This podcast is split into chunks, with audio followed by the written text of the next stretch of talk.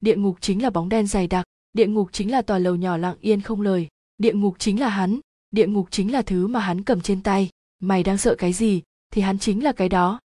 Lạc thiếu hoa phát ra tiếng hét chói tai, tay trái cầm chặt đèn pin, tay phải sờ xuống thắt lưng, bóng đêm trước mắt, phút chốc bao trùm cả trời đất. Thiếu hoa thiếu hoa, mau tỉnh nào. Lạc thiếu hoa cố mở to mắt, tay phải đột nhiên sờ vào thắt lưng, cả nửa phút sau ông mới ý thức được người đang cúi xuống nhìn mình là người bạn đời kim phụng. Là ác mộng, lại là cơn ác mộng đó. Lạc thiếu hoa nặng nề nằm ngửa xuống giường, thở dốc. Kim phụng vén chăn xuống giường, lấy một chiếc khăn, giúp ông lau mồ hôi trên trán. Lúc lau tới cổ, lạc thiếu hoa nắm lấy tay kim phụng, nếp nhăn trên mặt bà, và làn da hơi bị chảy xệ khiến lạc thiếu hoa an tâm hơn nhiều. Kim phụng không động đậy, để mặt ông nắm lấy, khẽ ma sát, đợi hô hấp của lạc thiếu hoa dần bình ổn bà mới nhẹ giọng nói ngủ thêm chút đi. Lạc thiếu hoa gật đầu, kim phụng tắt đèn, cởi áo ngoài rồi nằm xuống. Lúc sau, phát ra tiếng ngáy nhẹ nhẹ, đợi bà ngủ say.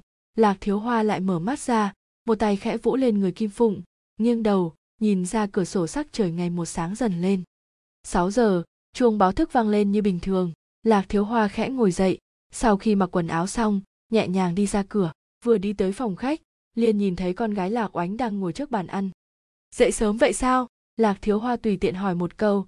Đi thẳng vào nhà bếp, bữa sáng ăn mì trứng, được không? Ba, lạc oánh đưa một tay ra ngăn ông lại. Nói chuyện với con một chút được không?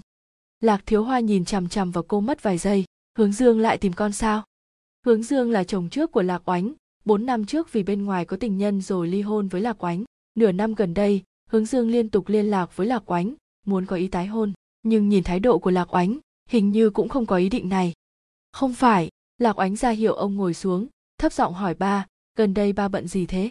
Lạc thiếu hoa đang lấy thuốc hút liền dừng động tác, một lúc sau mới lấy ra châm một điếu. Không có gì. Lạc oánh nhìn ông một cái, vuốt ve chiếc ly trước mặt, ba, hôm qua con đi rửa xe, nhìn bảng lộ trình. Ừm. Trong nửa tháng nay, ba chạy tới hơn một ngàn cây số. Lạc thiếu hoa búng tàn thuốc, không nói gì. Ba, nhiều năm nay, cơ thể mẹ con vẫn thường không khỏe, nếu ba cảm thấy phiền hoặc trong lòng có người khác, thì nói ra sớm. Lạc oánh ngẩng đầu lên, nhìn thẳng vào mắt cha, con sẽ mang mẹ con. Con nói gì thế? Lạc thiếu hoa từ kinh ngạc tới giận dữ sao lại thấy buồn cười, con xem cha con là loại người gì thế? Lạc oánh không cười, vậy rốt cuộc cha đang làm gì?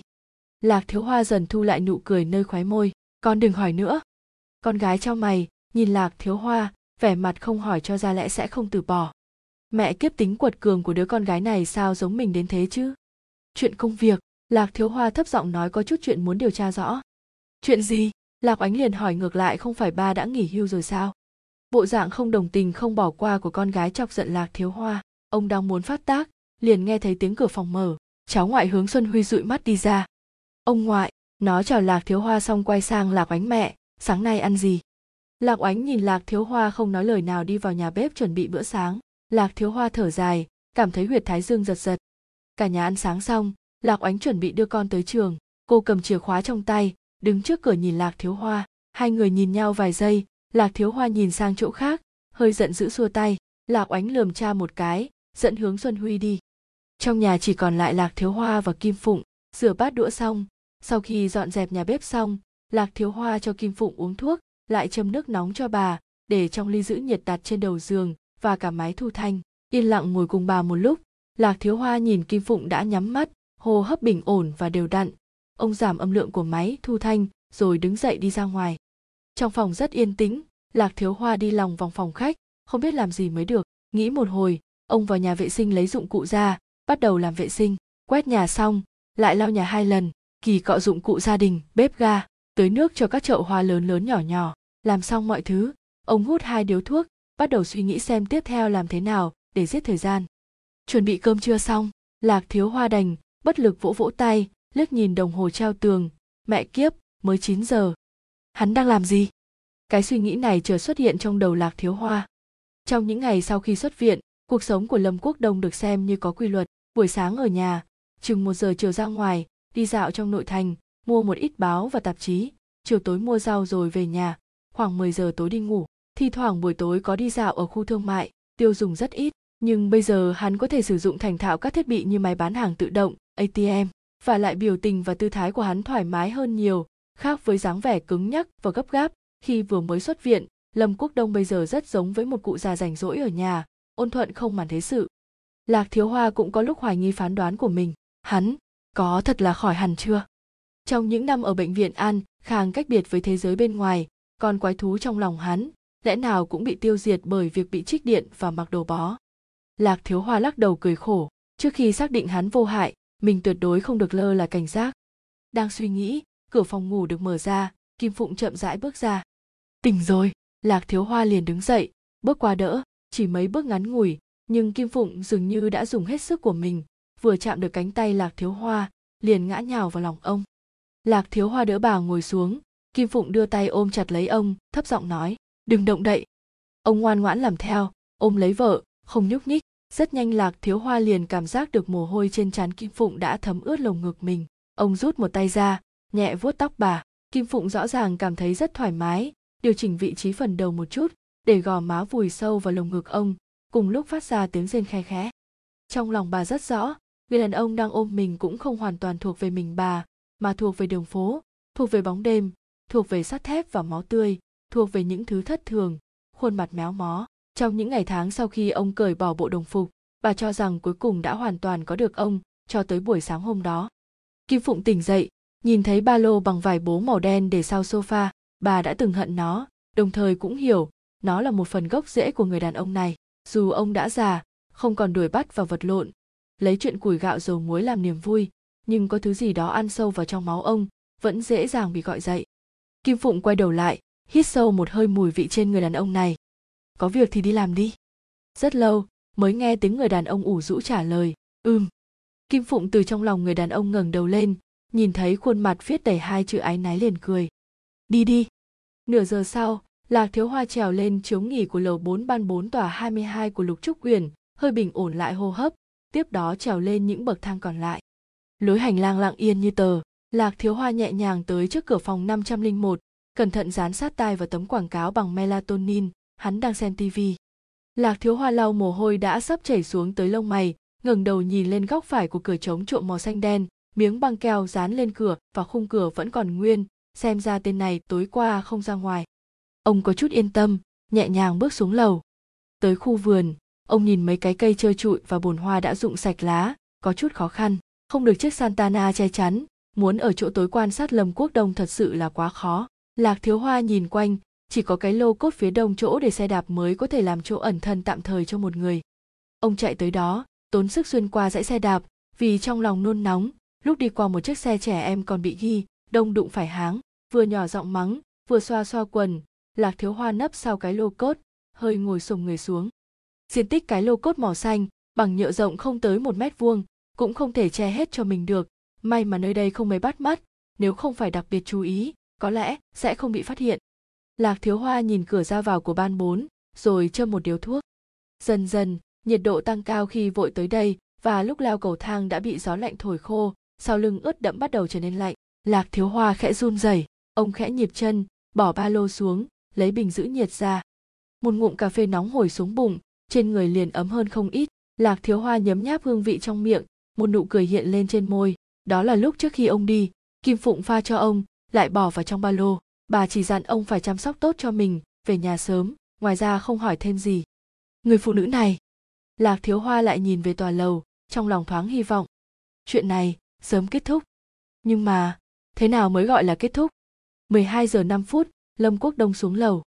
Như thường ngày, hắn đem rác vứt vào thùng, sau đó nhìn xung quanh một lượt, chỉnh lại khăn quàng, bước ra ngoài tiểu khu. Đợi bóng dáng của hắn biến mất sau tòa lầu lạc thiếu hoa mới chui khỏi lô cốt, khó khăn xuyên qua dãy xe đạp, theo phía sau, vì đứng trong gió lạnh thời gian lâu, hai chân sớm đã tê cứng. Mấy bước đầu, lạc thiếu hoa bước loạn loạn choạng choạng, may mà lâm quốc đông cũng không đi nhanh lắm. Sau khi ra khỏi tiểu khu, lạc thiếu hoa dễ dàng trông chừng hắn. Hôm nay lâm quốc đông không đi xe buýt, mà dọc theo đường cái đi thẳng về hướng tây. Lạc thiếu hoa dùng những tấm biển bên đường và dòng người qua lại làm chỗ che chắn, giữ khoảng cách không xa không gần theo sau hắn. Nửa giờ sau lâm quốc đông không hề có ý muốn dừng bước lạc thiếu hoa cảm thấy khó hiểu tên này hôm nay muốn đi đâu lại đi chừng 15 phút nữa lâm quốc đông đi thẳng tới trạm tàu điện ngầm phố hồng hạ bắt tuyến số 2, lạc thiếu hoa mới hiểu ra ý đồ của hắn tên khốn này cũng thật thời thượng Thành phố C có hai tuyến tàu điện ngầm, hoàn tất và đưa vào hoạt động chừng 3 năm nay. Điều này với Lâm Quốc Đông mà mới, không nghi ngờ gì là một trong số những sự vật mới lạ. Lâm Quốc Đông đích thực rất có hứng thú với tàu điện ngầm. Sau khi xuống cầu thang, hắn cũng không vội vào trong, mà tỉ mỉ xem xét máy bán vé tự động và máy an ninh tự động, sau cùng đứng ở bản đồ tuyến đường tàu điện ngầm nhìn hồi lâu. Sau khi chọn xong đích đến, hắn lại quay về trước máy bán vé tự động, sau một hồi nghiên cứu, mua vé bước vào. Thấy hắn biến sau cánh cửa, Lạc Thiếu Hoa ở quầy vé mua hết vé của toàn bộ lộ trình, lặng lẽ theo lên tàu. Môi trường bên trong trạm tàu điện ngầm khiến Lâm Quốc Đông càng thêm hiếu kỳ, không ngừng nhìn xung quanh. Màn hình điện tử, lan can bằng nhựa, thậm chí hàng ghế dài cũng có thể khiến hắn thấy hứng thú mà nhìn cả nửa ngày. Lúc còi tàu vang lên, hắn rõ ràng có chút khẩn trương, sau cùng vụng về ngồi trên ghế hành khách trên xe, nhìn lên tàu điện ngầm. Tuy không phải giờ giao thông cao điểm, nhưng trong toa tàu vẫn rất đông đúc. Lạc Thiếu Hoa đứng ở chỗ tiếp nối với toa sau, xuyên qua đám người chật kín, âm thầm nhìn hắn. Lâm Quốc Đông vẫn luôn quay đầu nhìn ra ngoài cửa sổ, thỉnh thoảng ngẩng đầu nhìn bảng thông tin chạm kế tiếp ở trước cửa xe. Lạc Thiếu Hoa thẩm đoán đích đến của hắn, nhưng phát hiện mãi tới trạm cuối, Lâm Quốc Đông vẫn không có ý ra khỏi trạm, mà bắt tiếp một tuyến tàu điện ngầm khác. Về lại chỗ ban đầu sao? Lạc Thiếu Hoa cảm thấy bực bội, cũng theo hắn bước lên tàu. Hai người cách nhau mười mấy mét, Lâm Quốc Đông từ đầu tới cuối vẫn không nhìn về phía Lạc Thiếu Hoa, như những hành khách bình thường khác, lặng lẽ ngồi trên ghế, cơ thể khẽ lắc lư theo chuyển động của đoàn tàu. Dọc đường bình an vô sự, Lâm Quốc Đông lại về tới trạm khởi điểm của tuyến số 2, lần nữa quay lại đoàn tàu. Nhưng lần này, hắn không ngồi hết cả lộ trình, mà ở trạm quảng trường nhân dân chuyển sang tuyến số 1. Hành trình tiếp theo giống với lần trước, Lâm Quốc Đông hoàn toàn ngồi tới trạm cuối cùng của tuyến số 1, khoảng 3 giờ chiều, xuống ở trạm đại học y khoa. Lạc Thiếu Hoa đại khái đã đoán được suy nghĩ của Lâm Quốc Đông. Hắn vẫn đang làm quen với cuộc sống hoàn toàn mới của thành phố này, cố gắng kéo gần khoảng cách giữa mình và thời đại, cũng muốn thử hòa mình vào đám người bình thường một cách triệt để. Và lại, hành trình tiếp theo của Lâm Quốc Đông đã chứng minh những gì ông suy đoán. Bên cạnh trường đại học y khoa là siêu thị điện máy lớn nhất thành phố này. Lâm Quốc Đông lượn một vòng trên con phố tràn ngập không khí khoa học kỹ thuật hiện đại này, sau cùng bước vào siêu thị chuyên kinh doanh các mặt hàng điện tử. Bước vào trong, đừng nói là Lâm Quốc Đông, dù là Lạc Thiếu Hoa cũng cảm thấy hoa cả mắt. Các kiểu máy tính, laptop, máy tính bảng và các linh kiện, máy photo, máy scan rực rỡ đủ loại, vô số màn hình cùng lúc phát hình và âm thanh trộn lẫn nhau, hình ảnh, âm thanh hỗn tạp, khiến người ta hoa mắt ủ tai. Lâm Quốc Đông đứng trước quầy hàng, nhất thời có chút lúng túng. Khách hàng ở tuổi tác này cũng rất khó thu hút hứng thú của nhân viên nghiệp vụ, chỉ lười biếng giới thiệu cho ông mấy loại máy thu thanh và MP3. Những mặt hàng này rõ ràng không phải là mục tiêu của hắn. Lâm Quốc Đông chỉ nhìn qua một lượt liền xoay người rời khỏi. Sau khi do dự một hồi, hắn đi thẳng vào một cửa hàng gần nhất chuyên kinh doanh máy tính. Lạc Thiếu Hoa nhìn thương hiệu trong tiệm, trong lòng bỗng thấy buồn cười. Quả nhiên, Lâm Quốc Đông lượn một vòng, liền bừng tỉnh chạy ra, còn quay đầu nhìn quả táo bị cắn một miếng trên biển hiệu neon, rồi lắc đầu. Nhưng hắn chưa từ bỏ, sau khi nhìn quanh một lượt, lại vào một cửa hàng chuyên kinh doanh máy tính, vào tiệm sau khi xem giá cả, cảm thấy có thể chấp nhận được, liền nhẫn nại dạo xem. Rất nhanh nhân viên hướng dẫn mua hàng bước lên trước cung cấp thông tin phục vụ. Lạc Thiếu Hoa nấp ở mặt sau của một chiếc tủ cao mười mấy mét, giả vờ đang lựa bàn phím, âm thầm quan sát nhất cử nhất động của hắn. Trong khi Lâm Quốc Đông và nhân viên hướng dẫn mua hàng trò chuyện, chủ yếu là đối phương. Chương 14, đón Tết, thời gian lạnh nhất trong năm đến rồi. Ngụy Huỳnh chống cằm, lặng lẽ nhìn ra ngoài cửa sổ, vừa có một trận tuyết, trước mắt là một màu trắng chói mắt, đan sen là những gốc cây màu nâu nhạt và những tòa cao tầng ảm đạm, tựa một bức tranh thủy mặc. Nhiệt độ ngày càng thấp cũng có hai việc khiến người ta vui vẻ, Tết và nghỉ đông. Còn 15 phút nữa mới hết giờ thi, những bạn chưa làm xong thì đang nắm bắt thời gian. Lời nhắc nhở của giám thị tạm thời kéo suy nghĩ của Ngụy Huỳnh về lại. Anh xem qua bài làm một lượt, cảm thấy để đủ điểm không vấn đề gì, liền thu dọn đồ, nộp bài rồi đi ra ngoài. Trời rất lạnh, Ngụy Huỳnh rụt cổ quay về ký túc xá, phát hiện hầu hết các bạn cùng phòng đều đã bắt đầu thu dọn hành lý. Kỳ thi cuối kỳ đã kết thúc, những bạn nhà ngoài tình đều háo hức về nhà. Ngụy Huỳnh nhà trong thành phố này nên không vội về nhà, nên đã giúp các bạn đóng gói hành lý và sách báo. Bận tới trưa, các bạn cùng phòng đều đã về nhà hết, trong ký túc xá chỉ còn lại mình anh. Dạo qua phòng khác, tình hình cũng không khác là mấy, số bạn ở lại cơ bản là chuẩn bị thi lên nghiên cứu sinh. Ký túc xá nam ồn ào náo nhiệt thường ngày giờ trở nên vô cùng yên tĩnh. Ngụy Huỳnh nhìn quanh một lượt, cảm thấy buồn tẻ, cũng quyết định buổi chiều về nhà. Hành lý của anh không nhiều, ngoài mấy bộ đồ chưa giặt thì là mấy thứ để xem hết trong kỳ nghỉ, ngụy huỳnh nhìn đồng hồ vừa đúng giờ cơm trưa, liền đeo ba lô lên, tới nhà ăn. Trong nhà ăn cũng rất vắng vẻ, phần lớn bàn đều còn trống. Ngụy huỳnh lấy cơm xong, bưng tới khu dùng cơm, vừa nhìn liền thấy nhạc tiêu tuệ đang ăn mì cay. Cô cũng nhìn thấy anh, vẫy tay ý bảo ngụy huỳnh qua đấy ngồi. Buổi sáng thì thế nào? Nhạc tiêu tuệ đang gắp cá viên, cười hì hì nói thấy cậu nộp bài từ sớm. Tạm tạm, đủ điểm chắc không vấn đề gì. Ngụy huỳnh để ba lô xuống chỗ ngồi bên cạnh còn cậu. Cũng tạm nhạc tiêu tuệ nhìn ba lô sao thế, về nhà sao? Ừ buổi chiều về, ngụy huỳnh uống ngụm canh mặn quá, cậu chừng nào về? Không vội, dù gì nhà mình ở trong thành phố này, trong giây phút đó, nhạc tiêu tuệ trở trở nên cụt hứng, sau đó lại trở nên vui vẻ buổi chiều tìm tiểu độ tử chơi. Ngụy huỳnh đầu tiên là ngẩn ra, rất nhanh nhớ ra đó là con mèo mỹ lông ngắn. Tiết học xã hội thực tiễn đã kết thúc rồi, cậu còn tới trạm cứu trợ sao? Đúng rồi, bệnh da của nó thế nào rồi? Có chuyển biến tốt nhạc tiêu tuệ nhìn ngụy huỳnh, cười còn nói mình, không phải cậu cũng thế sao? Nói tới đây, ngụy huỳnh chợt nhớ tới lão kỷ. Tính ra thì hơn một tuần rồi chưa tới thăm ông, cũng không biết lão đầu này thế nào rồi. Bây giờ lão kỷ đã dùng web chat rất thành thạo rồi, thi thoảng còn gửi vài tấm ảnh hay video gì đó. Ngụy huỳnh chỉ ông theo dõi mấy tài khoản web chat quần chúng về tình hình chính trị, lịch sử và pháp luật. Lão đầu chơi rất vui, còn không cần thầy dạy mà học được cách đăng bài lên bảng tin trên web chat trong thời gian ngụy huỳnh bận thi cuối kỳ, lão kỳ lại tự tìm niềm vui, xem ra cũng không cô đơn. Ngược lại là ngụy huỳnh một khi rảnh rỗi cũng khó tránh khỏi nhớ tới ông. Cho nên, ăn trưa xong, anh cùng nhạc tiêu tuệ tới trạm xe buýt, nhìn cô lên xe rời khỏi, suy nghĩ một hồi, đi mua một cây thuốc lá hiệu ken, sau đó lên xe buýt tới viện dưỡng lão. Đường đi tròng trành lúc tới viện dưỡng lão đã là 2 giờ chiều. Giờ này vốn là giờ nghỉ ngơi của các cụ, nhưng trong vườn lại rất náo nhiệt. Trên mấy gốc cây có răng dây thừng các điều dưỡng đang treo những lồng đèn đỏ. Một số khác thì đang quét dọn khu vườn, dán chữ phúc, thi thoảng có cụ được dìu ra vườn, được đưa lên các loại xe với màu sắc khác nhau. Nhìn biểu tình của họ, ai nấy đều vui vẻ, có một số thì đang mong đợi, số khác thì đang khoanh tay rụt cổ, tụ tập dưới mái hiên, lặng lẽ nhìn những cụ già được đón về, thần sắc ngưỡng mộ và đố kỵ. Lão kỳ trong phòng, ngồi trước cửa sổ nhìn ra ngoài, nghe tiếng ngụy huỳnh gõ cửa. Ông quay đầu lại, không có vẻ kinh ngạc trong mắt ánh lên một tia sáng. Cậu đến rồi. Dạ ngụy huỳnh để thuốc lên bàn, tới trước cửa sổ, bác đang xem gì thế? Lão kỳ cười, nhìn ra cửa sổ bĩu bĩu môi. Một bà lão tóc bạc trắng, toàn thân bị gói chặt trong tấm thảm lông, được người ta dùng xe lăn đẩy tới cửa một chiếc xe việt giã vào giây phút cửa xe khép lại, lộ ra gương mặt của bà cụ. Ngụy huỳnh nhận ra bà là bà tần.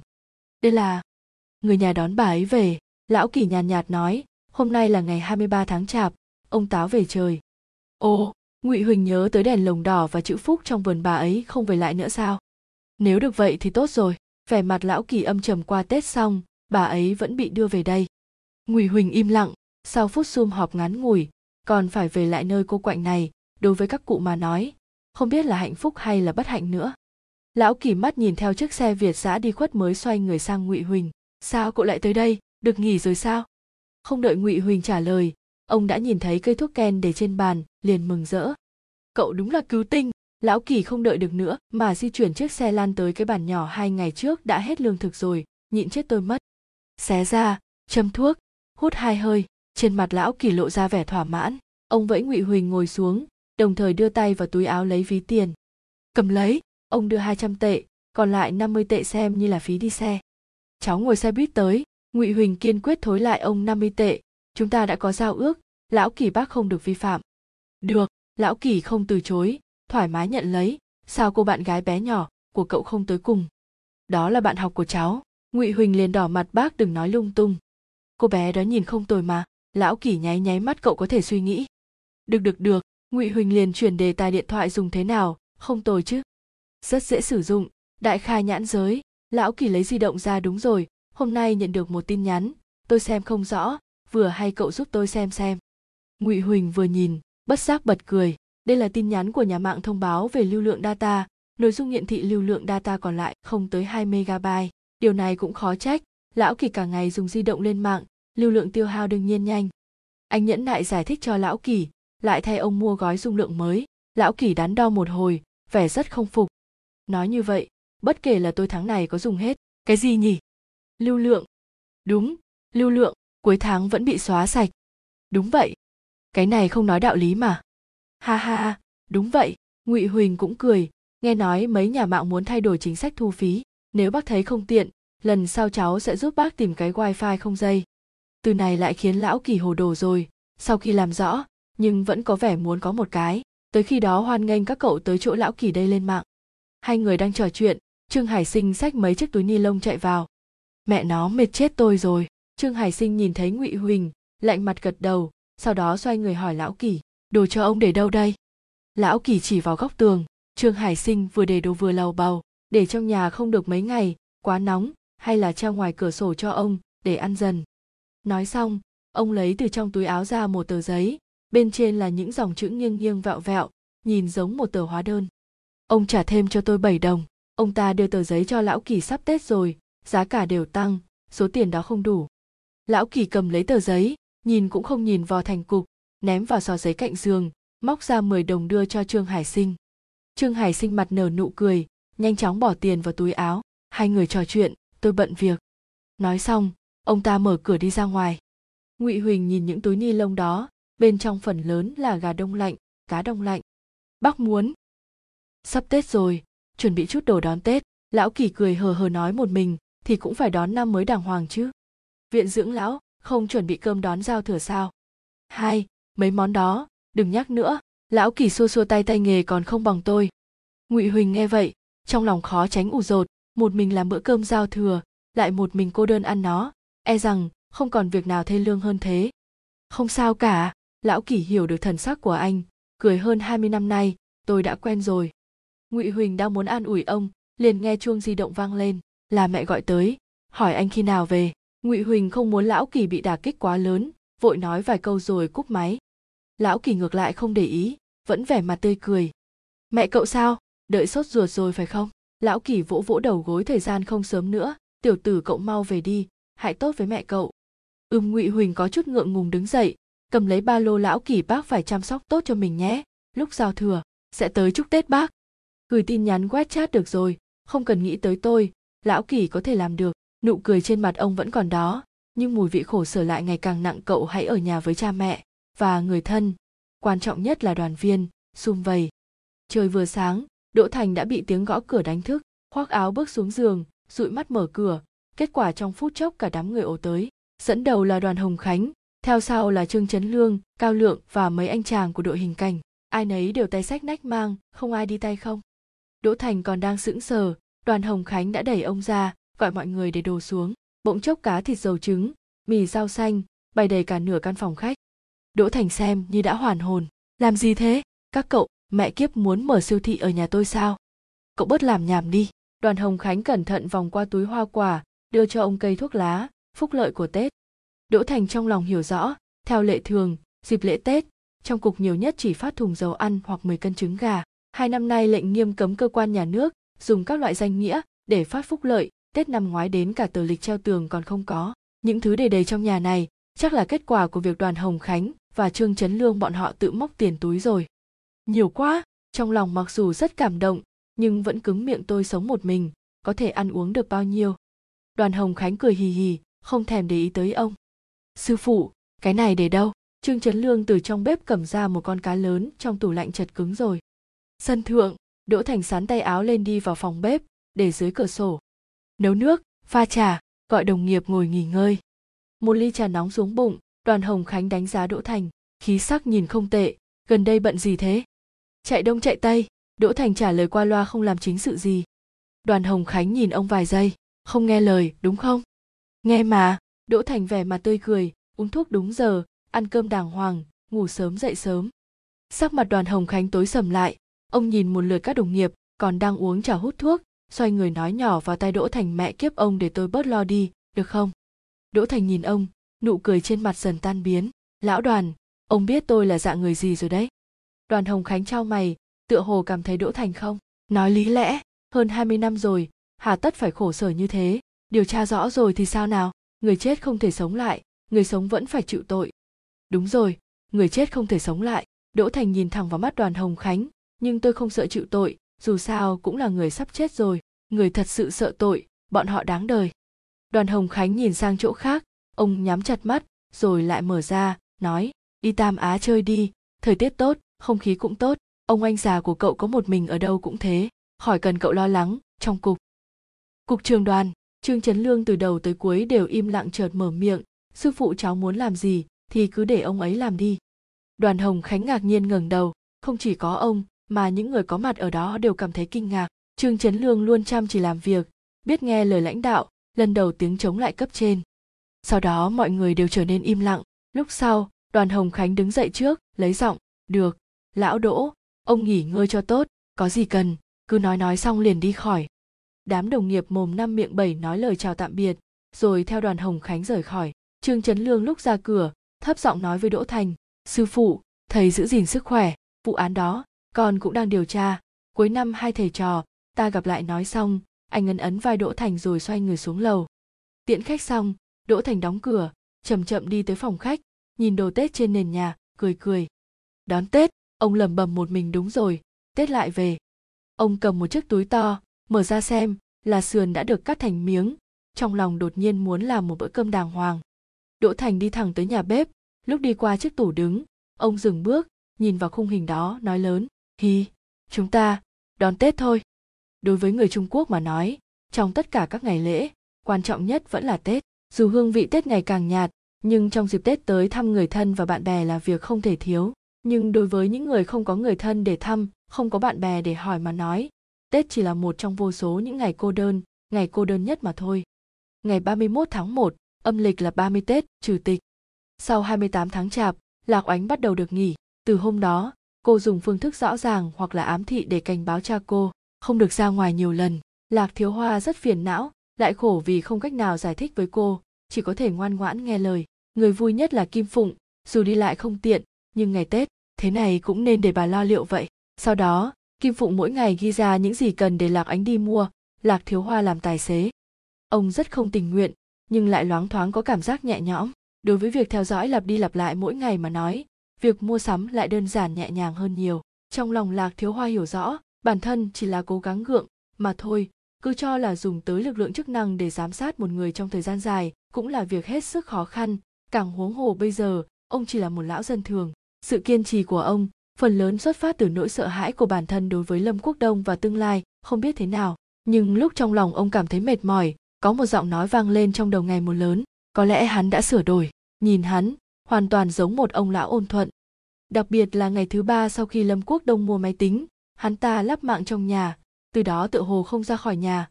Ngoài lúc đi mua đồ hoặc tập thể dục ra, mỗi ngày đều ở nhà lên mạng. Lạc Thiếu Hoa dùng ống nhòm nhìn thấy hắn ngồi trước máy tính dáng vẻ rất tập trung, phản ứng đầu tiên là nổi giận tên khốn này hắn dựa vào đâu mà hưởng thụ sự tiện lợi công nghệ kỹ thuật mang đến chứ dựa vào đâu mà sống như người bình thường dựa vào đâu mà chỉ trong thời gian ngắn có thể san bằng khoảng cách của hai mấy năm nay. Phản ứng thứ hai lại thở phào nhẹ nhõm. Hắn đang cố gắng hòa nhập với cuộc sống mới, hắn đang cố gắng cảm nhận sự tốt đẹp của thế giới này, hắn đang tìm hiểu lại những sai lầm từng mắc phải. Hắn không muốn bị cướp đoạt lần nữa, hắn không muốn chết. Vậy thì, quái thú sẽ ngủ say không tỉnh. Lạc thiếu hoa quyết định cho mình nghỉ phép vài ngày, cũng thầm thuyết phục mình có thể nghỉ phép. Đêm giao thừa, hơn 4 giờ chiều gia đình lạc thiếu hoa bắt đầu ăn cơm tất niên. Cái gọi là một nhà là đã bị thiếu mất một người. Trời vừa sáng hướng xuân huy đã tới đón hướng dương về nhà cha mẹ đón năm mới. Điều này khiến lạc oánh rất không vui, rõ ràng không uống được, mà vẫn uống với lạc thiếu hoa cả nửa cân rượu trắng. Kết quả, chưa ăn xong bữa cơm, lạc oánh đã nôn tới bất tỉnh nhân sự. Lạc thiếu hoa vừa mắng con rể trước thật quá đáng, vừa giúp lạc oánh dọn dẹp, để cô nghỉ ngơi. Bữa cơm tất niên đang yên đang lành lại thành ra thế này lạc thiếu hoa trong lòng vô cùng bực bội. Ngược lại, kim phụng bất động thanh sắc, trên mặt từ đầu đến cuối đều mang theo nụ cười điềm tĩnh. Vừa tới 8 giờ tối, bà ngồi trước tivi xem tiết mục liên hoan đón năm mới, thi thoảng còn cười thành tiếng.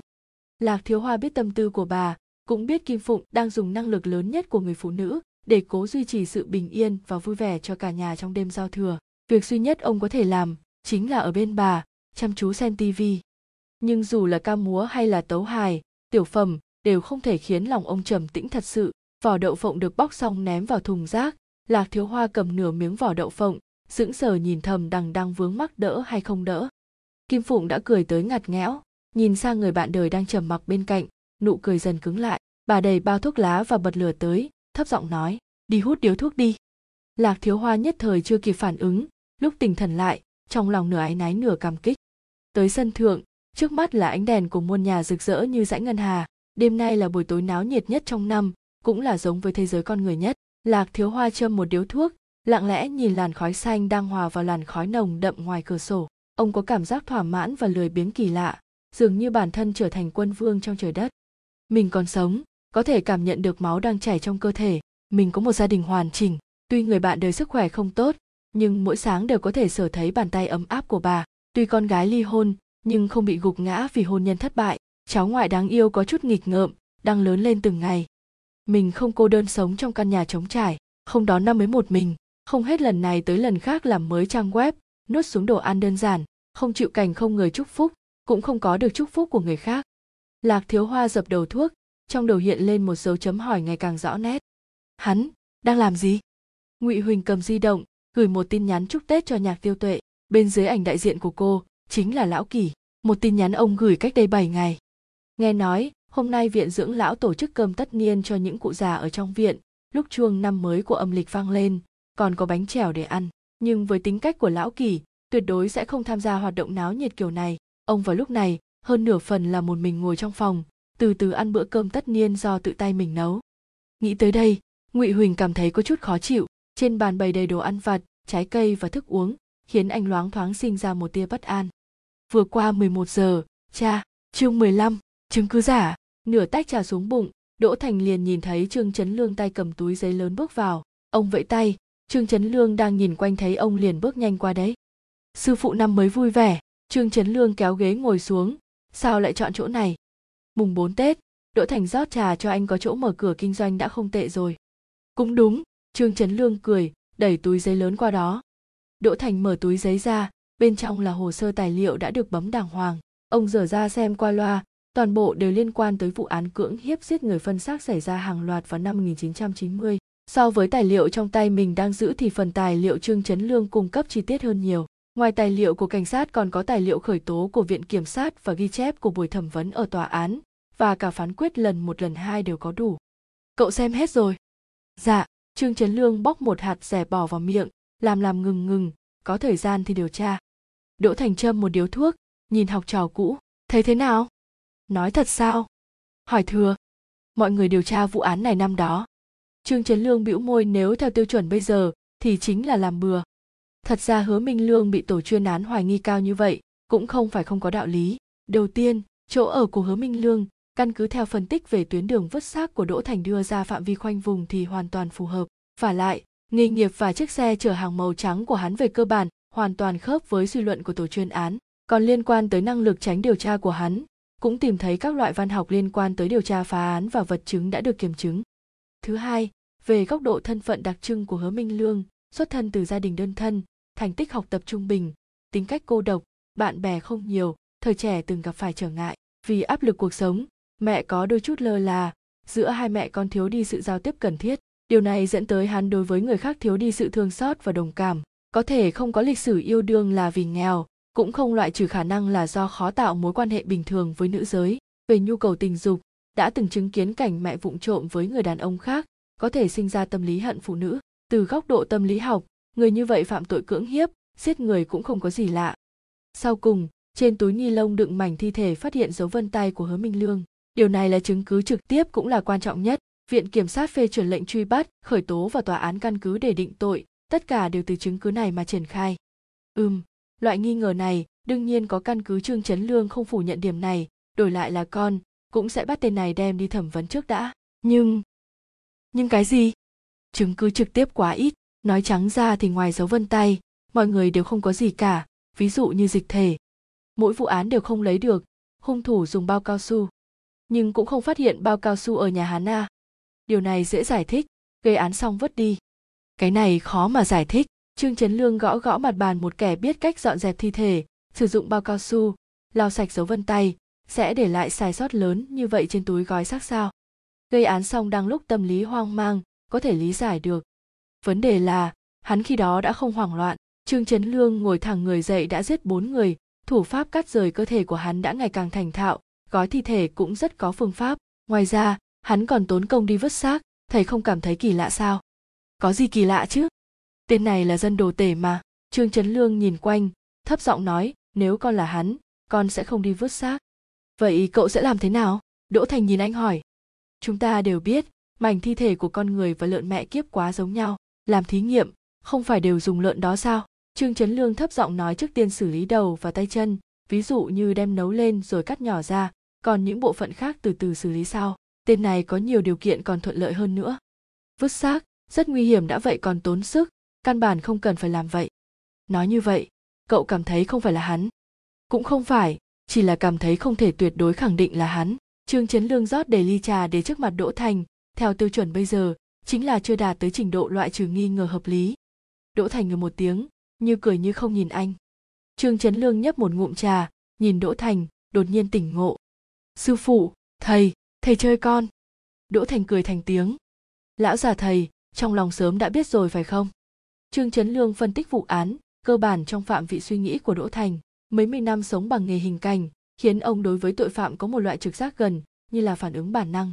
Hung thủ thật sự không phải hứa minh lương, đây là phán đoán đầu tiên của ông. Cách tốt nhất để nghiệm chứng phán đoán này chính là thử suy luận ngược lại từ nhiều góc độ, cho nên ông tìm trương chấn lương để bàn về vụ án. Nếu không thể phủ định suy nghĩ này, vậy thì hướng đi của mình là chính xác.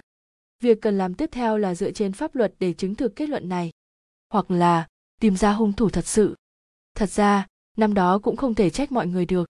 Trương chấn lương châm một điếu thuốc quy tắc chứng cứ không giống với bây giờ, và lại còn ra kỳ hạn để phá án. Đây không phải là cái cớ, đỗ thành cúi đầu đó là một mạng người. Trương chấn lương trầm mặc một lúc, sư phụ. Hừ, sao thầy nhất định phải tra cho rõ vụ án này? Đỗ thành nhìn chằm chằm trương chấn lương cả vài giây. Chấn lương, thời gian của ta không còn nhiều nữa. Con biết. Trương chấn lương ngồi nghiêm chỉnh lại cho nên con mới hỏi như vậy vạn nhất, không kịp thì sao? Đỗ thành cười, ta chưa nghĩ tới chuyện này. Sư phụ, trương trấn lương khó khăn nặn ra lời thời gian còn lại, thầy làm gì cũng được mà, chỉ cần thầy muốn, bọn con đều sẽ dốc sức giúp thầy. Ha ha ha, ta bây giờ chính là muốn điều tra vụ án này. Ừm, trương trấn lương rời ánh nhìn sang chỗ khác, nhìn lên bàn hay là thế này đi. Thầy cứ nghỉ ngơi, để con điều tra, nếu thầy không còn kịp nữa, con đảm bảo nhất định sẽ tra ra chân tướng để lúc tới cúng vái không quên nói với ta sao? Đỗ thành cách cái bàn vỗ vỗ trương chấn lương, đừng đùa nữa. Đây là chuyện của ta, vụ án này đối với cậu và ta có ý nghĩa khác nhau. Có gì khác chứ? Nói thế này đi. Đỗ thành nhìn thẳng vào mắt trương chấn lương, mỗi phút mỗi giây còn lại của ta đều là vị chuyện này. Trương chấn lương nhìn lại đỗ thành, biểu tình trên mặt dần trở nên nặng nề. Lâu sau, anh đột nhiên không đầu không đuôi hỏi, sư phụ, tháng 11 năm 1992 thầy ở đâu? Hả? Đỗ thành bị hỏi liền ngây người để ta nhớ đã. Đầu năm 1992 hứa minh lương chấp hành án tử hình. Từ lúc hứa minh lương bị tòa tuyên án tới lúc bị hành quyết, luôn có một người, vì hắn mà chạy khắp nơi kêu oan. Nhưng ở trước mặt cơ quan tư pháp nghiêm mật cứng nhắc như một cái máy, sức của một người thật sự quá nhỏ, dù anh là một phần linh kiện trong bộ máy đó. Người này chính là đỗ thành. Ông kiên quyết tin rằng đó là vụ án oan. Vì vậy, đỗ thành và đám người mã kiện từng thân thiết như anh em đã trở mặt nhau trong cục càng không thể chấp nhận vụ án được cấp cao khen ngợi là vụ án thép có bất kỳ nhầm lẫn nào sau khi cân nhắc Đỗ Thành bị điều chức vụ hiện tại tới một huyện hẻo lánh trong thành phố, năm 1993 mới được điều về. Khi đó ta đang ở thành phố ép Đỗ Thành ngẫm nghĩ sao thế. Trương Trấn Lương từ trong túi sách lấy ra một túi tài liệu, đưa cho Đỗ Thành. Con đoán không sai, Trương Trấn Lương vẻ mặt nghiêm túc, nếu thầy nhất định muốn điều tra, vậy thầy nên xem cái này. Cậu mẹ kiếp còn dám giấu đồ với ta. Đỗ Thành cười mắng, nhưng ông nhìn biểu tình của Trương chấn Lương, ý thức được đây không phải là trò cười, trong túi hồ sơ vẫn là hồ sơ vụ án hình sự đỗ thành xem vài trang đầu sắc mặt liền đại biến tốc độ lật tài liệu ngày càng nhanh. Chấn lương đỗ thành gấp tài liệu lại nhìn chằm chằm vào đồ đệ của mình tay đã bắt đầu run rẩy đây. Đây là gì? Lâm quốc đông tay cầm hộp mì ăn liền uống miếng canh cuối cùng hài lòng chép miệng. Thứ đồ chơi này thật đỡ việc ăn cũng ngon so với thức ăn nhanh còn tốt hơn hắn đứng dậy rời khỏi bàn, đi tới phòng bếp, đem hộp mì ném vào thùng rác, rót ly nước, còn nhân tiện nhìn điện thoại đang sạc. Đó là thứ đồ chơi mới của hắn, đáng tiếc mới chơi nửa ngày đã hết pin, nhưng không cần vội, trước lúc điện thoại được sạc đầy pin, hắn còn rất nhiều thứ thú vị khác. Lâm quốc đông về lại trước máy tính, tiếp tục lướt web, đó là một nhà mạng nào, đó làm chuyên đề liên quan tới an toàn thực phẩm. Lâm quốc đông vừa xem vừa lầu bầu, thi thoảng quay đầu nhìn về phía nhà bếp thương hiệu mì ăn liền nào đó vừa được hắn ăn sạch, vì nghi ngờ dùng dầu bẩn, cũng bị liệt vào danh sách đen các loại thực phẩm bẩn. Lâm quốc đông chửi thêm một câu, xem ra thế giới mới này không phải cái nào cũng đều tốt đẹp. Hắn điều chỉnh lại tư thế ngồi, tiếp tục lướt web, trong vô ý hắn nhìn thấy liên kết của mấy chuyên đề kỳ trước, di chuyển chuột lên xuống, sau cùng dừng lại trước một chuyên đề. Và lt hắn đang ở cạnh bạn các vụ án sát thủ liên hoàn trung quốc và gt trên gương mặt lâm quốc đông thoáng hiện biểu tình kỳ quái tựa hồ mong đợi lại vừa kiêu ngạo như một học sinh giỏi đang nhìn thành tích trong học bạ của mình. Hắn đưa một tay ra rút một điếu thuốc sau đó mới ấn chuột. Click! Ánh sáng trên màn hình đột nhiên tối xuống một trang mạng màu ảm đạm được mở ra. Long trị dân người thiểm tây bắt đầu từ năm 1983, lấy danh nghĩa thuê người và cho thuê nhà, đã dụ dỗ 48 người tới nhà để giết hại. Vương Cường, người Liêu Ninh, bắt đầu từ năm 1995 phạm rất nhiều tội, cướp của, hiếp dâm, giết người, tổng số nạn nhân ít nhất 45 người. Dương Tân Hải, người Hà Nam, bắt đầu từ năm 2000, lén lút gây án ở nhiều nơi, tổng số người bị giết hại 67 người. Hoàng Dũng, bắt đầu từ năm 2001, đã dụ dỗ 17 thanh thiếu niên tới nhà, dùng máy ép mì sợi cải tiến thành cỗ máy gỗ thông minh để giết hại nạn nhân. Lâm Quốc Đông đọc từng câu từng chữ, nhẫn nại xem tới cuối trang, nhưng cái tên hắn vẫn mong chờ nhất lại không thấy xuất hiện, điều này khiến hắn kinh ngạc, càng có chút thất vọng. 67 người, 45 người, 17 người, ít nhất cũng giết 7 người. Lâm Quốc Đông lắc đầu cười khổ, đúng vậy, so với bọn chúng, đúng là núi này cao còn núi khác cao hơn. Hắn tắt trang mạng, ra sức vươn cái eo đã mỏi, quay đầu nhìn ra ngoài cửa sổ. Trong tháng riêng, dù là nửa đêm, nhưng không khí ngày Tết vẫn rất dày đặc, tiếng pháo khắp nơi truyền tới, thi thoảng còn có thể nhìn thấy pháo hoa lúc gần lúc xa đang nở rực. Mười ngày gần đây, trong tiểu khu Lục Trúc Uyển chưa từng được yên tĩnh. Đây là khu dân cư kiểu cũ, hộ dân sống ở đây rất ít người trẻ tuổi, thường ngày vắng vẻ, chỉ có thể nhìn thấy các cụ già chống gậy, mắt mờ, hờ hững đi lại trong vườn. Chỉ có Tết, ngày mà mọi người quây quần bên nhau, mới có thể khiến những người con xa nhà về lại nơi đây. Lâm Quốc Đông mở cửa sổ ra, nhìn xuống bên dưới một chiếc xế hộp màu đen chậm rãi rời khỏi. Đó là một gia đình vừa tới thăm người thân xong, làm theo lệ thường, cơm no rượu say, sau đó nói những câu khách khí đại loại như mẹ chú ý giữ gìn sức khỏe, có thời gian con sẽ đến thăm, rồi vui vẻ rời khỏi. Bà cụ vẫn cứ đứng dưới lầu, cho tới khi không còn nhìn thấy đèn phía sau của chiếc xế hộp màu đen đó mới thôi. Cái gọi là có thời gian, có lẽ là một năm sau lâm quốc đông cười cười đằng sau hắn là căn nhà trống không không người nhà không trách nhiệm không cần hàn huyên theo kiểu nghĩ một đằng nói một nẻo không lo lắng về cơm áo gạo tiền chỉ có một mình chỉ vì bản thân mình thật tốt biết mấy. Một cơn gió lạnh lùa vào phòng, cũng không làm người ta cảm thấy chán ghét. Ngược lại còn cảm thấy có chút vui vui, lẫn trong đó là mùi thịt thơm. Lâm quốc đông cúi đầu nhìn, cửa sổ thông gió dưới lầu cũng mở. Một làn khói nóng đang bốc lên, còn có cả tiếng huyền náo chuyển tới. Lại là một bữa tiệc gia đình chưa kết thúc. Lâm quốc đông đóng cửa sổ, buông thõng tay đứng trong phòng ngủ, nhưng mùi thịt thơm đó vẫn không bay đi mà còn thoảng thoảng trong phòng. Hắn hít hít mũi mùi vị này đã chạm tới một công tác nào đó trong ký ức của hắn. Đứa bé đó, nó là ai? Lâm quốc đông chắp tay sau lưng, đi qua đi lại trong căn phòng chật hẹp, dần dần, gương mặt đó dần hiện rõ. Tròn trịa, có chút mập, hay xấu hổ, lúc căng thẳng sẽ ra mồ hôi, có thói quen quẹt mũi, thích nghiêng người ngồi bên giường không người đọc thầm sách vỡ lòng. Hắn quay lại máy tính, thành thạo mở công cụ tìm kiếm, gõ ba chữ vào đó. Trong nháy mắt, mấy chục ngàn kết quả tìm kiếm hiện ra hắn xem lướt qua một lượt, không phải đứa trẻ đó. Suy nghĩ một hồi, lâm quốc đông lại gõ một từ khóa khác, thành phố c. Kết quả tìm kiếm thu nhỏ lại không ít, nhưng vẫn không tìm thấy tin tức hắn mong đợi nhất. Lâm quốc đông nhìn vào màn hình, hai tay đan chéo vào nhau. Dần dùng sức siết chặt, các khớp xương kêu răng rác. Hắn biết rõ mình đang tìm gì, như một người già mất trí nhớ nửa đêm lật lại cuốn nhật ký của mình. Điều này khiến hắn có chút sợ hãi rụt rè, nhưng phần nhiều cũng khiến hắn cảm thấy hưng phấn đúng vậy hồi ức ngoài cái này ra ta còn lại gì chứ lâm quốc đông lần nữa chạm vào bàn phím gõ ra từ khóa cuối cùng tội phạm giết người hồi ức có thể là một con sông một dải cỏ xanh ngát một thùng rác một bồn nước một căn phòng vệ sinh chật hẹp một cái cưa, một con dao phay. Những chuyện của 23 năm trước đang dần hiện ra trước mắt Lâm Quốc Đông, những xúc cảm và mùi vị đó còn động lại rõ ràng trên đầu ngón tay hắn, vấn vít trong không khí. Hắn mở từng trang từng trang, lặng lẽ đọc những văn tự chấn động lòng người đó, cảm thấy máu toàn thân đang cuộn trào. Những đêm tối đó, những khoái cảm và run rẩy đó, những sợ hãi và hưng phấn đó, bất chi bất giác, người hắn đã đầm đìa mồ hôi. Tắt trang web cuối cùng, Lâm Quốc Đông mệt mỏi ngả vào ghế, đưa tay lau đi mồ hôi đã chảy tới chóp mũi hắn nhìn tứ phía sau cùng đem ánh mắt dừng lại trên chiếc giường đơn đó là cô ấy hắn đứng dậy chậm rãi đi tới phòng khách nhìn chằm chằm bộ sofa màu trắng gạo ở đó từng bày một bộ sofa da bò màu đen. Là cô ấy. Hắn cúi đầu, nhìn nền nhà bạc màu, vết sơn loang lổ. Là cô ấy. Sau đó, hắn xoay người, chạy tới chiếc bàn ăn lớn bằng đá đạt ở phòng khách, đưa tay sờ lên mặt bàn băng lạnh, trơn láng. Là cô ấy. Toàn thân lại trở nên hừng hực. Lâm quốc đông cảm giác có một ngọn lửa đang cháy bừng bừng từ trong ra ngoài. Dịch thể nóng hổi đang thấm ra từ lỗ chân lông, cháy tới làn da vang lên tiếng lách tách. Hắn cúi đầu, nhắm mắt lại chậm rãi hít thở, cố gắng để đại não đang sục sôi giảm nhiệt. Vài phút sau, lâm quốc đông thở dài một hơi, kéo áo sơ mi, đã ướt đẫm mồ hôi lên lau chán. Hắn đi tới phòng vệ sinh, tính dùng nước lạnh rửa mặt, nhưng ngay giây phút hắn bước vào cửa, trong đầu lại đùng một tiếng nổ tung. Nền nhà gạch men màu trắng sữa, rèm tắm ni lông ố vàng, vòi sen màu đồng và cả mùi tanh ngọt sộc vào mặt. Là bọn họ. Lâm quốc đông đã hoàn toàn không chịu sự khống chế của đại não. Hắn mau chóng cởi bỏ hết quần áo trên người đưa tay nắm chặt lấy thứ ở hạ thể sớm đã cứng đờ, mau chóng bắt đầu động tác. Lúc sắp đạt cực khoái, hai chân lâm quốc đông run rẩy kịch liệt, sau cùng hoàn toàn mềm nhũn, lưng dựa vào tường, trượt ngồi xuống nền nhà.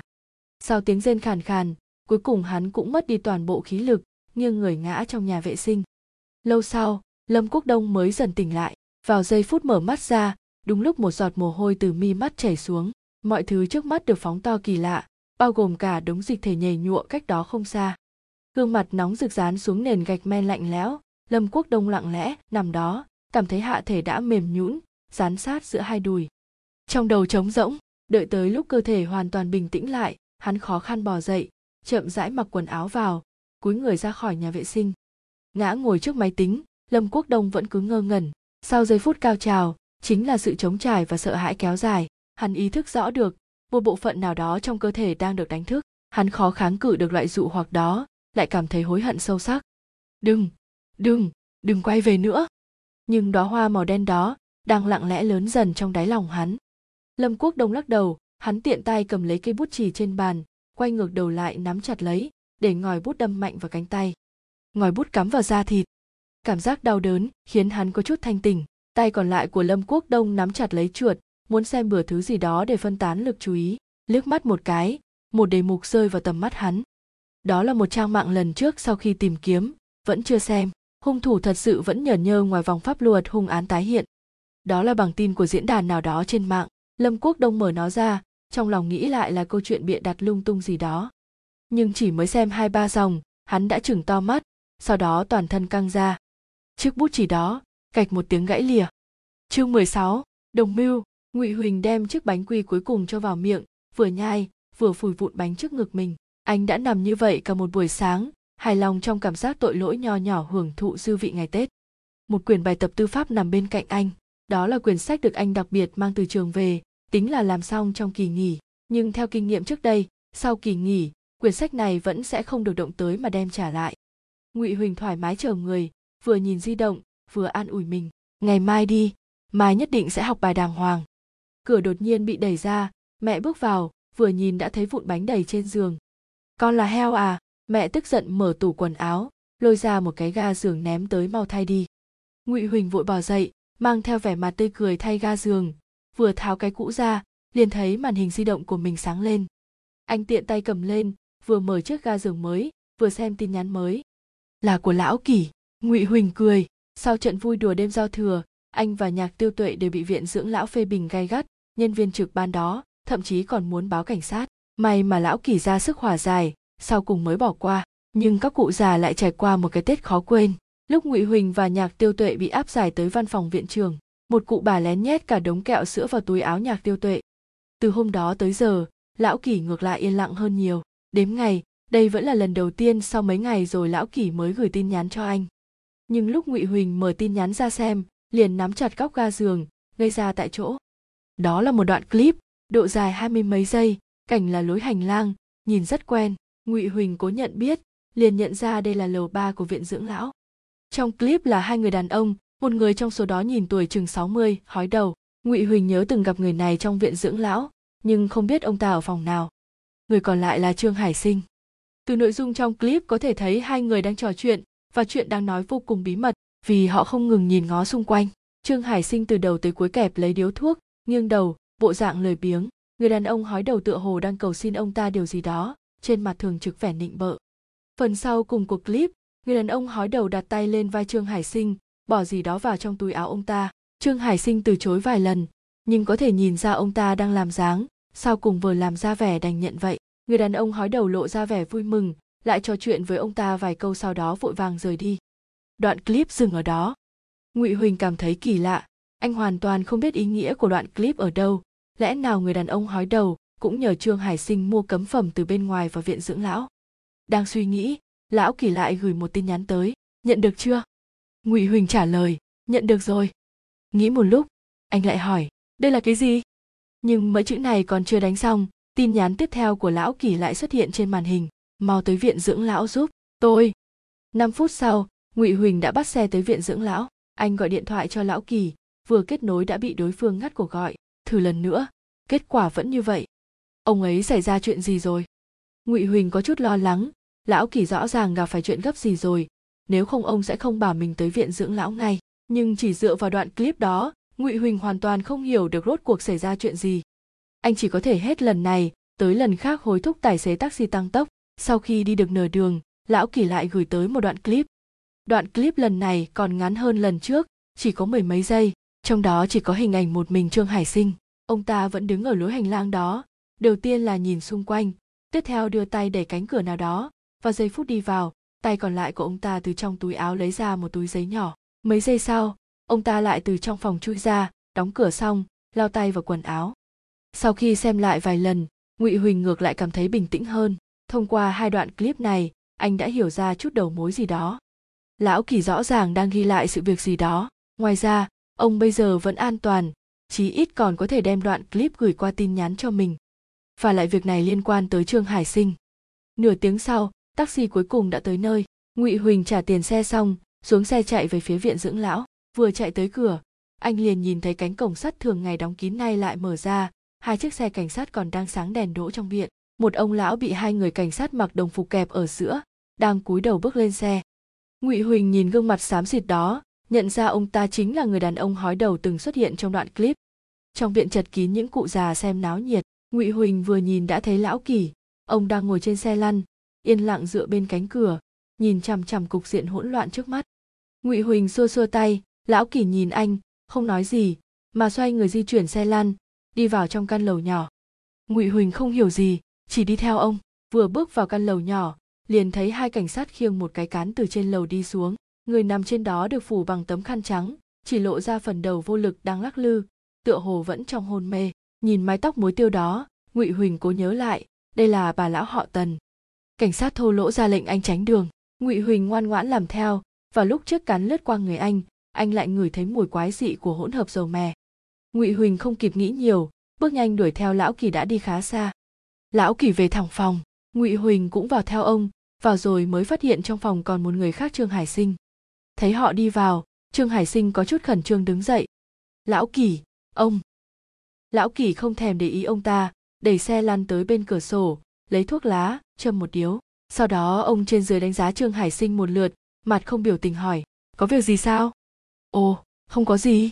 Trương hải sinh ngồi lại xuống giường, nghĩ một lúc rồi đứng dậy viện trưởng bảo tôi tới hỏi, có phải ông báo cảnh sát không? Đúng vậy. Lão kỳ quay đầu lại, nhìn sang ngụy huỳnh đừng ngay ra đó, tìm chỗ ngồi đi ngụy huỳnh đáp một tiếng, kéo ghế tới ngồi trước chiếc bàn nhỏ. Trương hải sinh ngồi giữa họ, nhìn lão kỳ, rồi nhìn ngụy huỳnh, biểu tình trên mặt vừa lo lắng vừa lúng túng. Ông nói xem, lo chuyện bao đồng làm gì? Trương hải sinh hơi cúi người, để ý biểu tình của lão kỳ cảnh sát đến rồi. Chuyện bao đồng, lão kỳ búng búng tàn thuốc, nhìn vào mắt trương hải sinh lão trương, đó là phạm tội tội cưỡng hiếp. Trương hải sinh run rẩy, sắc mặt càng thêm trắng bệch. Vậy, lão điền có nói gì không? Không biết lão kỳ đem đầu thuốc dập trong hộp gạt tàn. Ông ấy không cần nói gì cả. Hừ, trương hải sinh nhướng mày, là ý gì? Quá trình hắn ta vào phòng bà tần tôi đã dùng điện thoại ghi hình lại rồi. Lão kỳ có chút thú vị nhìn trương hải sinh và lại hắn ta còn để lại tinh dịch. Chứng cứ rõ ràng, hắn có nói hay không cũng không ý nghĩa gì. Ông đều ghi lại, trong phòng không nóng. Nhưng trương hải sinh bắt đầu chảy mồ hôi, ấp úng nửa ngày trời. Hắn cười với lão kỳ, đưa tôi xem nào. Điện thoại đưa cho cảnh sát rồi lão kỳ cụp mắt nhìn xuống không ở chỗ tôi nữa. Ồ, trương hải sinh đưa tay lau chán, run lẩy bẩy từ trong túi áo lấy thuốc lá ra, bật mấy lần, mà vẫn chưa châm được thuốc. Lão kỳ thú vị nhìn hắn, không nói gì cũng không tới giúp. Có phải ông nghĩ nhiều rồi không? Trương hải sinh cuối cùng đã châm được thuốc. Xít mạnh một hơi không chừng lão điền, và lão tần là tự nguyện thì sao? Lão tần bị hạ thuốc. Thuốc an thần. Trương hải sinh liền phản bác ngày nào bà ấy chẳng uống. Bà ấy uống thuốc an thần quá liều lão kỳ cười cười và lại tôi biết là ai đã làm chuyện đó. Điếu thuốc từ miệng trương hải sinh lộp đột một tiếng rơi xuống đất. Ông ta trừng mắt há mồm nhìn lão kỳ, sắc mặt chuyển từ trắng sang xanh, môi cũng run lập cập. Lão kỳ, ông đừng đùa nữa, cái này, ông cũng ghi hình, được. Ngụy huỳnh, lão kỳ từ đầu tới cuối nhìn trương hải sinh chằm chằm, trên mặt mang theo ý cười như có như không cho ông ta xem. Dạ ngụy huỳnh sững sờ, sau đó liền ý thức được thứ lão kỳ nói là hai đoạn clip mà ông đã gửi cho mình. Anh vội vàng lấy di động ra, tìm tới cuộc trò chuyện với lão kỳ, mở đoạn clip ra. Vào giây phút, nhìn thấy hình ảnh trong đoạn clip, trương hải, sinh làm ra một động tác, tựa hồ muốn nhào tới giành lấy điện thoại. Lão kỳ phát hiện ra ý đồ của ông ta, liền lên tiếng ngăn lại. Ông đứng yên đấy xem. Trương hải sinh không dám làm gì nữa, khom người, đứng đó xem hết hai đoạn clip, trên mặt mồ hôi như mưa, đợi ngụy huỳnh thu lại điện thoại. Ông ta như vừa bị đánh một đòn vậy đứng cũng không vững nữa. Trương hải sinh đột nhiên ngã ngồi xuống giường, hai tay che mặt, toàn thân run lẩy bẩy. Ngụy huỳnh bối rối nhìn lão kỳ không biết làm thế nào mới đúng. Lão kỳ vẫn mang dáng vẻ như chưa chuyện gì xảy ra, lại châm một điếu thuốc nữa, chậm rãi hút. Lâu sau, trương hải sinh chậm rãi ngẩng đầu lên, nhìn chằm chằm vào lão kỳ trong mắt là nỗi tuyệt vọng và oán hận.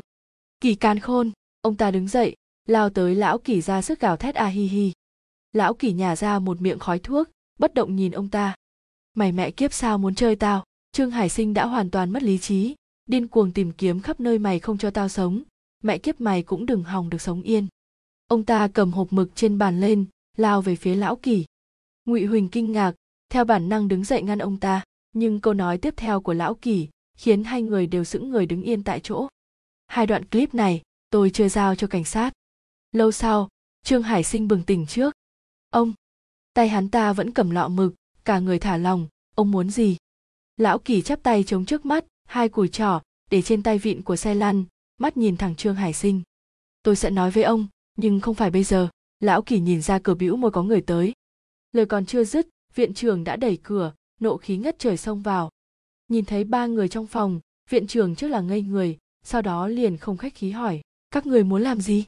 Không đợi họ trả lời, viện trưởng nhìn thẳng lão kỳ nói, lão kỳ chúng ta nói chuyện đi. Nói xong, ông quay sang trương hải sinh vẫy vẫy tay. Ông ra ngoài trước đi. Trương hải sinh đặt lọ mực về chỗ cũ, nhìn lão kỳ một cái, ánh mắt phức tạp, sau đó không nói gì mở cửa đi ra ngoài. Viện trưởng thở hồng hộc chống nạnh đứng yên tại chỗ, nhìn ngụy huỳnh, quay sang hỏi, cậu là ai? Bạn tôi, lão kỳ bình tĩnh trả lời. Cậu cũng ra ngoài. Viện trưởng không nhẫn nại quay sang ngụy huỳnh vẫy vẫy tay. Ngụy huỳnh đứng dậy, vừa muốn đi ra liền bị lão kỳ dùng tay ngăn lại. Cậu cứ ở đây. Giọng của lão kỳ không cao, nhưng mang theo sự kiên quyết không dễ phản bác ông có gì cứ nói. Gương mặt viện trưởng phình tới tím ngắt, nhịn nửa ngày trời, sau cùng nói qua kẽ răng, lão kỳ, ông thật có bản lĩnh nhỉ? Lão kỳ cười, cảm ơn. Mẹ kiếp ông không thể đánh tiếng với tôi trước được sao? Viện trưởng bị nụ cười của lão kỳ chọc giận triệt đề, xông thẳng tới trước mặt ông, tựa hồ muốn cụng chán với ông. Viện trưởng. Lão kỳ hơi ngẩng đầu lên nhìn thẳng vào mắt đối phương con cái họ đưa họ vào đây, là để được chăm sóc mỗi ngày, không phải để bị tên khốn kiếp trà đạp. Viện trưởng nhất thời cứng họng, sững sờ nhìn lão kỳ, sau cùng ra sức gật đầu. Đúng vậy, chỗ chúng tôi quản lý không tốt, không thể chứa nổi đại thần tôn quý ông đây. Ông lách người qua chỉ về hướng cửa ông đi đi. Tôi không đi đâu cả, lão kỳ co người trên xe lăn, thay đổi tư thế thoải mái hơn tôi cứ ở đây. Tôi là viện trưởng viện trưởng lại tiến lên trước từng bước từng bước tới gần ở đây tôi nói mới được tính ông có thể thử xem. Lão kỳ thong thả phủi bụi trên tấm thảm. Bức màn đen tối trong viện dưỡng lão bị vạch trần. Người trình báo bị đuổi đi. Để trả thù sáng mai trên các phương tiện truyền thông sẽ là tiêu đề này. Biểu tình của viện trưởng bỗng chốc cứng đờ. Lâu sau, ông đứng thẳng người lại, dùng tay chỉ vào mũi lão kỳ. Được, gương mặt ông nhăn nhúm, lộ ra hàm răng lồm chồm ông được lắm. Nói xong, viện trưởng xoay người ra khỏi phòng, ra sức đạp cửa. Lão kỳ chậm rãi thở phào một hơi, xoay người nhìn sang ngụy huỳnh lại thấy anh đứng phía sau mình cách chừng một mét, đang cho mày như suy tư nhìn ông. Lão kỳ, ngụy huỳnh nhìn ông, ngập ngừng thấp giọng hỏi rốt cuộc bác muốn làm gì. Lão kỳ cười, hỏi ngược lại dọa cậu rồi sao? Ông cầm hộp thuốc lá, di chuyển chiếc xe tới chỗ có ánh mặt trời, nhìn vào góc phòng, lại châm một điếu thuốc. Người vừa nãy cậu nhìn thấy ở cửa, họ điền, tên là điền hữu quang nửa gương mặt của lão kỳ bị khói thuốc che phủ, nhìn có vẻ tâm trạng nặng nề, hắn ta quá vợ, chừng hai năm trước được đưa tới đây tên khốn đấy, không có việc gì thường vây lấy mấy cụ bà trong viện, động tay động chân, chiếm tiện nghi. Lão kỳ dùng mũi hừ một tiếng, khóe miệng là một nụ cười khinh bỉ. Khoảng ba tháng trước, tôi phát hiện hắn và trương hải sinh qua lại thân thiết. Lão kỳ xoay người lại, nhìn sang ngụy huỳnh, biểu tình nặng nề lão điền là tên gà trống không nỡ, bỏ ra dù chỉ một đồng. Trương hải sinh là tên không có lợi lộc gì thì miễn bàn, hai người họ sao lại ở bên nhau được? Tôi cảm thấy rất kỳ lạ, liền để ý một chút. Kết quả bị tôi phát hiện họ có bí mật. Bọn chúng câu kết với nhau, đi. Đúng vậy, lão kỳ bĩu môi lão tần trước đây là giáo viên dạy múa, khí chất tốt, xinh đẹp, mắc phải chứng alzheimer, là chứng mất trí nhớ của người già, sau cùng bị người nhà đưa tới đây. Ông đưa một bàn tay xòe ra năm ngón, một lần 50 tệ, lão kỳ đung đưa bàn tay đó với ngụy huỳnh, trương hải sinh nhận tiền, liền thêm thuốc an thần cho lão tần, tiện cho lão điển đức hiếp bà ấy, tên khốn đó vì để được sướng mỗi lần còn mang theo dầu mè. Ngụy huỳnh cuối cùng cũng biết mùi kỳ lạ trên người bà tần từ đâu mà có, nghĩ tới mục đích dùng dầu mè dạ dày không nhịn được cuộn trào từng cơn. Lão tần đáng thương, bị bỏ thuốc, vô tri vô giác bị trà đạp, lão kỳ thở dài, nhưng tôi nghĩ trong lòng bà ấy biết chỉ là bà ấy không nói rõ được thôi. Ông ra sức ấn đầu thuốc, trước tết, người nhà bà tần đón bà ấy về, bà ấy rất vui mừng, vui như một đứa trẻ, nhưng mùng 6 tết bà ấy lại bị đưa trở lại lúc con trai sắp đi, ánh mắt đó của bà, ai có thể hiểu được? Trải qua những ngày vui ngắn ngủi, lại phải đối mặt với ngày tháng cô độc tịch mịch. Càng huống hồ, còn phải chịu sự sỉ nhục và cưỡng hiếp kéo dài. Nhưng nỗi băn khoăn trong lòng ngụy huỳnh ngày càng lớn. Lão kỳ ngụy huỳnh trầm mặc nửa buổi trời, cuối cùng mở miệng hỏi bác là người am hiểu pháp luật, đúng không? Lão kỳ dường như cũng không ngạc nhiên với câu hỏi của ngụy huỳnh, gật đầu. Ừm, vậy trong lòng bác hiểu rõ, trương hải sinh và lão điền là đồng phạm đúng không? Đúng. Vậy sao? Bác lại không giao hai đoạn clip đó cho cảnh sát. Ngụy huỳnh nhìn thẳng vào mắt lão kỳ một kẻ vì tiền mà ức hiếp một cụ già vô tri vô giác như trương hải sinh so với lão điền còn đáng ghét hơn. Lý do tôi mới gửi hai đoạn clip đó cho cậu chính là vì không muốn để cảnh sát nhìn thấy. Lão kỳ nhìn sâu vào mắt ngụy huỳnh tôi không có ai đáng tin cậy. Trừ cậu ra. Bác không trả lời câu hỏi của cháu. Nói ra thì dài. Lão kỳ chợt thở dài. Ông cúi người vùi mặt vào hai tay. Lúc sau ông ngẩng đầu lên trong mắt là nỗi bi thương và sầu khổ. Chàng trai cậu có nhẫn nại nghe không? Bác cứ kể. Ngụy huỳnh kéo ghế ngồi xuống lặng yên nhìn lão kỳ. Trước đây tôi từng nhắc chuyện vợ tôi đã qua đời đúng không? Lão kỳ co người trên xe lăn đôi mắt từ đầu tới cuối nhìn lên tấm thảm trên đầu gối. Dạ. Kể ra thì đó là chuyện của thế kỷ 20. Lão Kỳ cười năm 1990, đến năm 1991, cậu bao nhiêu tuổi? Cháu còn chưa ra đời, cháu sinh năm 92. Hờ hờ, vậy cậu nhất định không biết, lão Kỳ đôi mắt vô thần, khi đó, thành phố C liên tiếp xảy ra bốn vụ cưỡng hiếp giết người. Gì? Ngụy Huỳnh trừng to mắt ý bác là. Đúng vậy, lão Kỳ cúi đầu, vợ tôi chính là nạn nhân thứ bốn. Ngụy Huỳnh kinh ngạc tới cả nửa ngày cũng không thốt ra lời, sau cùng thì thầm nói, lão Kỳ, xin lỗi. Hai, không có gì, lão Kỳ lắc đầu đã hơn 20 năm rồi. Ông đưa tay vỗ vỗ đầu gối Ngụy Huỳnh, trên mặt lộ ra biểu tình cổ quái như cười như không, như đang an ủi đối phương, nhưng trong mắt lại ngấn lệ. Ngụy huỳnh không nhẫn tâm nhìn ông nên cúi đầu nhìn xuống. Ngày mùng 5 tháng 8 năm 1991 bà ấy đi tham gia tiệc cảm ơn sau đám cưới của một đồng nghiệp. Lão kỳ đưa mắt nhìn ra ngoài cửa sổ tựa hồ như nói một mình buổi chiều 5 giờ hơn ra cửa mặc đầm xanh chấm bi trắng đôi giày cao gót mới mua còn dùng nước hoa mít hồ điệp phu nhân tôi đặc biệt nhờ bạn mang từ nhật về. Kết quả bà ấy cả đêm không về. Sau đó thì sao? Tôi báo cảnh sát. Bạn bà ấy nói sau khi tan tiệc tầm hơn 10 giờ bà ấy đã đi khỏi. Nhưng tôi đã tìm khắp những nơi bà ấy có thể tới. Vẫn không thấy bóng dáng bà ấy đâu. Mãi tới sáng ngày 7, tôi nhận được điện thoại của cảnh sát. Ngụy huỳnh không nói nên lời sững sờ nhìn ông. Sau khi bà ấy bị cưỡng hiếp bóp chết thi thể còn bị phân thành 10 mảnh vứt ở mọi ngóc ngách trong thành phố này lão kỳ ánh mắt nhìn về xa xôi giọng nói trở nên máy móc không chút sắc thái tình cảm. Dường như đang trần thuật một câu chuyện không liên quan tới mình lúc tôi nhìn thấy bà ấy cả chân phải còn chưa được tìm thấy. Ngụy huỳnh không kìm được anh đứng phát dậy bắt lấy vai lão kỳ, gào lên vụ án đều phá chưa? Bắt được hung thủ chưa? Cơ thể lão kỳ theo động tác của ngụy huỳnh mà lắc lư ông quay đầu nhìn vào mắt ngụy huỳnh biểu tình yếu đuối vô lực. Bắt được rồi tôi dự phiên tòa xét xử hắn bị phán tội tử hình lập tức thi hành. Ngụy huỳnh phút chốc nhẹ nhõm, anh ngã ngồi ra sau ghế, ngực phập phồng. Trên mặt lão kỳ lại không có vẻ sung sướng vì đại thù được báo, ngược lại, thần sắc ông càng thêm bi thương. Nhưng cảnh sát bắt sai người rồi, hắn không phải hung thủ, trong phòng lặng im như tờ. Ngụy huỳnh há miệng cứng lưỡi nhìn lão kỳ, nửa buổi trời mới thốt ra mấy chữ, ông nói sao? Cảnh sát bắt được người tên hứa minh lương, là người bán thịt. Lão kỳ cười thê lương có vân tay của hắn cũng có khẩu cung cái gì cũng khớp với nhau nhưng hung thủ không phải là hắn. Sao? Chương 17, u linh. Phân tích hiện trường vụ án giết người phân xác 10.28, tóm tắt vụ án.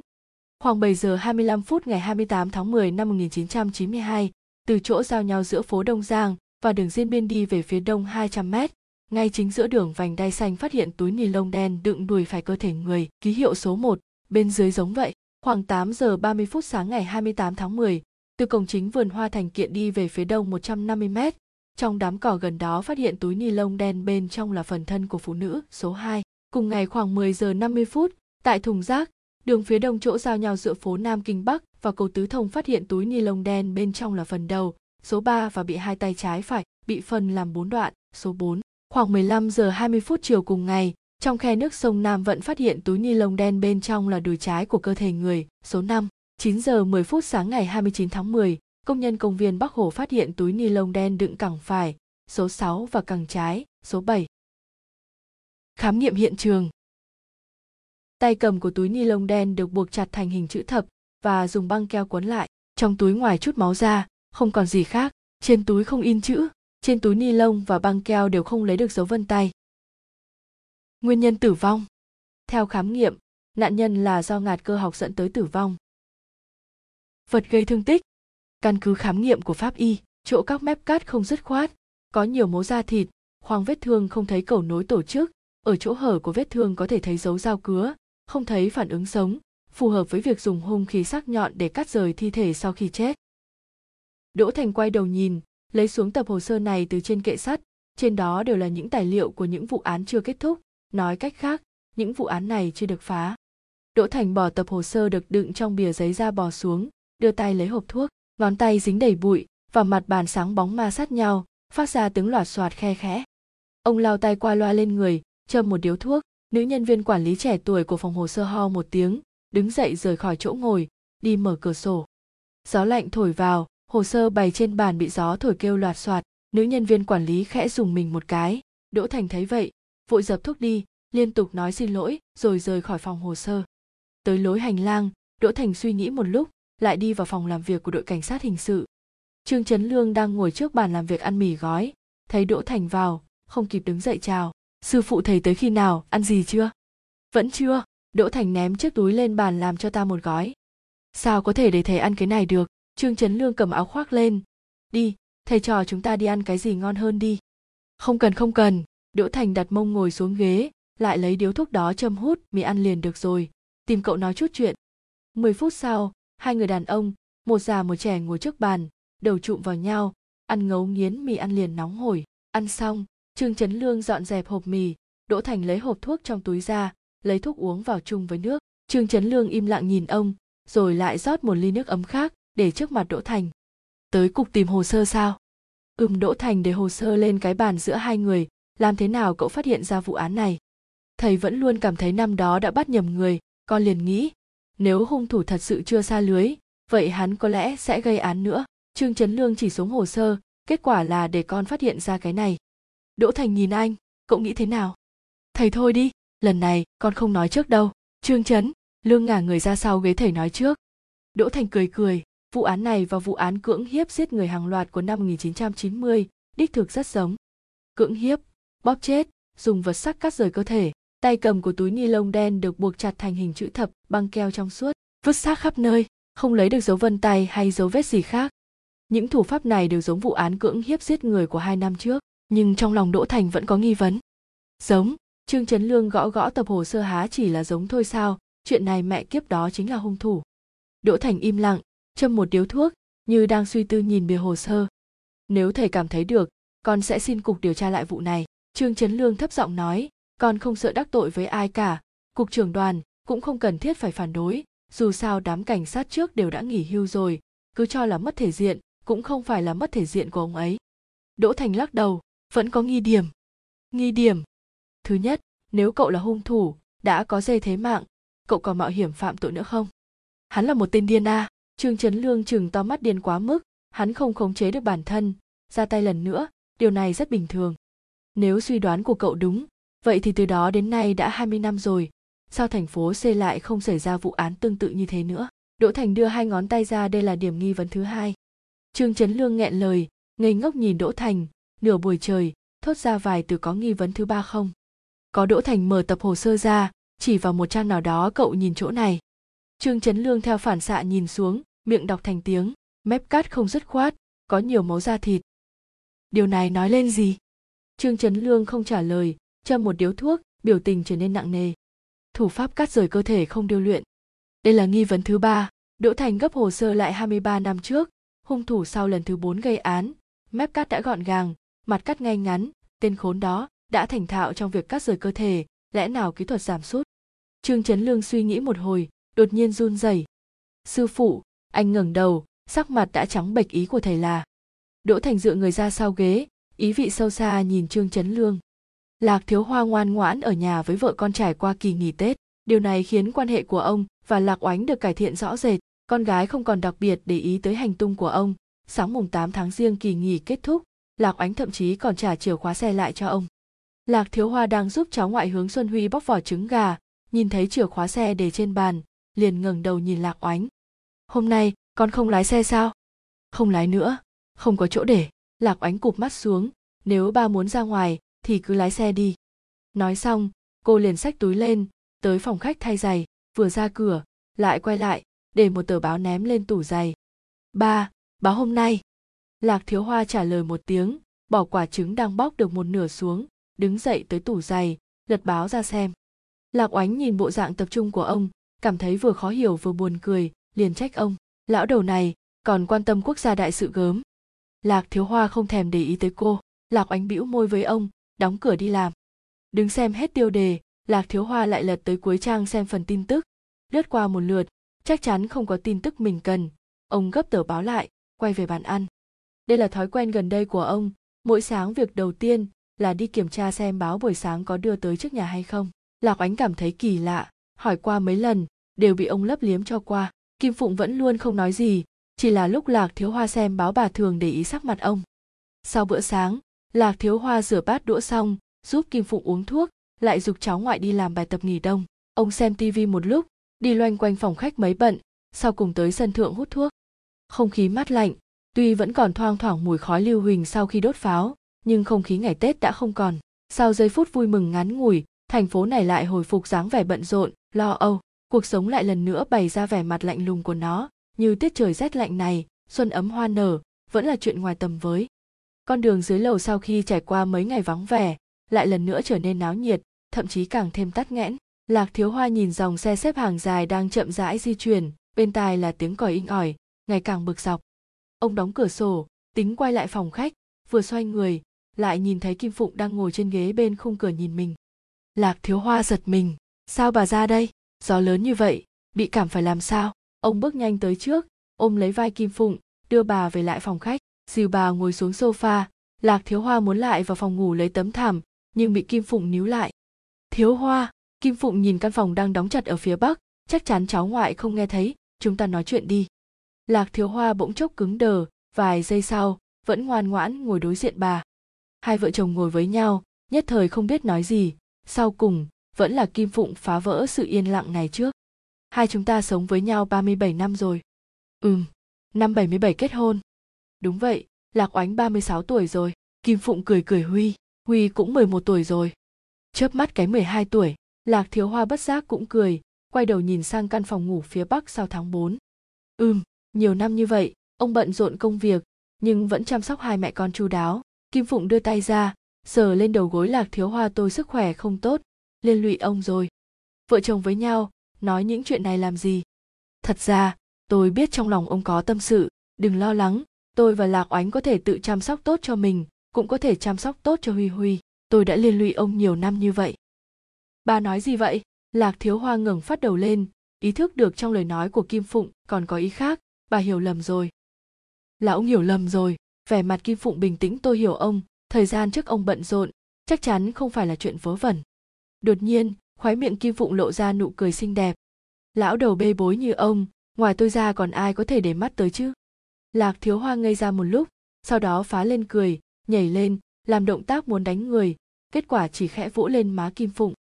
Kim phụng cười né đi, hai vợ chồng già ba mươi mấy năm đùa một trận, làm hướng xuân huy đang trong phòng ngủ thò đầu ra. Bà ngoại, ông ngoại, hai người làm gì thế ạ? Không có gì, hai chúng ta đang đùa thôi. Lạc thiếu hoa là mặt hổ, nhưng không nhịn được ý cười mau đi làm bài tập, cẩn thận nếu không mẹ con về thu thập con đấy. Hướng xuân huy thẻ lưỡi, rút về phòng lạc thiếu hoa quay sang cười với kim phụng. Bà lão như bà, không nghiêm chỉnh gì cả. Nhìn xem, để cháu ngoại cười rồi. Kim phụng cười không nói gì, vẻ mặt dần trở nên nghiêm túc. Chuyện ông đang làm, có thể nói với tôi không? Lạc thiếu hoa liền thu lại nụ cười, lúc sau, lắc đầu, không được, ít ra bây giờ vẫn chưa được. Kim phụng tựa hồ đối với đáp án này sớm đã có chuẩn bị, trên mặt nhìn không ra chút vẻ thất vọng nào. Chuyện này, đối với ông rất quan trọng sao? Quan trọng, lạc thiếu hoa ngẫm nghĩ lại nói thêm một câu vô cùng quan trọng. Có nguy hiểm không? Không lạc thiếu hoa cười bà quên tôi làm nghề gì sao? Ừ tôi biết rồi. Kim phụng ngồi thẳng người dậy, hai tay để trên đùi, thở dài đi đi. Lạc thiếu hoa ngẩng đầu. Gì? Đi đi đi làm việc quan trọng của ông đi. Nếu không trong lòng ông sẽ bất an. Kim phụng lấy chìa khóa xe để vào tay lạc thiếu hoa tôi sẽ giải thích với lạc oánh. Ông yên tâm, huy huy để tôi chăm sóc, không sao đâu. Lạc thiếu hoa cầm chìa khóa xe sững sờ nhìn vợ, nửa buổi trời, lầm bầm nói, sau khi việc này kết thúc, tôi sẽ nói với bà. Ừm, vẻ mặt kim phụng vẫn điềm tĩnh cười, tôi đợi. Trong thời gian này thành phố xê sóng yên biển lặng, ngoài những tên đen đủi vì uống say quá độ, hoặc những kẻ ăn uống quá chớn bị đưa vào viện, thì là vài đứa trẻ chơi phá bị thương. Không có người bị giết hại mà quỷ cũng qua tết. Lạc thiếu hoa chỉ có thể thông qua báo chí để biết tình hình thành phố c mấy ngày nay. Vụ án mà ông quan tâm nhất không xảy ra ít nhiều khiến ông cảm thấy được an ủi vì vậy lúc đi vào tiểu khu lục trúc Huyền, bước chân ông không nặng nề như trước nữa thậm chí còn thong dong tự tại đi tới trước tòa 22, ông ngẩng đầu nhìn lên cửa sổ phòng 501 ban 4, vì là ban ngày, không cách nào xác định bên trong có người hay không. Lạc Thiếu Hoa ngẫm nghĩ, xoay người đi tới căn phòng của tòa lầu đối diện. Lên tới tầng 6, Lạc Thiếu Hoa đứng trong lối hành lang, lấy ống nhòm ra nhìn sang nhà Lâm Quốc Đông. Bài trí trong phòng vẫn như cũ, chỉ là có chút lộn xộn, chiếc laptop để trên bàn, trong trạng thái đóng lại. Lạc Thiếu Hoa di chuyển ống nhòm sang trái rồi sang phải, nhìn không ra dấu vết có người hoạt động trong phòng. Hắn ra ngoài rồi. Lạc Thiếu Hoa bỏ ống nhòm xuống, trong mày, tâm trạng vừa mới có chút thả lỏng khi nãy giờ đã mất đi một nửa. Bất luận thế nào, tên này không nằm trong phạm vi giám sát của mình, thì vẫn khiến người ta không thể yên tâm. Ông dựa vào tường, châm một điếu thuốc, theo quy luật hoạt động gần đây của Lâm Quốc Đông, hắn ta có lẽ chỉ đi mua thức ăn mà thôi, vậy thì trong vòng một giờ sẽ quay lại. Nhưng, Lạc Thiếu Hoa không biết hắn ra ngoài từ lúc nào, cho nên, việc bây giờ có thể làm chính là chờ đợi. Hút thuốc, trong phạm vi chật hẹp của lối hành lang hoạt động cơ thể, thì thoảng uống một ngụm nước ấm từ bình giữ nhiệt, cứ cách 20 phút lại dùng ống nhòm quan sát động tĩnh của nhà Lâm Quốc Đông. Nghe dưới lầu có tiếng người truyền tới, Lạc Thiếu Hoa sẽ nấp sau cửa sổ, cẩn thận quan sát một lượt, nhưng cả nửa giờ đồng hồ trôi qua, trong nhà Lâm Quốc Đông vẫn yên ắng như cũ. Lạc Thiếu Hoa bắt đầu hoài nghi phán đoán của mình, tên khốn này lẽ nào đã ngủ say rồi, hay là chết trong nhà rồi. Nếu như vậy, mẹ kiếp quá tốt rồi, Lạc Thiếu Hoa ác ý nghĩ, ông hoạt động đôi chân sớm đã tê cứng ngẫm nghĩ quyết định qua phía đối diện tìm hiểu thực hư lạc thiếu hoa kéo cái nón của áo khoác bằng bông lên lại dùng khăn quàng cổ che kín chỉ lộ ra mũi và hai mắt ông đeo túi sách lên lặng lẽ xuống lầu chậm rãi xuyên qua khoảng trống giữa hai tòa lầu nhìn xung quanh một lượt bước vội vào lối cầu thang của tòa 22 ban 4. Bước nhanh lên lầu 5, Lạc Thiếu Hoa đã cảm thấy có chút thở dốc. Ông đứng ở chiếu nghỉ một lúc, đợi nhịp tim hơi bình ổn lại, cẩn thận đi tới gần cánh cửa sắt phòng 501, gỡ mũ xuống, kể tai sát vào cánh cửa, nín thở lắng nghe. Trong phòng vắng lặng như tờ, không có lấy chút âm thanh nào, Lạc Thiếu Hoa đứng thẳng người dậy, lặng lẽ nhìn cánh cửa sắt trước mặt, nghĩ một lúc, ông quyết định mạo hiểm đưa tay lên, gõ phải tiếng lên cửa. Tựa hồ cùng lúc, Lạc Thiếu Hoa xoay người, chuẩn bị tốt việc chạy nhanh xuống lầu, nhưng vài phút qua đi, trong phòng vẫn không có phản ứng gì. Lạc thiếu hoa thở dài một hơi lâm quốc đông thật sự không ở nhà nhưng hơi thở này rất nhanh bị nghẹn trong họng. Trong lòng ông đột nhiên dâng lên một nỗi kích động không thể kìm nén. Sau cánh cửa đó là gì? Lâm quốc đông đang trải qua cuộc sống thế nào? Lạc thiếu hoa ý thức được ngoài cảnh tượng trong cánh cửa sổ vé tí đó ra ông đối với cuộc sống thường ngày của lâm quốc đông tựa hồ không biết gì cả. Hắn ăn gì ngủ ở đâu? Xem loại sách gì? Lên trang mạng nào? Trong những đêm dài, hắn an nhiên ngủ say hay trằn trọc khó ngủ? Đáp án chính là bên trong cánh cửa sắt này. Hồ hấp lạc, thiếu hoa trở nên gấp rút. Nếu có thể tìm hiểu mọi thứ, có lẽ sẽ đưa ra một phán đoán đáng tin hơn về hắn. Hơn 20 năm bị giam giữ, rốt cuộc huấn luyện lâm quốc đông trở thành một lão già ngoan ngoãn hay chỉ để hắn giấu đi răng nanh và móng vuốt sắc nhọn của mình? Nếu có thể chứng minh được về trước, vậy thì mọi thứ có thể kết thúc rồi lạc thiếu hoa không dằn nổi lòng, bỏ ba lô trên vai xuống, ngồi xổm xuống mặt đất để mở. Từ trong chiếc hộp kim loại nhỏ lấy ra hai cọng dây thép. Ông nhìn xung quanh, nhanh tay đem hai cọng dây thép đó cắm vào ổ khóa, nhưng chỉ mới chọc được vài cái, ông đã nghe thấy dưới lầu truyền tới tiếng bước chân không nhanh không chậm. Lạc thiếu hoa dừng động tác, lắng nghe, rất nhanh, tiếng bước chân ngày càng gần, xem ra không phải là mấy hộ sống từ tầng 4 trở xuống.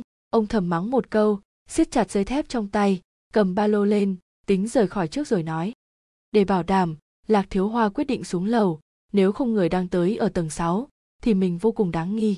Vừa xuống được nửa tầng lầu liền thấy một người đàn ông tay cầm túi ni lông lớn đang ngâm nga từng bước đi lên. Phút chốc đầu óc lạc thiếu hoa trống giống lâm quốc đông mặc một áo khoác bông màu xám quần nhung màu đen giày da đang trong lối hành lang đi lướt qua lạc thiếu hoa. Hắn dường như đưa mắt nhìn lạc thiếu hoa một cái lại dường như không khúc hát hắn ngâm nga không ra điệu gì, không có đoạn giữa, lẫn với tiếng sột soạt của túi ni lông, trong nháy mắt đều rót vào tay lạc thiếu hoa. 23 năm nay, đây là lần đầu tiên hai người họ gần tới vậy. Lạc thiếu hoa thậm chí còn có thể cảm giác được lực truyền tới từ vai đối phương, xuyên qua lớp quần áo, sức mạnh đó mang theo khí đen tràn ngập và mùi tanh ngọt, dường như còn mang theo chất cảm nhấp nháp, rõ ràng kéo, lấy cơ thể lạc thiếu hoa. Chưa tới nửa giây, hai người đi qua nhau trên bậc cầu thang, một người đi lên một người đi xuống lạc thiếu hoa mắt nhìn thẳng toàn thân cứng đờ chạy xuống lầu 4, nghe thấy trên đầu truyền tới tiếng chìa khóa. Ông cố gắng duy trì dáng đi đứng máy móc của mình cho tới khi trước mặt xuất hiện chỗ trống bên ngoài lối cầu thang đột nhiên toàn thân trở nên mềm nhũn. Chính là hắn! Lạc thiếu hoa nghiến răng nói với bản thân mình cảm thấy miệng khô khốc không sai được. Đợi tới sau khi chân không còn run nữa ông dường như dùng một tư thế chạy thẳng tới tòa lầu đối diện chạy tới chỗ quan sát ở tầng 6 lạc thiếu hoa thở hổn hển lấy ống nhòm ra, đứng yên bất động nhìn sang nhà lâm quốc đông. Lâm quốc đông thần sắc bình thường, hành vi bình thường. Trao đồ xong, pha trà, ngồi trước máy tính, hút thuốc, mở máy tính. Có chút khác với thường ngày chính là cái túi ni lông hắn mang về hình như không phải là vật dụng hàng ngày, mà là một chồng giấy in, nhìn giống như một loại bản thảo nào đó. Lâm quốc đông để bản thảo cạnh máy tính. Đầu tiên là đọc nghiên cứu một lượt, tiếp đó gõ nhanh lên bàn phím, thì thoảng hắn sẽ dừng lại lật cuốn từ điển tiếng anh dày cộm. Sau khi tra xong tiếp tục lặp lại động tác. Sau khi quan sát cả nửa giờ đồng hồ lạc thiếu hoa ý thức được lâm quốc đông đang dịch văn bản. Cũng có thể nói là hắn đang tìm việc. Biểu hiện của lâm quốc đông nói lên hai điều. Thứ nhất hắn không phát hiện sự theo dõi của lạc thiếu hoa ít ra thì lúc ở cầu thang cũng chưa nhận ra đối phương. Thứ hai chương 18, cô gái trong ánh hoàng hôn. Nhạc tiêu tuệ ngồi trên giường nghịch điện thoại ngón tay di chuyển nhanh chóng trên màn hình lão kỳ, tốc độ đường truyền wifi này của bác không tệ nha. Chỉ là cái tên buồn cười quá, lão kỳ 60 tuổi, ha ha. Cũng tạm. Cô chơi đi. Kỳ càn khôn không tập trung trả lời qua loa. Lực chú ý vẫn tập trung lên sấp tài liệu dày cộm để trên bàn. Ngụy huỳnh lên mạng tra cả đống tư liệu liên quan tới vụ án giết người liên hoàn năm đó. Sau khi tải về rồi in ra, bấm lại thành tập, tiện cho lão kỳ đọc. Bây giờ có sự giúp đỡ của trương hải sinh. Ngụy huỳnh lui tới viện dưỡng lão tự do dù trương hải sinh vẻ mặt thường không thiện ý chút nào, nhưng đối với yêu cầu của lão kỳ, hắn đều ngoan ngoãn làm theo. Nguyên do trong đó, chỉ có ngụy huỳnh biết. Đây đã là lần thứ hai đưa tài liệu tới cho lão kỳ. Ông xem rất tập trung, thi thoảng dùng bút đỏ đánh dấu lên tài liệu, thi thoảng dừng lại, cùng ngụy huỳnh thảo luận vài câu.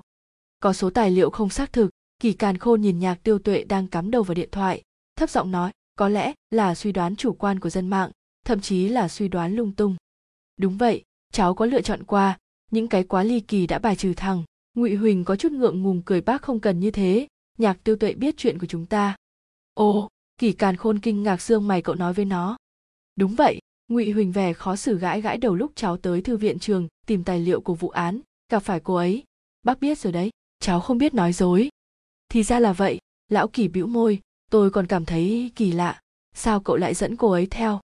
Đừng có ở đó nói xấu cháu. Nhạc tiêu tuệ thình lình mở miệng, nhưng mắt vẫn dán chặt trên màn hình cháu nghe thấy đấy nhé. Kỳ càn khôn và ngụy huỳnh đều cười. Đâu dám?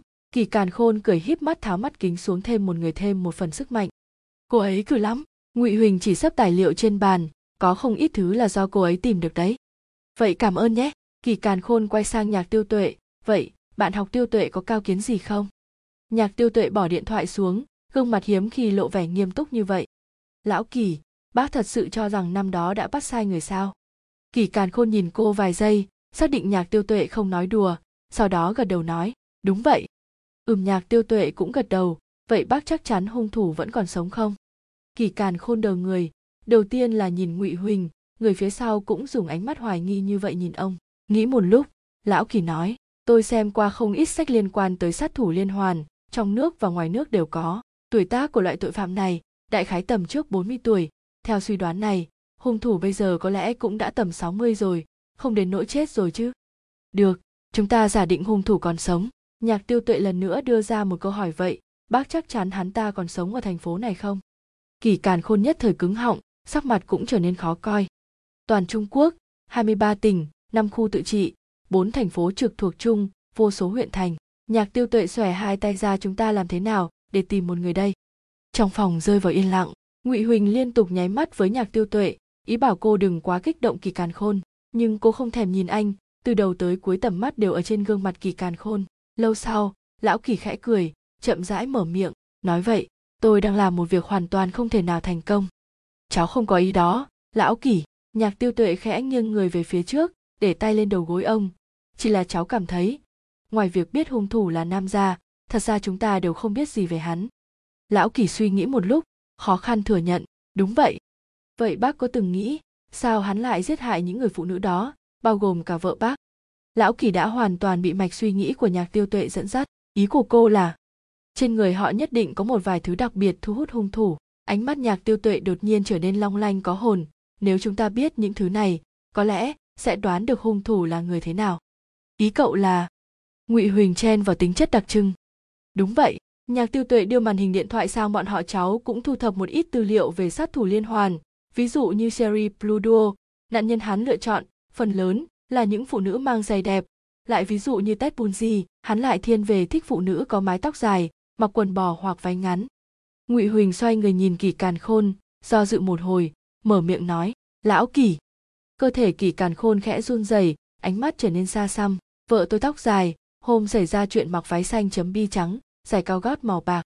Nhạc Tiêu Tuệ chuyển tầm mắt sang Ngụy Huỳnh, ra hiệu anh đem tài liệu để trên đầu gối kỳ càn khôn tới. Ngụy huỳnh làm theo. Nhạc tiêu tuệ tháo kẹp bướm trên tập tư liệu xuống sau một hồi lật sở lấy ra tài liệu vụ án của vùng nam sau đó đem những cái khác chia làm ba phần. Phân chia công việc thôi cô đưa hai sấp còn lại cho kỳ càn khôn và ngụy huỳnh chúng ta xem xem những phụ nữ đáng thương này rốt cuộc có điểm chung gì. Tài liệu của ba vụ án chia ra mỗi người xem một phần nhạc tiêu tuệ còn chuẩn bị cả sổ ghi chép để tùy ý ghi chép lại nhưng nghiên cứu cả nửa ngày trời, trên sổ ghi chép cũng chỉ có mấy dòng chữ, nữ, tuổi từ 27-35. dáng người xinh đẹp, mất tích trong đêm tối. Nhất thời, mọi người đều có chút nhột trí, nhìn cuốn sổ ghi chép lưa thưa không nói gì, kỳ càn khôn ngẫm nghĩ, lại thêm một câu, lúc ở một mình bị đột kích. Nhạc tiêu tuệ nhìn qua đó xem, lại ngẩng đầu nhìn kỳ càn khôn. Tôi từng tham gia phiên tòa, căn cứ theo điều tra của cảnh sát, đối tượng hắn lựa chọn là phụ nữ đi đêm một mình. Lão kỳ tránh ánh mắt nhạc tiêu tuệ, ngón tay run rẩy châm một điếu thuốc sau khi lừa nạn nhân lên xe, dùng vật đánh vào đầu, sau đó mang đi cưỡng hiếp rồi giết hại. Ngụy huỳnh khẽ thở dài, đặt tay lên vai kỳ càn khôn, vỗ vỗ. Nhạc tiêu tuệ cụp mắt xuống, viết vào sổ ghi chép, biết lái xe. Xem ra, tài liệu phía cảnh sát nắm giữ nhiều hơn và đầy đủ hơn. Nhạc tiêu tuệ gấp sổ ghi chép lại có thể có được nó thì tốt. Rồi, dễ gì có được lão kỳ lắc đầu huống hồ nhiều năm vậy rồi. Nghĩ cách thôi, ngư khí nhạc tiêu tuệ rất nhẹ nhàng án cũ năm xưa, không chừng cũng dễ dàng hơn. Đang nói, di động nhạc tiêu tuệ chợt vang lên. Cô cầm máy lên nghe, đối phương tựa hồ đang ở chỗ nào đó rất ồn ào, giọng nói khẩn trương. Nhạc tiêu tuệ chỉ là trả lời, biểu tình ngày càng trở nên nặng nề. Sau cùng, cô hỏi một câu ở đâu? Ừ tôi biết rồi xong liền cúp điện thoại. Nhạc tiêu tuệ xoay người đối diện với kỳ càn khôn, vẻ biện giải. Xin lỗi lão kỳ, cháu có chút việc, phải về trước đây. Không sao, lão kỳ vội cúi người cô bận việc của mình đi. Cô chịu tới giúp đỡ, tôi đã rất cảm kích rồi. Ngoài ra, nhạc tiêu tuệ, chỉ chỉ ngụy huỳnh cậu ấy cũng phải đi với cháu. Ngồi trên taxi, nhạc tiêu tuệ chỉ nói một câu xin lỗi, nhờ cậu giúp mình một việc xong không nói gì nữa. Từ đầu tới cuối chống cằm, nhìn ra ngoài cửa sổ tới thất thần. Ngụy huỳnh nhìn bóng cô in trên cửa xe, trong lòng đầy hoài nghi, nhưng không dám hỏi. Thật ra đích đến của chuyến đi này ở đâu và cụ thể cần giúp gì, ngụy huỳnh đều không quan tâm. Điều khiến anh hiếu kỳ là nhạc tiêu tuệ đối với vụ án giết người hàng loạt lại nhiệt tình ngoài sức tưởng tượng. Điều anh không quên được chính là, trong lối hành lang vắng vẻ ở thư viện, khi anh ấp ấp úng nói ra chuyện lão kỳ nhờ vả, trong mắt nhạc tiêu tuệ ánh lên tia quang mang. Ngụy huỳnh sớm biết cô không phải là cô gái bình thường, nhưng biểu hiện của nhạc tiêu tuệ đối với chuyện này đã không thể dùng từ cảm thấy kích thích và thấy vui để giải thích nữa. Ừm để mình giúp các cậu cùng điều tra nhé. Nói xong, cô đã chạy nhanh tới phòng đọc, tỉ mỉ tìm kiếm trên từng kệ sách. Ngụy huỳnh còn nhớ dáng vẻ của cô khi đó, không phân trần dứt khoát và kiên quyết. Nghĩ tới đây, ngụy huỳnh lại nhìn nhạc tiêu tuệ, cô như đang suy nghĩ chuyện gì đó, biểu tình oán hận lại chán ngán. Điều này khiến mạch suy nghĩ của ngụy huỳnh tạm thời bị kéo về thực tại, khiến anh bắt đầu có chút lo lắng. Vì chuyện mà nhạc tiêu tuệ nhờ anh giúp, rõ ràng không phải là chuyện khiến người ta vui vẻ gì taxi rất nhanh chạy vào trong thành phố. Khoảng nửa tiếng sau, dừng ở trước cửa một nhà hàng trên đường vĩnh an. Nhạc tiêu tuệ trả tiền xe, ra hiệu ngụy huỳnh đi theo cô. Mặt tiền của nhà hàng không lớn, chủ yếu kinh doanh món tứ xuyên. Nhìn cách bài trí của tiệm, dành cho tầng lớp trung lưu và bình dân, nhạc tiêu tuệ đi phía trước, xuyên qua mấy bàn ăn chật kín khách, đi thẳng tới phòng bao. Một người đàn ông trung niên đang đợi ở cửa phòng bao. Nhìn thấy nhạc tiêu tuệ, vội lên đón. Ai, tiêu tuệ, cháu đến rồi nhạc tiêu tuệ chỉ khẽ gật đầu đi lướt qua ông đẩy cửa bước vào. Trong phòng bao còn sáu người nữa một người đàn ông đang xanh mặt tuổi tầm 50, một người đàn ông mặc chiếc áo len màu nâu nhạt đưa lưng về phía cửa đang lớn tiếng la mắng một tay không ngừng đập xuống bàn. Năm người đàn ông còn lại ngồi bên kia của bàn tròn trên mặt là biểu tình mất kiên nhẫn và chán ghét. Ngụy huỳnh vừa bước vào liền ngửi thấy mùi rượu sộc thẳng vào mũi đồng thời dưới chân truyền tới từng tiếng thanh âm kỳ lạ. Anh cúi đầu nhìn trên nền đất của phòng bao đã là một bãi chiến trường, ly tách vỡ và đĩa thức ăn vương vãi, tựa hồ có người đem cả đĩa lòng xào ném xuống đất. Nhạc tiêu tuệ cho mày đi thẳng tới người đàn ông đang la mắng, vỗ vai ông ta, ba, đi thôi. Người đàn ông lại ra sức hất tay ra, đánh trúng người nhạc tiêu tuệ. Mặc kệ ba ba phải làm cho ra lẽ với mấy người họ. Một trong những người đàn ông trung niên ở phía đối diện đứng dậy, ai, lão nhạc, đừng động tay với con trẻ chứ. Không sao không sao. Nhạc tiêu tuệ vừa xoa chỗ đau vừa cười chuộc lỗi với những người đàn ông phía đối diện, quần áo ba cháu đâu. Rất nhanh, một chiếc áo bông màu đen được ném tới, nhạc tiêu tuệ nhặt chiếc áo lên khoác lên người đàn ông, xoay người thấp giọng nói với ngụy huỳnh, nào, tới giúp mình dìu ông ấy. Ngụy huỳnh làm theo, vòng tới trước mặt người đàn ông. Lần đầu tiên anh nhìn rõ mặt đối phương, gầy, râu ngắn cứng, trên mặt đầy nếp nhăn và đỏ ửng. Vừa nhìn liền biết đây là kết quả của việc thường xuyên uống rượu. Không biết là do rượu hay là vì lớn tiếng la mắng nên đã tiêu hao quá nhiều thể lực. Người đàn ông nhắm mắt lại, dựa lên ghế không ngừng thở hổn hển. Ngụy huỳnh tốn nhiều sức mới dìu ông đứng dậy được, miễn cưỡng lôi khỏi phòng bao. Đằng sau họ, nhạc tiêu tuệ liên tục xin lỗi đám đàn ông đó. Sau cùng cùng người đàn ông trung niên đi ra khỏi nhà hàng. Dọc đường đi, người đàn ông trung niên không ngừng phàn nàn. Vừa qua tết xong, mấy bác đây tụ tập một bữa, cháu cũng biết ba cháu đấy, rượu vào là như trở thành một người khác ấy, cho nên không gọi ông ấy ai biết ông ấy tự mình tìm tới, vừa vào là uống uống xong, rồi chửi mắng chửi mắng xong rồi lại đập phá.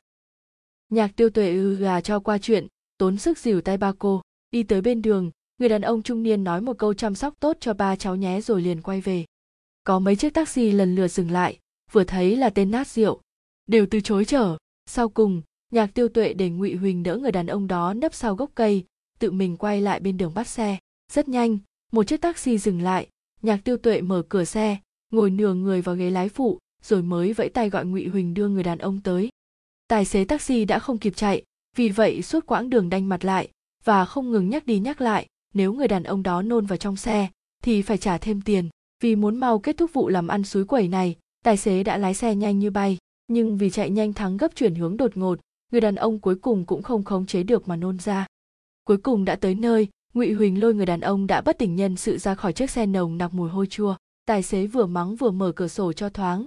Sau khi đòi thêm 50 tệ tiền xe, mới giận dữ rời đi. Nhà nhạc tiêu tuệ ở tầng 4.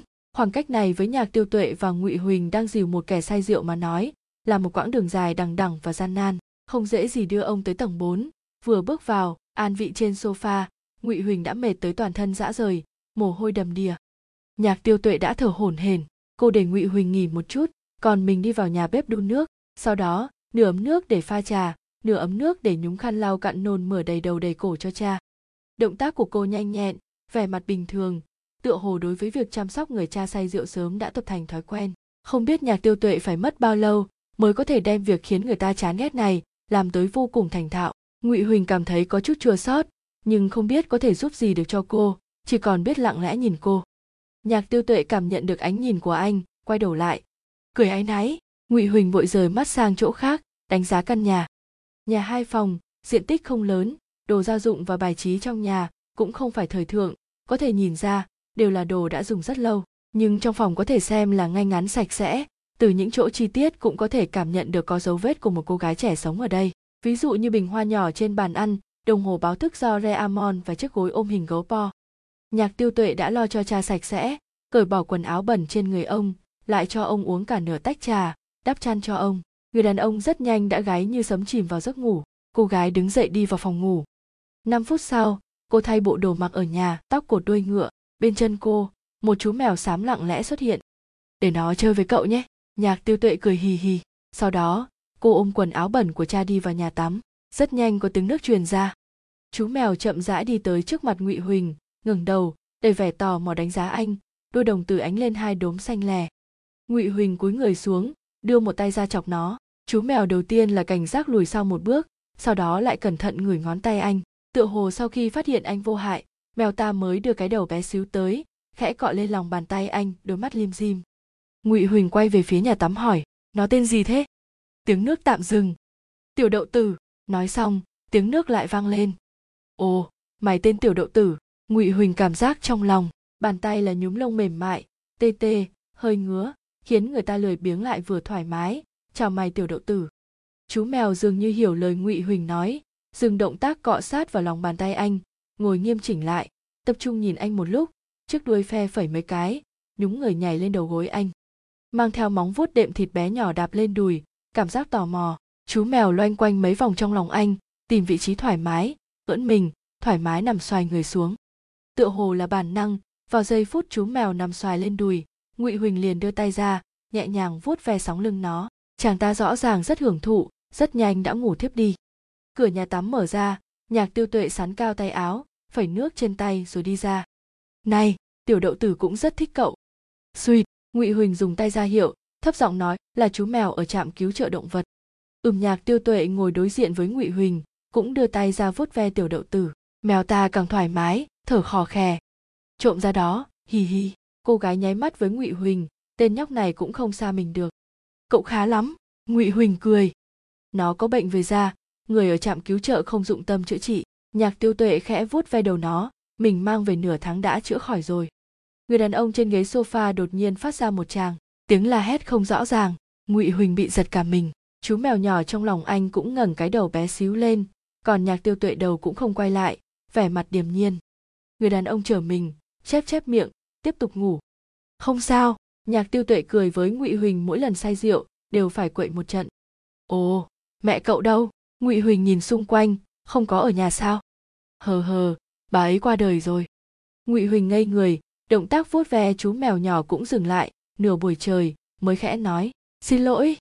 Không sao, biểu tình nhạc tiêu tuệ thoải mái lúc mình chưa tới một tuổi bà ấy đã đi rồi, cho nên đối với mẹ mình không có ấn tượng gì cả, nên cũng không nói là quá đau lòng cô đứng dậy, cậu đói rồi chứ? Mình đi làm cơm. Không cần phiền vậy đâu. Ngụy huỳnh cẩn thận ôm chú mèo trên đầu gối lên mình cũng phải về rồi. Cậu cứ ngoan ngoãn ngồi đây. Nhạc tiêu tuệ không phân bua gì ấn vai anh một lúc xong ngay. Hôm nay, cậu giúp mình như vậy, coi như khao cậu đi. Trong phòng bếp tinh tinh tang tang, từ vị trí ngụy huỳnh ngồi, vừa khéo có thể nhìn thấy dáng vẻ bận rộn của nhạc tiêu tuệ.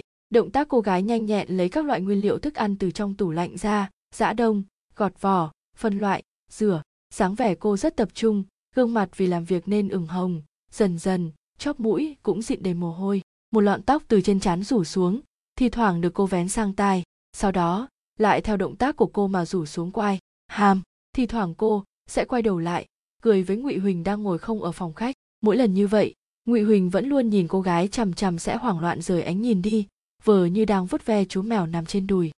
Mười mấy phút sau, mùi thơm ngày càng nồng từ phòng bếp truyền tới tiểu đậu tử hít hít mũi, mở mắt ra, nó vươn mình trong lòng ngụy huỳnh, nhẹ nhàng nhảy xuống, cong đuôi lên chạy vào phòng bếp. Nhạc tiêu tuệ đang thái một cây lạp xưởng, thấy nó chạy tới, cười hì hì nói với nó, mày tỉnh rồi, mèo ham ăn. Cô cầm một miếng lạp xưởng, ngồi xổm người, đưa tới miệng mèo con, chú mèo ngửi ngửi rồi mở miệng gắp lấy, vui vẻ ăn. Ngụy huỳnh phủi lông mèo trên người, ngẫm nghĩ, cũng đứng dậy đi vào trong bếp. Có gì cần giúp không? Ngụy huỳnh dựa vào cửa nhà bếp nhìn các loại bán thành phẩm bày đầy trên bệ bếp không phải chứ? Cậu làm nhiều thứ như vậy. Chút lòng thành, nhạc tiêu tuệ nói qua loa, cậu ra ngoài đi, ở đây rất bừa bộn. Nói xong, cô cầm một con cá hoa vàng đã được tầm bột lên, thả nó vào chảo dầu nóng xèo một tiếng, dầu bốc khói lên. Nhạc tiêu tuệ thành thạo dùng sàng gỗ lật cá, xoay người nhìn ngụy huỳnh vẫn đang đứng ở cửa. Muốn giúp thật thì lột mấy tép tỏi đi.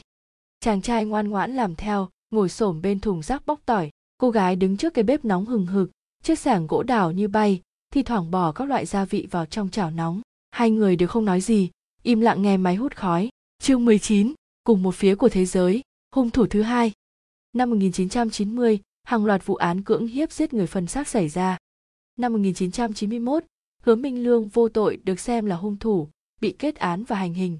Hung thủ thật sự lại không rõ tung tích. Năm 1992, lại một phụ nữ bị dùng thủ pháp tương tự sau khi bị giết hại, rồi bị phân xác, vứt xác, nhưng Đỗ Thành cho rằng đó không phải cùng một người làm. Nói cách khác, xuất hiện hung thủ thứ hai. Sau đó, hắn cũng im hơi lặng tiếng, thành phố C không xảy ra vụ án nào tương tự thế nữa. Vậy động cơ của hung thủ thứ hai rốt cuộc là gì? Bắt trước, Trương Trấn Lương ấn đầu thuốc vào gạt tàn. Nước ngoài từng có tiền lệ này.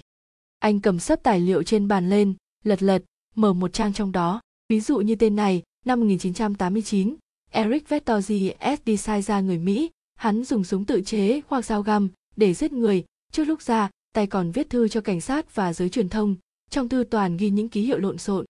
Hắn bắt trước là Đỗ Thành Trong mày sát thủ 12 cung hoàng đạo. Đúng vậy, Trương Trấn Lương bĩu bĩu môi tên khốn này cũng khai, giết người là vì gửi lời chào tới sát thủ 12 cung hoàng đạo. Đỗ Thành thầm mắng một câu, thật sự, vụ án giết người liên hoàn năm đó gây xôn xao dư luận.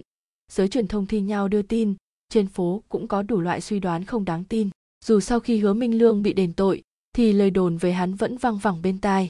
Sự khuếch đại của giới truyền thông thật sự có thể kích thích những phần tử không ổn định đang tiềm ẩn sinh ra xúc động muốn bắt trước, thể nghiệm khoái cảm giết người, phần xác mang lại nhưng đỗ thành ngẫm nghĩ rồi nói nạn nhân có mấy người ba người đỗ thành gật đầu số lượng nạn nhân phù hợp với quy luật mô phỏng sd sai ra đã muốn chào hỏi sát thủ 12 cung hoàng đạo.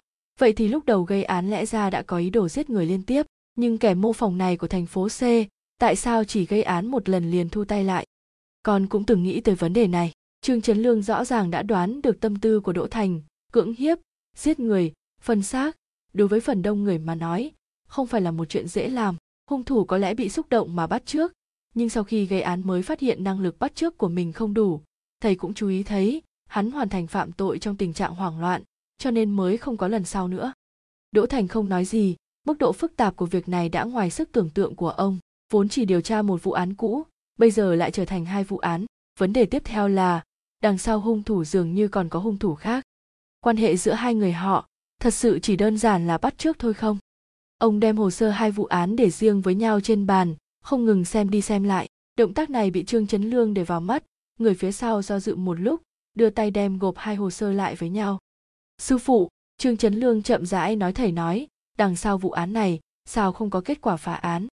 Có nhiều nguyên nhân, đỗ thành thở dài cậu cũng biết, chúng ta phá án, đặc biệt là án mạng, đều bắt đầu từ động cơ, sau đó là điều tra xoay quanh quan hệ xã hội của nạn nhân.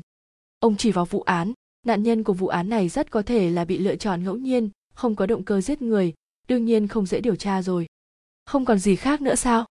Hả? Đỗ thành ngẩng đầu vừa đúng lúc gặp phải ánh nhìn sâu thẳm ý vị của trương trấn lương ông liền ý thức được ý đồ đem gộp hồ sơ hai vụ án lại với nhau của đồ đệ chúng ta đối với mọi phân tích của vụ án đều từ giả thiết trước đó Trương Chấn Lương cân nhắc câu, chữ hung thủ thật sự của vụ án giết người hàng loạt năm 1990 vẫn chưa xa lưới, mà hung thủ giết người vụ án năm 1992 là mô phỏng hung thủ của vụ án trước.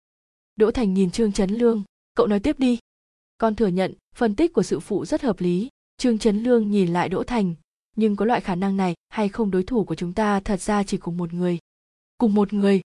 Đúng, Trương Chấn Lương đột nhiên cười, đây chính là một nguyên nhân khác khiến vụ án giết người năm 1992 vẫn chưa được phá. Đỗ Thành híp mắt lại, ý của cậu là... Trương Chấn Lương chỉ vào hồ sơ trên bàn, sư phụ, tốt nhất thầy nên xem người phụ trách vụ án này. Lâm Quốc Đông nhìn lên dòng chữ công ty phiên dịch Tam Hòa trên cửa kính, rồi đẩy cửa đi vào.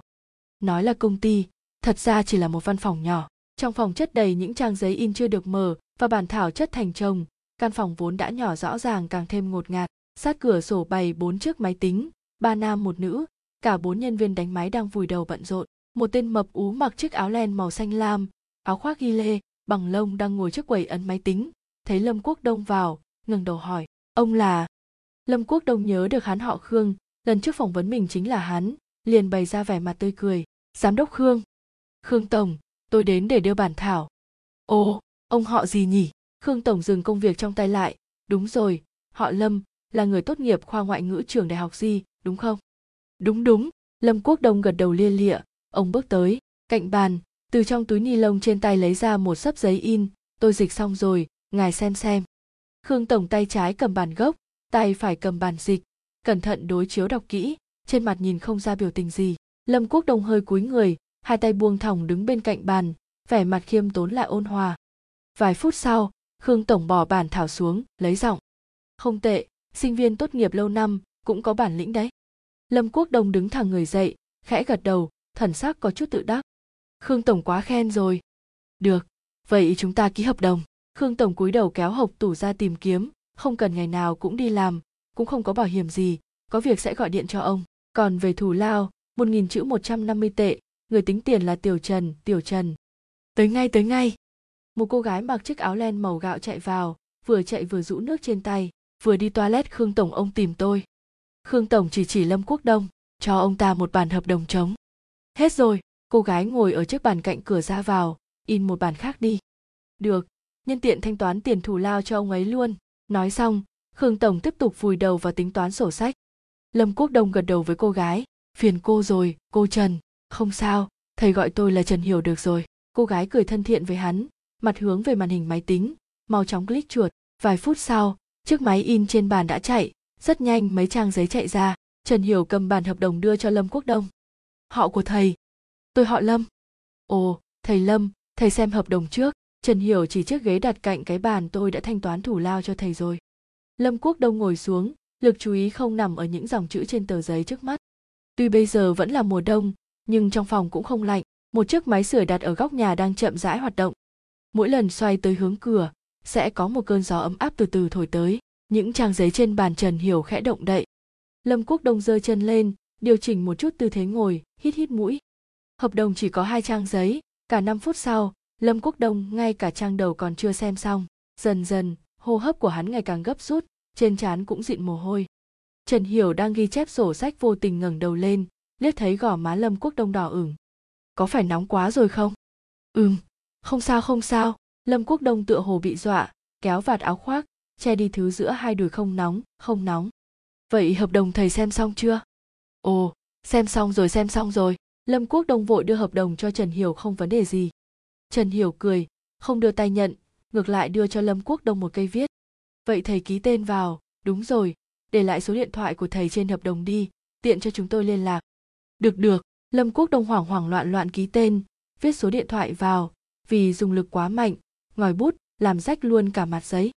Trần Hiểu cầm hợp đồng, xem qua một lượt, được rồi, không vấn đề gì nữa. Ồ, cái này là thù lao lần trước của thầy nói xong, cô đưa cho Lâm Quốc Đông một phong bì. Lâm Quốc Đông nhận lấy, liền cảm thấy mồ hôi trong lòng bàn tay làm ướt cả phong bì. Khương Tổng ngẩng đầu, xong việc chưa? Trần Hiểu trả lời, dạ, hợp đồng ký xong rồi. Khương Tổng ồ một tiếng, tìm kiếm trên bàn, rất nhanh lấy ra bốn phần bản thảo đã được bấm sẵn đựng trong tệp văn kiện trong suốt. Ba bộ kế hoạch, một bộ luận văn. Khương Tổng đưa túi văn kiện cho Lâm Quốc Đông trong một tuần dịch xong, không thành vấn đề chứ? Không vấn đề, lâm quốc đông đem tệp văn kiện cẩn thận bỏ vào trong túi sách vậy. Tôi xin cáo từ. Được. Có gì thì cứ gọi điện. Lâm quốc đông gật đầu tạm biệt xoay người ra khỏi cửa. Lúc đi qua trần hiểu dừng bước. Tạm biệt trần hiểu. Thầy đi cẩn thận cô gái từ sau máy tính ngẩng đầu lên, mỉm cười với lâm quốc đông. Lâm quốc đông đi tới lối hành lang, rồi đi thẳng tới thang máy, ấn nút đi xuống. Lúc đợi thang máy, hắn nhịn không được quay đầu nhìn lại. Đằng sau cánh cửa kính đó, trần hiểu đang cúi đầu làm việc, mái tóc ngắn bị máy sưởi thổi, khẽ tung bay, như một đóa hoa đang tỏa hương thơm ngát.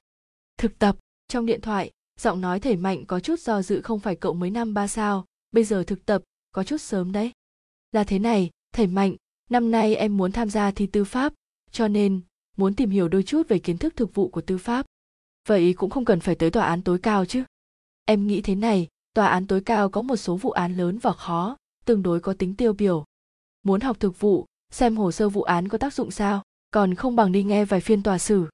Thì đấy, ngụy huỳnh mau chóng mở sổ ghi chép trong tay, bên trên là bút tích của nhạc tiêu tuệ, nhưng xem ghi chép của tòa án, hiệu quả học tập sẽ cao hơn đôi chút cơ hội để nghe tòa xử cũng không nhiều, cũng chưa chắc có thể gặp được vụ án điển hình. Anh dường như đọc từng câu từng chữ đoạn lời thoại này xong, liền nín thở đợi câu trả lời của thầy mạnh. Ừ cũng có chút đạo lý, tiểu tử cậu cũng thật ham học, hiếm thấy. Thầy mạnh ngẫm nghĩ, thế này đi, sáng mai cậu tới văn phòng tôi tôi cho cậu thư giới thiệu, tôi có một bạn học làm ở tòa án tối cao, cậu tới tìm ông ta là được. Sau khi ngụy huỳnh vội nói cảm ơn xong, như chút được gánh nặng rồi cúp máy. Cậu được đấy anh đưa sổ ghi chép cho nhạc tiêu tuệ. Cậu nghĩ ra những lời nói dối này thật sự khiến thầy mạnh tin. Đương nhiên, nhạc tiêu tuệ có chút đắc ý đem sổ ghi chép bỏ vào trong túi lão mạnh rất thích mấy học sinh cầu tiến, cả học viện luật này đều biết. Cô đã chuẩn bị kỹ lưỡng cho cuộc điện thoại này. Nội dung cuộc nói chuyện cơ bản đều nằm trong phạm vi suy đoán của cô, với những chất vấn của thầy mạnh đều tìm được lý do thích hợp, nói dối tới mức gần như hoàn hảo. Vì để tăng thêm tính tin cậy, cô thậm chí còn viết ra hai khả năng có thể xảy ra trong cuộc nói chuyện ngụy huỳnh tựa hồ cầm lời thoại để làm cuộc điện thoại này. Nhất định phải vậy sao? Ngụy huỳnh nghĩ tới nhiệm vụ tiếp theo của mình, bất giác trở nên khẩn trương. Nhất định phải vậy, ngữ khí của nhạc tiêu tuệ vô cùng kiên quyết không tìm hiểu cẩn thận toàn bộ vụ án, chúng ta không làm được gì. Bộ dạng của cô và lúc gặp mặt lão kỳ đều y chang nhau. Chỉ trong mấy ngày ngắn ngủi, ngụy huỳnh nhìn thấy một nhạc tiêu tuệ hoàn toàn khác với trong ấn tượng. Cô gái đó nhiệt tình, hoạt bát, có chút bất cần được phủ bằng lớp bọc cứng cáp lớp bọc này được tạo thành từ sự quật cường, thông minh, thậm chí là giảo hòa từ trong cốt tủy của cô. Nhạc tiêu tuệ tự mình chăm sóc cha. Nhạc tiêu tuệ trong nhà bếp làm cơm thành thạo. Nhạc tiêu tuệ hút thuốc.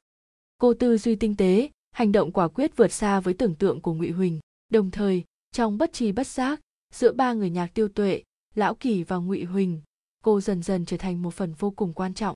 Còn giây phút ngắn ngủi dựa sát vào nhau trên sân thượng, khiến ngụy huỳnh thường cho rằng đó chỉ là ảo giác mà thôi càng vi diệu là giữa hai người tựa hồ trong lòng có một loại mật thiết đều không nhắc tới buổi hoàng hôn đó 9 giờ 30 phút sáng hôm sau, Nguy Huỳnh đứng trước cửa tòa án nhân dân tối cao của tỉnh này, cầm chặt tờ giấy giới thiệu mỏng dính trên tay, nhìn tòa kiến trúc hùng vĩ trước mặt, nhịn không được khẽ run rẩy.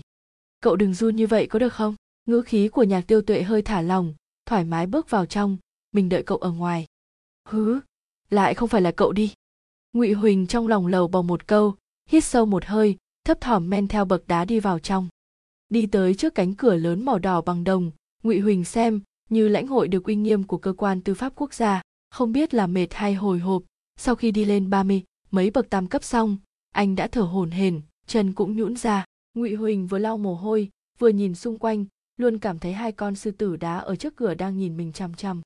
Cùng lúc, anh cũng thu hút sự chú ý của hai người bảo vệ đứng ở cửa. Ngụy Huỳnh tránh né ánh mắt đầy cảnh giác của đối phương, lấy di động ra. Năm phút sau, một người đàn ông dáng người cao giáo từ phòng lớn vội đi ra, sau khi nhìn quanh một lượt, liền thấy Ngụy Huỳnh đang đứng trước cửa. Cậu là học trò của lão Mạnh. Dạ vâng, Ngụy Huỳnh vội gật đầu lễ phép tránh án lưu. Đừng khách sáo như vậy, tính theo lão Mạnh bên đó, cậu gọi tôi sư thúc là được. Tránh án lưu xoay người nói với nhân viên bảo vệ, tới tìm tôi, có cần đăng ký không? Người bảo vệ bày ra nụ cười tươi rói, liên tục xua tay, không cần không cần. tranh án lưu dẫn Ngụy Huỳnh đi thẳng tới thang máy, vừa đi vừa tán gẫu, nội dung không ngoài mấy câu đại loại như lão mạnh sao, rồi thằng cha đó còn hay đi bơi không. Hai người đi thang máy tới thẳng tầng 5, tránh án lưu lấy giấy giới thiệu giúp Ngụy Huỳnh làm xong thủ tục mượn đọc rồi dẫn anh tới trước cửa phòng hồ sơ của tòa án nhân dân tối cao. tránh án lưu bước vào đem thủ tục mượn đọc đưa cho nhân viên quản lý trẻ tuổi ngồi trước cửa sau đó tìm kiếm một lượt đóng dấu xong nhận lấy thủ tục vào đi thấy anh vẫy tay ra hiệu, ngụy huỳnh vội theo vào phòng hồ sơ, tránh án lưu sắp xếp cho anh một chiếc bàn phía sau giữa hai kệ hồ sơ, còn mình đi tới trước kệ hồ sơ. Sau khi tìm kiếm một lượt, lấy hai tập hồ sơ, có bì da bò màu đỏ đậm. Đây là hai vụ án được phán xét gần đây nhất, đều bị phán quyết tử hình. Một vụ là cố ý giết người, một vụ là bán ma túy. Tránh án lưu lật một trong hai tập hồ sơ, chỉ trên mục lục cậu xem, thư phán quyết của tòa, thư tố cáo, quá trình biện hộ, báo cáo tổng hợp tình hình vụ án ghi chép bình duyệt. Cậu chủ yếu xem ghi chép phán quyết tòa án, sẽ giúp ích cho kỳ thi tư pháp của cậu. Ngụy huỳnh liên tục đồng ý. Tránh án lưu nhìn đồng hồ. Được, cậu xem trước đi. Tôi còn có việc phải làm. Có gì thì tìm tôi. Ừ đúng rồi. Cậu không hút thuốc đấy chứ? Dạ ngụy huỳnh vội lắc đầu không không hút thuốc. Ở đây không được hút thuốc, tránh án lưu cười không tệ. Lão mạnh không dạy cậu cái này nói xong. Anh vỗ vỗ vai ngụy huỳnh, đứng dậy rời đi. Ngụy huỳnh ngồi cạnh bàn vừa lật xem hồ sơ, thi thoảng ngẩng đầu lén liếc nhìn nhân viên quản lý một cái, thấy anh ta đang chuyên tâm chơi điện thoại, liền quay sang đánh giá phòng hồ sơ.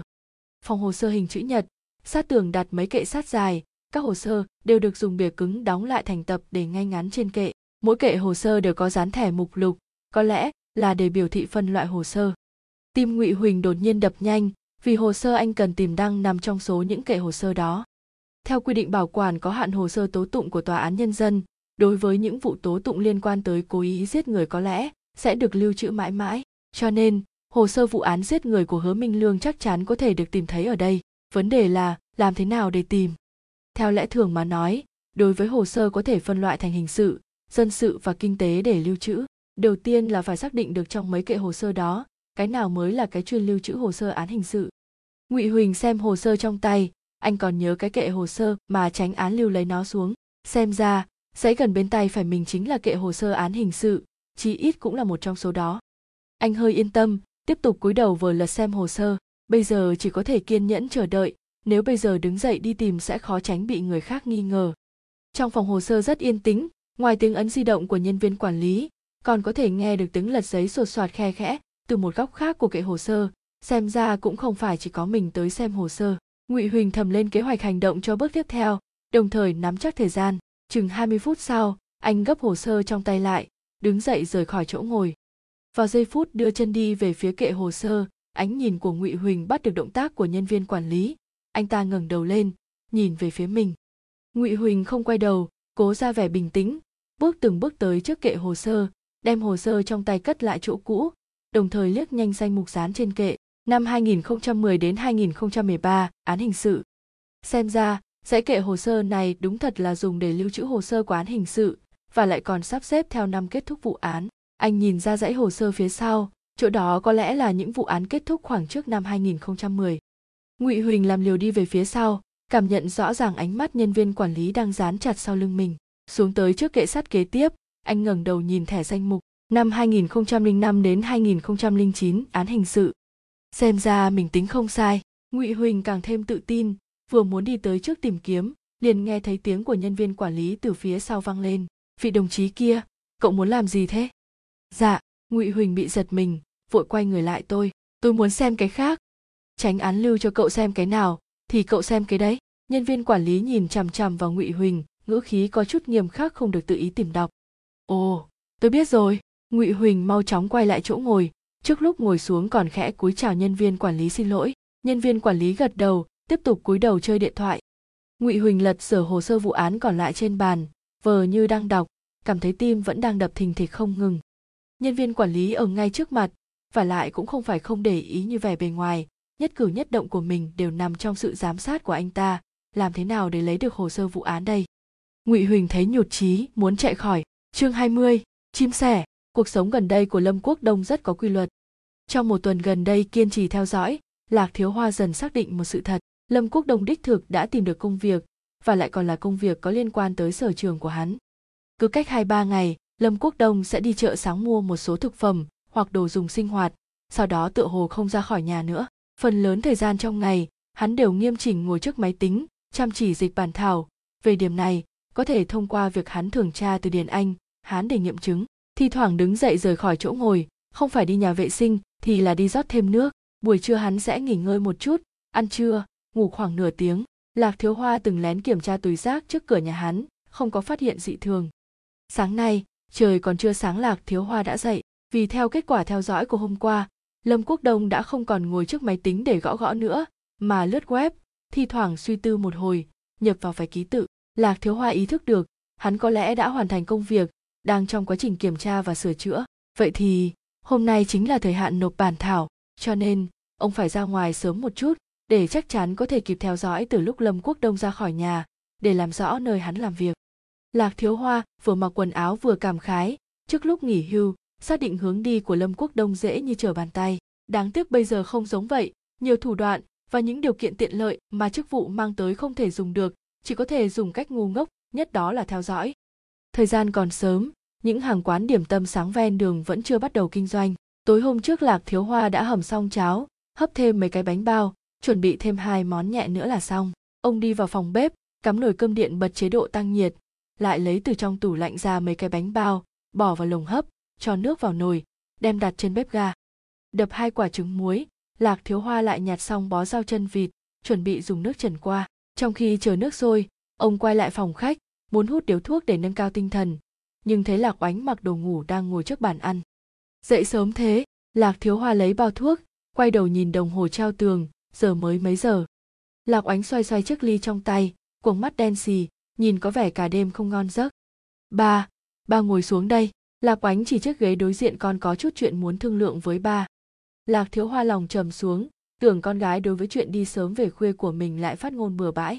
Thật ra, sau tết, kim phụng đã tìm lạc oánh nói chuyện một lần, xem như thay lạc thiếu hoa giải thích. Đồng thời nhắc cô đừng can thiệp vào cuộc sống của ba mình. Lạc oánh trong lòng, dù bán tín bán nghi, nhưng sau đó thật sự không hỏi tới hành tung của lạc thiếu hoa nữa. Vậy, trời vừa sáng lạc oánh tìm mình nói chuyện gì chứ? Trong lòng lạc thiếu hoa đặt câu hỏi lớn, tiện tay kéo ghế ra ngồi xuống. Lạc oánh rót cho ông ly nước, lại đẩy gạt tàn tới trước mặt ông. Có chuyện gì sao? Ba, là thế này. Lạc oanh ấp ấp úng hướng dương lại tìm con nữa rồi anh ấy, muốn phục hôn với con. Ồ, bàn tay đang bật lửa của lạc thiếu hoa dừng lại giữa chừng, chốc lát lại châm điếu thuốc, để bên miệng con nghĩ thế nào. Con không biết, tâm trạng lạc oánh rõ ràng đang dối bời. Anh ấy nói đã chấm dứt với người phụ nữ đó rồi, sẽ sửa đổi, sẽ không tái phạm nữa. Ba ba nói xem người đàn ông này có thể sửa đổi không? Sửa đổi, tè dầm có thể sửa, nói tục có thể sửa, trộm đồ có thể sửa, thậm chí hút ma túy cũng có thể sửa nhưng có một số chuyện có thể thay đổi được sao? Lạc thiếu hoa chợt nhớ tới lâm quốc đông hắn có thể sửa đổi sao? Trải qua 22 năm cầm tù hắn có thể trước lúc đêm xuống lấy thái độ bình tĩnh đối mặt với cuộc sống muôn màu muôn vẻ này sao? Lâm quốc đông có khả năng tái phạm hay không là vấn đề khiến lạc thiếu hoa khúc mắc cả mấy tháng nay. Khi theo dõi trở thành một loại thói quen khi giám sát trở thành một trạng thái khi nơi để giám sát ở tòa 14 lầu 6 tiểu khu lục trúc quyền trở thành chỗ quen thuộc nhất với ông, Lạc Thiếu Hoa bắt đầu quên đi ý định ban đầu của mình. Tựa hồ người này, chuyện này đã tạo thành trọng tâm của toàn bộ cuộc sống ông. Ngày qua ngày giám sát, bắt đầu trở nên máy móc, thậm chí trở thành một loại phản ứng bản năng.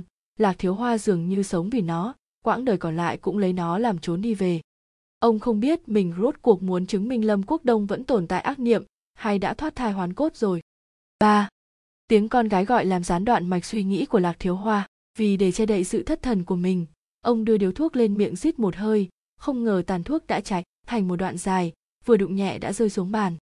Vẫn nên, xem hiệu quả sau này thế nào, lạc thiếu hoa phủi tàn thuốc sao thế, nó hẹn con à? Dạ tối nay cùng ăn tối, lạc oánh biểu tình do dự ba ba nói con có nên đi hay không? Con thấy thế nào? Lạc thiếu hoa dập đầu thuốc chuyện này bà và mẹ con đều không thể thay con làm chủ được, vẫn phải xem cách nghĩ của con.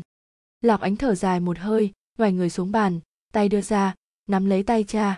Ba, con phải làm sao đây? Một làn hơi ấm và ý muốn bảo vệ mãnh liệt trào dâng trong lòng lạc thiếu hoa. Người phụ nữ hơn 30 tuổi này, tựa hồ phút chốc lại quay về thời thơ ấu, như đang kể lệ than phiền với cha về thành tích thi cử không được tốt lắm, hoặc như đang hỏi xe nên thi vào trường đại học nào. Gặp thì cũng không sao. Lạc thiếu hoa ngẫm nghĩ, mở miệng nói dù đã ly hôn rồi, cũng không cần thiết phải trở mặt thành thù. Nói về chuyện con cái cũng được. Còn về chuyện có phục hôn hay không thì cần phải xem thành ý và biểu hiện của hướng dương thế nào. Dạ lạc ánh vùi mặt vào cánh tay, giọng nói trầm thấp huy huy lớn rồi. Gia đình không hoàn chỉnh, đối với trẻ con cũng không phải là chuyện tốt. Cô đột nhiên ngẩng đầu lên, trong mắt thoáng qua tứa phức tạp và thần tình mong đợi. Hứ, con phải khảo nghiệm anh ấy, nói phục hôn liền phục hôn, hời cho anh ta rồi. Lạc thiếu hoa trong lòng thở dài một tiếng, con gái rốt cuộc vẫn không bỏ xuống được người đàn ông đó. Vậy thì đi đi. Lạc thiếu hoa vỗ vỗ tay cô ăn mặc đẹp chút để cho thằng nhóc đó thấy, con rời khỏi cậu ta vẫn sống rất tốt. Đã quyết định xong, lạc oánh liền trả lời một tiếng, rồi lại hỏi, ba, vậy ba nói xem con mặc gì mới đẹp đây? Hỏi mẹ con đấy, thấy con gái không còn phiền não nữa, tâm tình lạc thiếu hoa cũng tốt lên bà không thể cho con ý kiến được. Lạc oánh tới phòng ngủ chính tìm kim phụng, lạc thiếu hoa quay lại phòng bếp trần giao chân vịt. Bữa sáng đã chuẩn bị xong, ông nhìn đồng hồ, thay quần áo xong, cầm lấy ba lô, đẩy cửa phòng ngủ chính hai mẹ con đang díu dít bàn xem tối nay là quánh mặc gì. Con gái đang thử mặc chiếc áo len cổ chữ v màu gạo. Trên giường còn một chiếc áo khoác da cừu màu cà phê. Thấy cha bước vào, lạc oánh vội đem dây đai áo ngực màu đen nhét vào trong quần áo. Ba, con mặc cái này đẹp không? Đẹp đẹp lắm. Lạc thiếu hoa nhìn sang người bạn đời. Tôi ra ngoài đây, bà nhớ uống thuốc đấy nhé. Ừm, yên tâm. Kim phụng đang đánh giá lạc oánh ông chú ý an toàn nhé. Lạc thiếu hoa đáp một tiếng rồi xoay người ra khỏi nhà trò chuyện với lạc oánh, khiến ông có chút chậm trễ. Lúc đi được nửa đường, lạc thiếu hoa hoàn toàn rơi vào kẹt xe của giờ giao thông cao điểm. Dù ông đã cố gắng không ngừng lườn lách trong dòng xe cộ, nhưng vẫn không cách nào đột phá khỏi vòng vây. Sau cùng đành từ bỏ, nhích từng chút một tới điểm đến. Không dễ gì mới tới được tiểu khu lục trúc uyển, lạc thiếu hoa khóa xe xong, chạy vào trong khu vườn. Bây giờ đã sắp 9 giờ sáng, ông đã không ôm hy vọng có thể theo sát lâm quốc đông được nữa. Đúng thật vậy khi ông chạy tới cửa phòng 501 ban 4 tòa 22, thấy rõ miếng băng keo trong dán ở cửa chống trộm và khung cửa đã bị xé rách. Xem ra Lâm Quốc Đông đã ra ngoài rồi, nhưng trong lòng Lạc Thiếu Hoa vẫn ôm chút hy vọng, biết đâu hắn chỉ đi chợ sáng mua rau thì sao. Vì để chắc chắn, Lạc Thiếu Hoa mau chóng rời khỏi tòa 22, chạy tới tòa 14, về lại chỗ mà ông vô cùng quen thuộc, chỗ giám sát nơi chiếu nghỉ lầu 6. Mọi chuyện như thường ngày, quen tới như đang làm cơm trong nhà bếp của mình vậy tháo ba lô xuống, nhét vào sau vại dao chua nằm phía tay phải, sau đó cúi người xuống, từ chậu hoa trống bên góc trái lấy ra hai cục gạch, đệm dưới cửa sổ. Như vậy vừa tiện quan sát lầu năm phía đối diện, lại tránh cho đôi chân đứng lâu trên nền xi măng lạnh. Lấy ống nhòm ra, lấy túi thực phẩm đựng bánh bao để lên ống khí nóng trong lối cầu thang. Chỗ này có thể giữ ấm thực phẩm, cũng không gây chú ý cho người khác. Nếu có người lên lầu xuống lầu, lạc thiếu hoa đều có thể nhanh chóng thu lại ống nhòm, mau chóng rời khỏi sắp xếp ổn thỏa xong, lạc thiếu hoa nhìn sang nhà lâm quốc đông, rèm cửa mở, đồ đạc trên giường xếp ngay ngắn, chiếc laptop trên bàn trong tình trạng đóng lại, sắp bản thảo bên cạnh thường ngày cũng không thấy đâu. Xem ra lâm quốc đông có khả năng là đi giao bản thảo rồi. Lạc thiếu hoa nhìn đồng hồ, chợ sáng tầm 9 giờ 30 phút đã tan chợ. Nếu mười mấy phút nữa lâm quốc đông không về, cơ bản có thể khẳng định hắn đã rời nhà, để tới công ty phiên dịch rồi. Lạc thiếu hoa bỏ ống nhòm xuống, có chút ủ rủ nhưng theo dõi mấy tháng nay khiến ông học được một điều, đó chính là nhẫn nại chờ đợi. Ông đưa tay lấy túi thực phẩm trên ống khí xuống, bên trong có sáu cái bánh bao nhân thịt, còn tỏa hơi nóng. Lạc thiếu hoa lấy ra hai cái dựa lên chiếc xe đạp, chậm rãi ăn.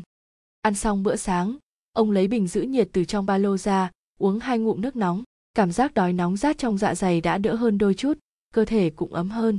Lạc thiếu hoa châm một điếu thuốc, mở sổ ghi chép ra, ghi lại giờ giấc bắt đầu, theo dõi của ngày hôm nay và tình trạng của lâm quốc đông.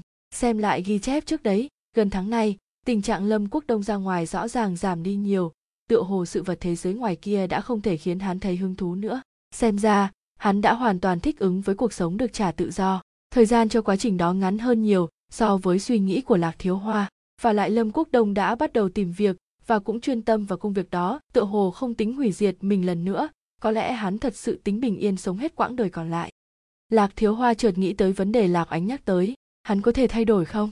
Cách nghĩ của con rể hướng dương cũng giống với một loại khát vọng trong lòng đàn ông. Dại dột động lòng, lại không bỏ xuống được cuộc sống bình yên ổn định của gia đình. Trạng thái tốt nhất chính là ở bên ngoài làm kẻ lăng nhăng phong lưu phóng đãng. Về nhà xoay người một vòng liền hóa thân thành người chồng người cha mẫu mực. Nhưng tuổi tác dần lớn hơn, đặc biệt là khi tinh lực và tài lực đều khó để tiếp tục nữa. Có lẽ anh ta sẽ phát hiện cái gọi là xinh đẹp đến mấy cũng không bằng những thứ tầm thường hơi thở quen thuộc bên giường và ly nước ấm vào mỗi sớm mới là thứ quý giá nhất nhưng lâm quốc đông không giống vậy dù sao chuyện hắn đã làm là chuyện đa số đàn ông đến nghĩ cũng không dám nghĩ tới suy nghĩ một hồi lạc thiếu hoa nhìn đồng hồ đã 10 giờ 10 phút, ông cầm lấy ống nhòm, nhìn sang nhà Lâm Quốc Đông. Trong phòng vẫn như cũ, Lâm Quốc Đông vẫn không thấy tăm hơi đâu. Xem ra, hắn thật sự đã đi giao bản thảo rồi. Lạc Thiếu Hoa nhìn cái ba lô đằng sau vại rau chua, ngẫm nghĩ, lấy ba lô ra, đứng dậy xuống lầu. Quay lại trước cửa phòng 501 ban 4 tòa 22, Lạc Thiếu Hoa chú ý quan sát động tĩnh xung quanh, sau khi xác định an toàn, ông bỏ ba lô xuống, lấy ra một chiếc hộp sắt, sau một hồi lựa đi lựa lại, lấy ra hai dây thép mảnh dài. Ông cắm dây thép vào ổ khóa, khẽ chọc nó, mắt khép hờ, cẩn thận cảm nhận xúc cảm trên tay. Mười mấy giây sau, ông mở mắt ra, dùng sức kéo dây thép một cái lạch cạch một tiếng, cửa mở. Lạc thiếu hoa thở phào một hơi, trong lòng an ủi, cũng có chút đắc ý, về hưu rồi, tay nghề vẫn không mất. Ông mau chóng thu dọn đồ đạc, cầm ba lô lên, chui vào trong. Vào giây phút đưa mắt nhìn về phía phòng khách, Lạc Thiếu Hoa cảm giác một trận nghẹt thở ập tới, cảnh tượng 22 năm trước, dường như đang dần mở ra trước mắt. Cơ thể ông khẽ run rẩy, không thể không vịn vào khung cửa mới miễn cưỡng đứng vững. Bình tĩnh, bình tĩnh. Không biết Lâm Quốc Đông khi nào mới về, giờ không phải là lúc cảm khái, phải nắm chắc thời gian mới được. Lạc Thiếu Hoa không ngừng nhắc nhở bản thân, từ trong ba lô lấy ra một bộ găng tay và bao chân, sau khi mang vào xong, bắt đầu tìm kiếm từ phòng khách. Trước cửa từng để một kệ giày bằng gỗ táo đỏ, giờ đã được thay thế bởi kệ giày bằng sắt. Bên trên chỉ có một đôi dép bằng vải bông mang trong nhà, xem ra Lâm Quốc Đông gần đây không có khách tới thăm. Phía tây phòng khách là bộ sofa sọc cazo màu gạo, khăn trải sofa màu cà phê đã rất cũ. Lạc Thiếu Hoa vẫn còn ấn tượng với chiếc khăn trải sofa này, chỉ là nó từng phủ lên một bộ sofa da bò màu đen. Nền nhà không đổi, đã sờn màu, về sơn loang lỗ, dẫm lên nó phát ra tiếng lạo xạo, vẫn giữ như cũ còn có chiếc bàn ăn mặt đá nằm trong góc phòng khách, trên bàn không có gì cả. Lạc Thiếu Hoa đi tới chiếc tủ đứng trước cửa phòng ngủ, kéo hộp tủ ra xem, ngoài những vật dụng thường ngày, không có thứ gì đặc biệt. Ông ngẩng đầu, nhìn khung hình trên tủ đứng, trong đó là một bà lão tóc bạc trắng, nụ cười miễn cưỡng lại ngượng ngùng. Ông còn nhớ gương mặt này, nhớ vẻ đau khổ cầu xin và nắm lấy vạt áo của ông. Tính ra, thì bà ấy đã qua đời hơn 10 năm rồi. Phía đông bắc phòng khách là nhà vệ sinh, cửa xếp ở trạng thái nửa đóng nửa mở. Lạc thiếu hoa nghiêng người, miễn cưỡng chui lọt qua, chú ý không thay đổi góc cửa mở. Trong phòng vệ sinh còn có chút ẩm ướt, trên bồn rửa mặt vẫn còn vệt nước để lại, bên trên bày ngay ngắn ly đánh răng và xà phòng. Lạc thiếu hoa quét mắt nhìn một lượt, đem tầm nhìn hướng về chiếc bồn tắm kiểu cũ bằng thép không gỉ bên dưới cửa sổ. Ông nhếch miệng, đi qua đó, yên lặng nhìn thành trong của bồn tắm không chút sáng bóng. Nó từng sáng như mới, cũng từng chứa đầy máu. Lạc thiếu hoa nhớ rõ những cảnh tượng ánh huỳnh quang màu xanh tím, máu chảy, bắn tung tóe. Khốn kiếp, lạc thiếu hoa thầm mắng, sao hắn có thể vẫn ở chỗ này mà bình tĩnh rửa mặt, ánh răng chứ? Tìm kiếm khắp một lượt, không có gì khác thường, lạc thiếu hoa theo đường cũ ra khỏi nhà vệ sinh, tới cửa phòng ngủ phía bắc, đẩy cửa, bị khóa. Ông cúi người, cẩn thận nhìn ổ khóa, trên đó phủ một lớp bụi mỏng. Lạc thiếu hoa do dự một chút, quyết định từ bỏ chuyện mở khóa để tìm kiếm. Đây là phòng ngủ của ba mẹ Lâm Quốc Đông, và lại đã lâu chưa được mở qua, có lẽ không có giá trị gì để điều tra. Ông xoay người sang phòng ngủ phía nam, phát hiện cửa phòng đóng nhưng không khóa, khẽ đẩy ra, một mùi khó tả sộc tới. Đó là mùi cơ thể người, mùi thức ăn qua đêm và mùi hỗn hợp của các loại sản phẩm tắm gội, nhưng Lạc Thiếu Hoa ngửi thấy không chỉ có vậy.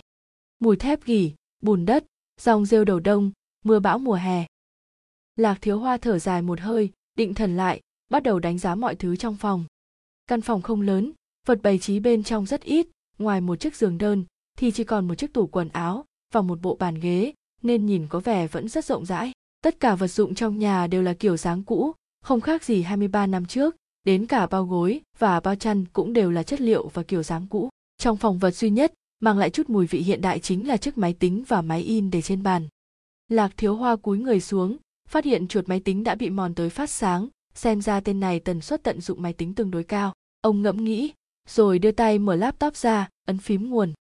Máy tính lặng lẽ khởi động, rất nhanh, âm thanh của Windows vang lên, màn hình trời xanh cỏ thắm của Unix hiện ra.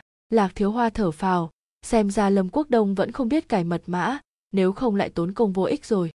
Ông kiểm tra ổ cứng một lượt, không có phát hiện gì, rồi lại mở Internet, tìm trong lịch sử. Lâm Quốc Đông mấy ngày gần đây đa phần vào các trang mạng tin tức, dịch thuật và tra các từ chuyên ngành. Lạc Thiếu Hoa nhẫn nại, kiểm tra từng ngày, phát hiện hắn lên mạng nhiều nhất vào khoảng thời gian Tết, xem ra lên mạng là thú vui tiêu khiển duy nhất của hắn trong những ngày đó. Lạc Thiếu Hoa rất muốn biết nội dung của những trang mạng này, nhưng ông liền từ bỏ suy nghĩ đó, một là lúc này không biết lâm quốc đông sẽ về khi nào thời gian không đủ. Hai là, lâm quốc đông sáng nay đã từng sử dụng laptop. Dù mình có xóa lịch sử tìm kiếm của hôm nay, lỡ như tên này biết xem lịch sử tìm kiếm, thì khó tránh khỏi bị lộ. Ngẫm nghĩ, ông lấy di động ra, chụp lại mấy trang tìm kiếm trong những ngày gần đây, đợi sau này từ từ kiểm tra. Sau khi tắt máy, để chuột về lại chỗ cũ, lạc thiếu hoa nhìn đồng hồ, quyết định rút khỏi. Ông lui khỏi phòng ngủ, đóng cửa phòng, đi thẳng ra cửa chính, vừa chạm vào tay nắm ông đột nhiên nghe thấy tiếng bước chân từ lối hành lang cách một cánh cửa truyền tới. Ánh sáng chỗ mắt mèo trên cửa cũng đột nhiên trở nên tối tăm. Lạc thiếu hoa vội tránh sang một bên, lưng dựa vào cửa, lắng nghe động tĩnh bên ngoài, tựa hồ như cùng lúc, tiếng bước chân cũng biến mất.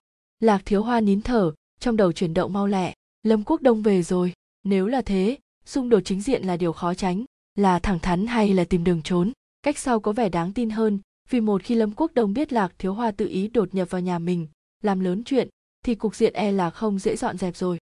Xem ra cách duy nhất là đợi hắn vào cửa xong, một đòn cho hắn ngã, nhân lúc đang hoảng loạn liền thoát thân. Lạc thiếu hoa đã có chủ ý, đưa tay kéo khóa áo lên cao, che tới mũi, đồng thời lấy gậy cảnh sát từ trong túi sách ra, chuẩn bị sẵn tư thế, yên lặng đợi lâm quốc đông bước vào. Nhưng vài giây đã trôi qua, tiếng tra chìa khóa và vặn tay nắm trong suy nghĩ của lạc thiếu hoa vẫn không xuất hiện. Ngược lại, ngoài cửa chỉ truyền tới tiếng túi ni lông, khẽ động đậy tiếng bước chân lại lần nữa vang lên, ngày càng nhẹ, sau cùng là biến mất. Lạc thiếu hoa cảm thấy nghi ngờ, nhưng không dám động đậy lung tung, vẫn duy trì tư thế cũ, cố gắng nắm bắt bất kỳ động tĩnh nào từ ngoài cửa. Cả nửa phút sau, lối hành lang vẫn một màng yên tĩnh, ông không thể nhẫn nại thêm nữa, quyết định mạo hiểm nhìn qua lỗ mắt mèo. Nhìn một cái, lối cầu thang đã thu hết vào tầm mắt, vắng vẻ không một bóng người. Lạc thiếu hoa thở phào nhẹ nhõm, xem ra vừa nãy chỉ là dân sống ở lầu dưới mà thôi ông khẽ mở khóa cửa đầu tiên đưa đầu ra nhìn xung quanh xác định an toàn xong mau chóng lách người chui ra. Mau chóng rời khỏi tòa 22 ban 4, lạc thiếu hoa cúi đầu xuyên qua khoảng trống của tòa lầu đi thẳng tới tòa 14 phía đối diện. Sau khi về tới chỗ giám sát tại lầu 6, ông mới dựa vào tường thở hổn hển. Dù chỉ là một phen hú vía nhưng vì tâm trạng khẩn trương và hành động mau lẹ lạc thiếu hoa cảm thấy vô cùng mệt mỏi. Ông nghỉ ngơi đúng nửa tiếng mới hồi phục lại lần đột nhập vào nhà điều tra này không thu được kết quả gì càng không cách nào khiến đánh. Chương 21, nước hoa. Trương hải sinh lùi sau mấy bước điều chỉnh lại vị trí của tấm bảng lại đi lên phía trước lấy mấy cây đinh sau cùng đóng lên tường. Như vậy đã được chưa? Được rồi cứ vậy đi. Kỳ càn khôn rót đầy ly nước ở trước mặt ngụy huỳnh lại căn dặn đem thanh ngang gắn đàng hoàng. Trương hải sinh dầm mặt xuống nhìn kỳ càn khôn không nói một lời cúi người cầm một giá treo khăn bằng thép không nghỉ lên xé lớp bọc bên ngoài, đặt phía trên tấm bảng bắt đầu lắp đặt. Gắn xong một bên, liền thô lỗ ngồi phịch xuống giường đối diện với nhạc tiêu tuệ. Cô, làm xong chưa vậy? Xong ngay đây. Nhạc tiêu tuệ cán đứt cọng chỉ, đưa một tấm vải trắng đã may xong cho trương hải sinh. Trương hải sinh gắn tấm vải trắng qua giá treo khăn, lắp đặt xong bên còn lại, kéo vài cái, rồi đem búa ném vào thùng dụng cụ. Gắn xong rồi. Ừ ông ra ngoài trước đi. Kỳ càn khôn chỉnh lý lại sấp hình trong tay không thèm nhìn ông ta có chuyện gì tôi sẽ gọi ông. Trương hải sinh đinh đinh giang giang thu dọn thùng dụng cụ, đưa chân bước ra ngoài, đóng dầm cửa lại. Nhạc tiêu tuệ nhìn ông ra khỏi liền quay đầu thè lưỡi với ngụy huỳnh. Ngụy huỳnh đành cười xòa, nhạc tiêu tuệ không biết kỳ càn khôn có thể sai, khiến trương hải sinh như thế. Bên trong còn có lý do của nó, cũng không tiện nói rõ với cô. Kỳ càn khôn di chuyển xe lăn, gọi họ nào, dán hình lên tấm bảng đi. Hai người bắt tay vào làm kỳ càn khôn chỉ huy, rất nhanh nửa tấm bảng dày đặc những tấm hình, căn phòng nhỏ bé, nhìn giống phòng họp của cục công an. Hình được chia thành bốn hàng, đều là hình khám nghiệm hiện trường và thi thể, xếp theo thời gian xảy ra của bốn vụ án giết người. Ngụy huỳnh nhìn một lúc, quay đầu hỏi kỳ càn khôn có cần dán sơ đồ hiện trường lên luôn không? Kỳ càn khôn không trả lời anh ngay, mà nhìn chằm chằm vào những tấm ảnh ở hàng thứ tư. Thi thể vợ ông phùng nam được ghép lại, tư thế quái dị nằm trên bàn giải phẫu. Ngụy huỳnh và nhạc tiêu tuệ nhìn nhau một cái, yên lặng nhìn kỳ càn khôn ông lão hoàn hồn, ý thức được sự thất thần của mình, vội cười, đưa tay chỉ lên bảng. Như vậy tốt biết mấy, có thể nhìn thẳng. Lời chưa dứt, đỗ thành đẩy cửa bước vào, nhìn ba người đang vây quanh vách tường, nhìn chằm chằm vào tấm bảng dán đầy ảnh, giật cả mình. Làm gì thế này? Hờ, ông tới thật đúng lúc, kỳ càn khôn gọi ông ngồi xuống, thế nào, không tệ chứ? Rất giống, đỗ thành đánh giá tấm bảng là chủ ý của ông. Ừm, tiện quan sát phân tích, và lại kỳ càn khôn di chuyển xe lăn, chạy tới vách tường, nắm lấy một góc vải trắng, kéo một cái che hết cả tấm bảng. Bình thường còn có thể che được, không đến mức dọa tới người khác. Ông nghĩ, cũng thật chu toàn, đỗ thành cười có phát hiện gì chưa? Ba người nhìn nhau, đều không mở miệng. Tài liệu đỗ thành cung cấp, chỉ đủ để bọn kỳ càn khôn hiểu đầy đủ về vụ án. Còn về từ trong đó tìm được manh mối gì, vẫn là chuyện không dễ dàng, có chăng cũng chỉ là suy đoán vô căn cứ. Cảnh sát đỗ, kỳ càn khôn ngẫm nghĩ mở miệng nói chúng ta đứng cùng một phe là vì chúng ta đều tin hứa minh lương không phải là hung thủ thật sự, đúng không? Đúng vậy, đỗ thành thẳng thắn thừa nhận nếu không tôi cũng sẽ không nhiều năm như vậy mà vẫn chưa thể từ bỏ vụ án này. Ừ vậy xuất phát điểm của chúng ta là như nhau. Kỳ càn khôn gật đầu, nhưng tiến độ của chúng ta rõ ràng không giống nhau. Và lại, có lẽ ông đi xa hơn chúng tôi nhiều. Cái đó còn chưa chắc. Đỗ thành chỉ lên bảng thời gian xảy ra vụ án đến nay đã hơn 20 năm tôi đã tìm một vài người liên quan tới vụ án năm đó, nhưng tin tức thu được chưa chắc chính xác, có thể là nhớ nhầm, cũng có thể là suy đoán chủ quan của bản thân. Vậy bây giờ trọng điểm mà ông điều tra là gì? Đỗ thành nhìn kỳ càn khôn vài giây, ông nói trước đi. Kỳ càn khôn cười, ông vẫn chưa hoàn toàn tin tôi đúng không? Đúng vậy, đỗ thành không hề che giấu quan điểm và ý đồ của mình vì tôi chưa thể xác định ông có thể giúp được gì cho tôi. Tôi là chồng của nạn nhân ngữ khí của kỳ càn khôn nhất thời trở nên sắc bén tôi có quyền được biết chân tướng. Ông không cần biết chân tướng. Đỗ thành cũng sắc bén như thế tôi chỉ cần đem kết luận nói với ông là được. Vậy sao? Ông còn đưa hồ sơ vụ án cho tôi.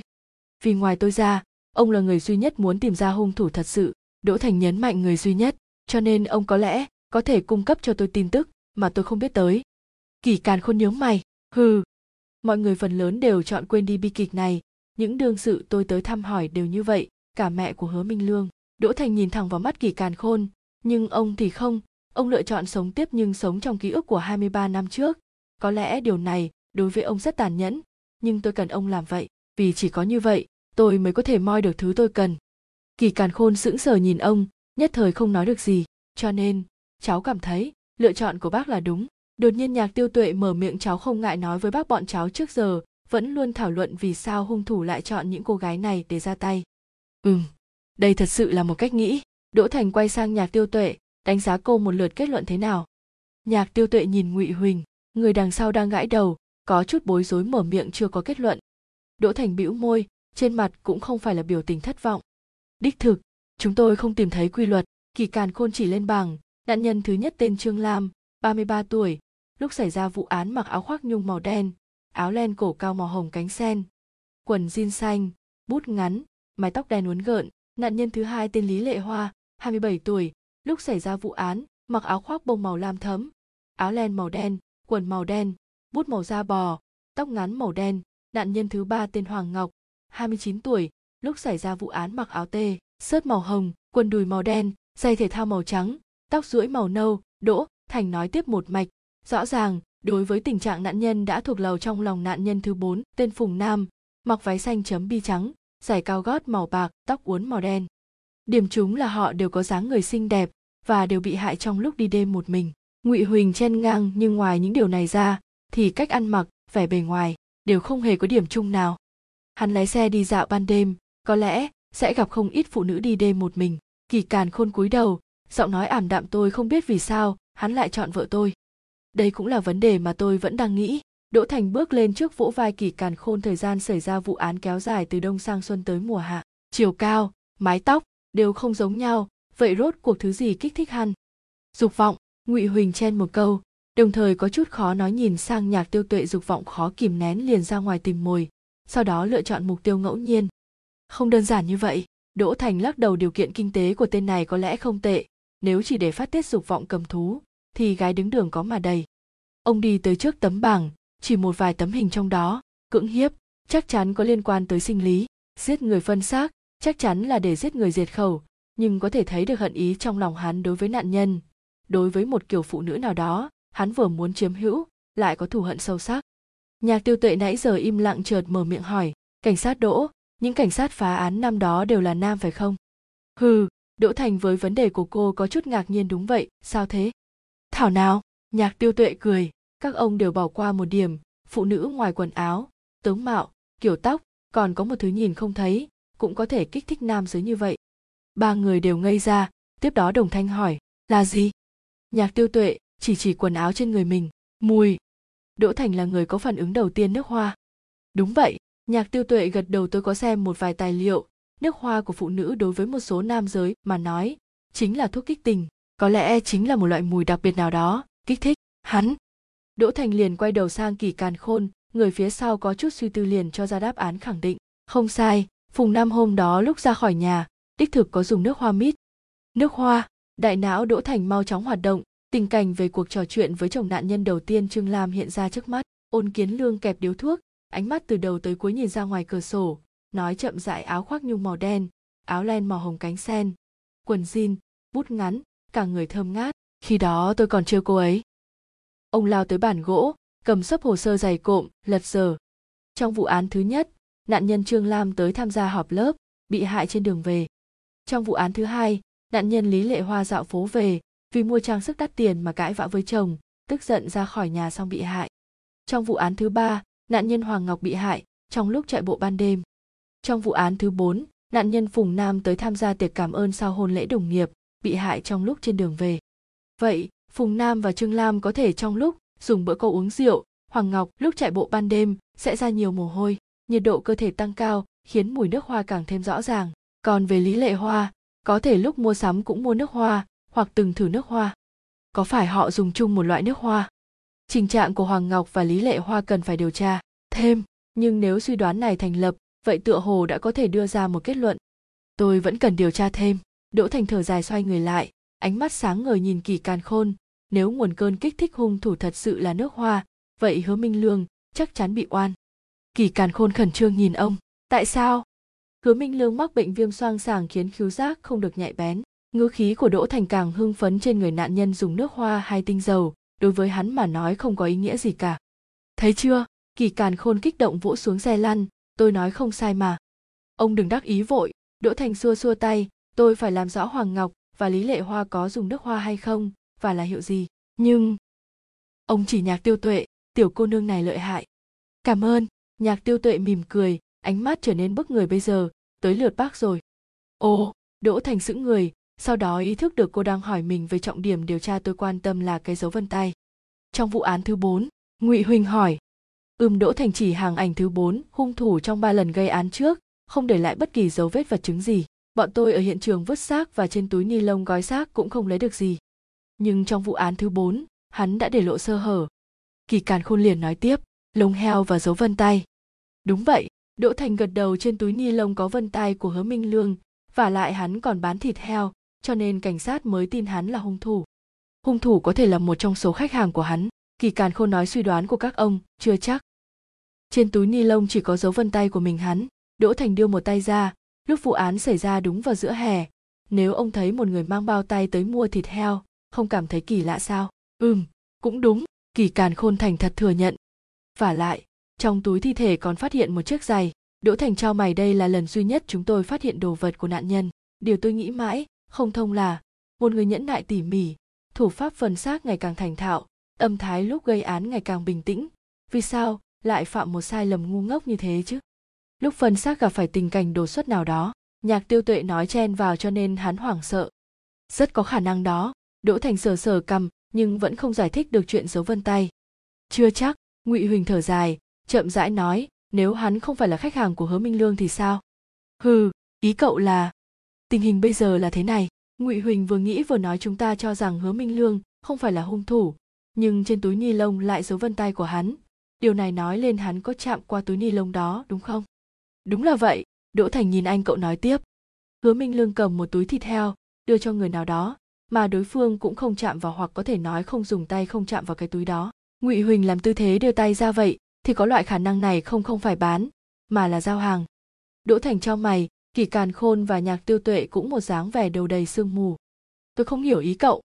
Hai, ngụy huỳnh không nói rõ được liền dứt khoát biểu diễn ví dụ nói, hứa minh lương cầm cái túi, tới nhà một ai đó, bước vào, nói ít ít tôi tới giao chút thịt heo cho anh, sau đó bỏ xuống, trò chuyện vài câu, rồi cáo từ sau đó đối phương có dùng găng tay để cầm cái túi đó hay không, hắn ta hoàn toàn không biết à. Biểu diễn của ngụy huỳnh vừa khôi hài lại buồn cười, mấy người họ đều không nhịn được cười. Đỗ thành cũng bị chọc cười, nhưng một suy nghĩ chợt lóe lên trong đầu ông, tựa hồ một ký ức nào đó bị ngụy huỳnh đào ra. Nhưng cảm giác này chớp mắt đã biến mất, lúc ông muốn bắt lấy nó, thì nó lại biến mất tăm hơi. Đỗ thành tập trung tinh thần, muốn tìm lại suy nghĩ đã trượt mất, đột nhiên nghe thấy tiếng di động trong túi áo mình vang lên ông cầm di động ra xem, là cao lượng, vội nhấn nghe. Lão đỗ, chuyện ông nhờ tôi giúp, có tin tức rồi. Ba người nhìn đỗ thành nghe điện thoại, nhìn biểu tình của ông từ kinh ngạc, nghi hoặc rồi trở nên suy tư. Ông không trò chuyện mấy với đối phương, chỉ ư mà đáp lại, sau cùng hỏi một câu. Ở đâu? Sau đó liền cúp máy. Ngại quá, các vị, đỗ thành đứng dậy, cầm ba lô lên tôi phải đi trước đây. Lâm quốc đông ngồi đối diện trần hiểu, nhìn cô gái dùng ngón tay thanh mảnh đếm tiền, tay cô láng mịn trắng trẻo gân xanh nổi rõ. Lâm quốc đông điều chỉnh tư thế ngồi một chút, khẽ thở phào một hơi. Trần hiểu chú ý tới ánh mắt lâm quốc đông rồi cười. Yên tâm đi, thầy lâm, không sai được đâu, cô đưa tiền vào tay lâm quốc đông, thầy đếm lại nhé. Ồ, không cần đâu, lâm quốc đông có chút bối rối, vội cất tiền vào túi áo. Trần hiểu tìm kiếm một lượt trên bàn, lấy ra một túi hồ sơ bằng giấy da bò, đưa cho lâm quốc đông. Ba bài luận văn, hai văn án quảng cáo, mười ngày thế nào? Để tớ xem nào. Lâm quốc đông lấy bản thảo ra xem đây là một bài luận văn kinh tế à có không ít từ chuyên nghiệp phải tra. Vậy hai tuần được không? Được, không có vấn đề gì lớn. Trần hiểu đứng dậy, bắt đầu mặc áo khoác, sửa lại túi sách, thu dọn xong xuôi, phát hiện lâm quốc đông vẫn ngồi đó, lật sở bản thảo trong tay. Thầy lâm, tôi đi ăn chưa trần hiểu hỏi dò. Thầy, có muốn cùng đi không? Hả? Lâm quốc đông hoàn hồn, vội thu dọn bản thảo được. Thôi trần hiểu cảm thấy có chút ngạc nhiên, nhưng lời đã nói ra, muốn thu lại cũng không kịp nữa, ngẫm nghĩ, ăn bữa cơm thôi mà, không có gì to tát cả. Hai người một trước một sau rời khỏi văn phòng, trần hiểu khóa cửa xong, đi thẳng tới thang máy, thời gian đợi thang máy, hai người mỗi người một câu tán gẫu, lâm quốc đông nhìn có vẻ khẩn trương, eo đứng thẳng, từ đầu tới cuối nhìn chằm chằm con số đang chạy trên màn hình tinh thể. Trần hiểu thấy buồn cười, không ngờ lão tiên sinh này cũng thật thơ ngây rất nhanh, thang máy đã dừng lại ở tầng của họ. Trong thang máy rất đông, đều là người tranh thủ đi ăn trưa. Hai người bước vào trong. Trần hiểu đứng trước cửa, lâm quốc đông đứng phía sau cô. Thang máy đi xuống. Trần hiểu đang suy nghĩ đi ăn hoành thánh hay ăn mì cay. Đột nhiên cảm giác được sau gáy có làn hơi thở khẽ lướt qua, dường như có người đang ở sau cô thở nặng nhọc. Cô cho mày, theo phản xạ bước lên nửa bước, cùng lúc cô nghe thấy một loại thanh âm tựa hồ không cách nào cảm nhận được. Giống như tiếng thở dài, lại giống như tiếng rên rỉ năm phút sau, lâm quốc đông và trần hiểu đứng trong một con hẻm nhỏ ở dưới lầu. Hai bên phố đều là các loại bảng hiệu, đều là những quán cơm bình dân giá cả phải chăng? Hoành thánh, mì cay hay mì bò? Trần hiểu quay đầu hỏi ý kiến lâm quốc đông tôi mời thầy. Đừng như vậy, làm sao lại để phụ nữ mời được chứ? Lâm, quốc đông nhìn quanh một lượt ăn cái ngon ngon đi, để cô chọn. Vậy thì ngại lắm. Đừng khách sáo, lâm quốc đông vỗ vỗ túi áo không phải vừa mới nhận lương sao. Sau cùng, hai người quyết định đi ăn lẩu cá mú bước vào tiệm, chọn một chỗ gần cửa sổ, trần hiểu cởi áo khoác, lộ ra áo len màu mỡ gà bên trong. Lâm quốc đông ngồi đối diện cô, trên dưới đánh giá cô một lượt, vẫy tay gọi phục vụ đưa menu tới. Cô gọi món đi. Lâm quốc đông đưa menu cho trần hiểu chọn món cô thích ăn. Vậy để thầy tốn kém rồi. Trần hiểu biết chừng mực, chọn vài món giá cả hợp lý, đặc biệt gọi cho một chai bia cho lâm quốc đông. Đồ ăn rất nhanh được dọn lên, hai người bắt đầu dùng bữa. Nồi lẩu đặt giữa hai người đang bốc khói nghi ngút gương mặt cô gái lấm tấm mồ hôi, hai gò má cũng ửng hồng. Mùi vị không tệ, trần hiểu kéo cổ áo len lên quạt gió sợ ăn tới toàn thân có mùi, lúc nữa tôi phải đi dạo dạo, hóng gió mới được. Lâm quốc đông ăn rất ít, uống từng ngụm bia, cánh mũi khẽ phập phồng. Thầy lâm, thầy tạo một hộp thư điện tử đi, trần hiểu gắp một miếng cá sau này gửi bàn thảo qua mạng được rồi, đỡ mất công thầy chạy tới chạy lui. Không sao, lớn tuổi rồi, coi như rèn luyện thân thể. Hai thầy cũng không già mà. Trần hiểu chuyên tâm đối phó với mớ thức ăn trước mặt bây giờ kiểu hình tượng đại thúc như thầy, đang rất thịnh hành.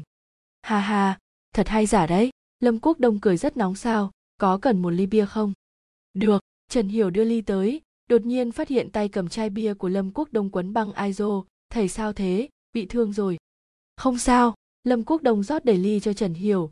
Lại nhìn lòng bàn tay mình. Bắt một con rán. Không cẩn thận mà thôi. Rán trần hiểu thấy hoài nghi lại thấy buồn cười mùa này làm gì có dán. lâm quốc đông nhìn cô gái tròn xoe mắt và gương mặt ửng hồng hít sâu một hơi híp mắt lại cười nói đúng vậy là dán. chương 22, chân tướng mã kiện bước vào quán trà hỏi nhân viên phục vụ vài câu sau đó được dẫn tới một căn phòng bao ở tầng 2. vừa bước vào liền thấy lạc thiếu hoa đang ngồi co ro trên sofa ngây ngốc nhìn tách trà trước mặt thiếu hoa tìm tôi gấp vậy có việc gì sao mã kiện cởi áo khoác ngồi đối diện lạc thiếu hoa, vừa đánh giá đối phương. Ông liền ngây ra, a hi hi, ông thế này là sao? Lạc thiếu hoa đầu tóc rồi bù, mắt thâm quầng, hai mắt đầy tia máu, đường nét trên mặt như được dao đẽo, cả người như một con nghiện. Tiểu tử ông, mẹ kiếp không phải là hít bột trắng đó chứ? Ông nghĩ đi đâu vậy? Lạc thiếu hoa cười thê lương lão mã, gần đây ông thế nào, tốt không? Cũng tạm, khí sắc mã kiện không tồi, đầu tóc tuy dài một chút, nhưng trải gọn ra sau ông vỗ vỗ bụng chỉ là mập lên, ngày nào cũng rảnh rỗi mà. Lạc thiếu hoa nhìn ông một cái, ngồi dậy rót đầy ly trà cho ông. Có dùng chút gì không? Không cần, vừa mới ăn xong. Mã kiện tỉ mỉ nhìn lạc thiếu. Hoa lần trước nửa đêm nửa hôm ông gọi cho tôi tôi cảm thấy rất kỳ lạ. Nói đi, tìm tôi có việc gì? Lạc thiếu hoa thở dài, ngã ra sau sofa, dùng tay che mặt. Nói đi chứ. Mã kiện nhìn bộ dạng uể oải của ông, trong lòng có chút mất kiên nhẫn sao ông vẫn cứ đàn bà như vậy chứ? Lạc thiếu hoa trầm mặc một hồi, tựa hồ không biết nên mở miệng thế nào. Ông có nói không? Mã kiện có chút bực mình, làm như đứng lên mặc áo khoác và không nói tôi đi đây. Lão mã, lạc thiếu hoa cuối cùng cũng lấy dũng khí còn nhớ vụ án hứa minh lương không? Đương nhiên là nhớ, động tác đứng dậy của mã kiện vừa làm được một nửa liền dừng lại. Ông xoay nửa người lại, sững sờ nhìn lạc thiếu hoa, đầu mày dần trao lại sao đột nhiên ông lại nói tới chuyện này. Năm đó, chúng ta đều cảm thấy nó là vụ án có chứng cứ rõ ràng chỉ có đỗ thành cho rằng, chúng ta bắt sai người. Lạc thiếu hoa châm một điếu thuốc, cúi đầu xuống, tựa hồ chán sắp chạm tới đầu gối thật ra. Ông ấy đúng. Mã kiện vẫn giữ tư thế lúc nãy, hai mắt nhìn chằm chằm vào lạc thiếu hoa. Nửa buổi trời, ông nói giết qua kẽ răng. Ông nói cái gì? Hung thủ là một người khác. Lạc thiếu hoa ngẩng đầu, trên mặt là biểu tình sợ hãi và tuyệt vọng đan sen vả lại. Hắn trở về rồi. Ai là hung thủ? Sao ông biết được? Mã kiện cũng không kiềm chế được đưa tay nắm lấy cổ áo lạc thiếu hoa hắn trở về rồi, ý ông là sao? Cơ thể lạc thiếu hoa vô lực lắc lư theo động tác của mã kiện, trên mặt lộ ra nụ cười còn khó coi hơn khóc. Cái này, kể ra thì dài. Ngày 28 tháng 10 năm 1992 vào buổi sáng giữa mùa thu, nhiệt độ xuống gần tới không độ, sắc trời đã sáng, giọt sương đọng trên lá còn chưa tan hết. Lạc thiếu hoa nhìn túi ni lông màu đen nằm trong dãy vành đai xanh, tảng đá trong lòng ngày càng lớn, ngày càng nặng chỗ này là giao lộ giữa phố đông giang và đường diên biên, đã bị cảnh sát dùng dây cảnh giới phong tỏa hoàn toàn. Do đường trở nên chật hẹp, xuất hiện tình trạng ùn tắc giao thông tạm thời. Những chiếc xe chậm chậm lướt qua chỗ này đều tò mò hạ cửa xe xuống. Còn ở chỗ xa hơn thì đang hóng sang bên này, muốn thử xuyên qua đám cảnh sát đang bận rộn để nhìn vào trong dãy vành đai xanh rốt cuộc đã xảy ra chuyện gì. Khám nghiệm hiện trường đang được tiến hành. Ở chính giữa, nhân viên khám nghiệm đang tìm kiếm trên mặt đất từng chút từng chút một. Một pháp y đang ngồi xổm trên mặt đất sắc mặt nặng nề nhìn vào chiếc túi ni lông đen. Ngoài vành đai xanh, một nhân viên môi trường đang đứng trước mặt hai nhân viên cảnh sát khẩn trương miêu, tả lại quá trình ông phát hiện ra mảnh thi thể. Đèn flash không ngừng chớp nháy, tiếng nhân viên khám nghiệm chỉ lệnh và trả lời dành mạch ngắn gọn không ngừng truyền tới tai lạc thiếu hoa. Miệng anh khô rát, cẩn thận dẫm lên tấm ván thông vào trung tâm hiện trường. Chiếc túi nằm trong đám cây cối, đám cỏ xung quanh có dấu vết bị ma sát, nhìn có lẽ bị ai đó từ phía bên trái của con đường ném vào bề mặt chiếc túi bị cành cây đâm thủng, lộ ra một mảng da người trắng xanh, theo lời kể của người báo án. Khi đó ông không biết đó là gì, tới gần xem, trên da có một nốt ruồi đen khiến ông ý thức được đó là cơ thể người. Lạc thiếu hoa nhìn băng keo màu vàng quấn trên miệng túi, theo phản xạ ngẩng đầu lên, vừa khéo gặp phải ánh mắt âm trầm của mã kiện.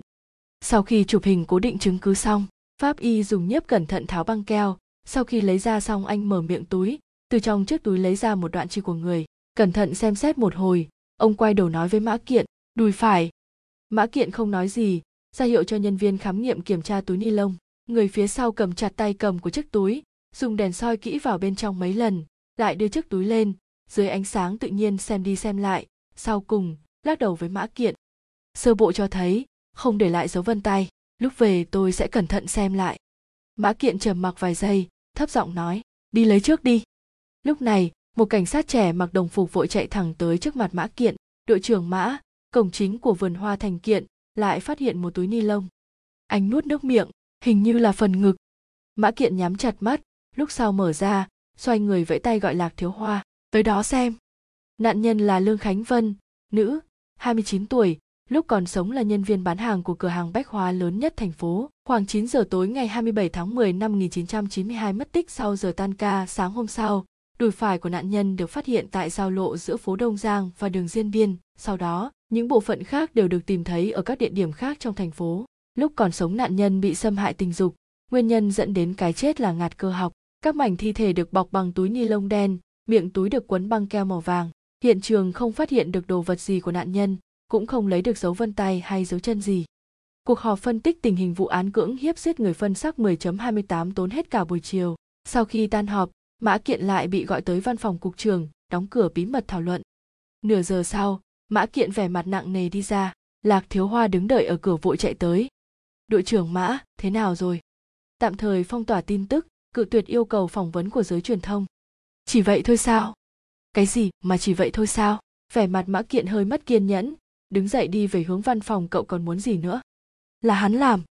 Không phải, Mã Kiện phủ nhận chắc như đinh đóng cột, mắt nhìn thẳng, xài bước về phía trước. Sao không phải chứ?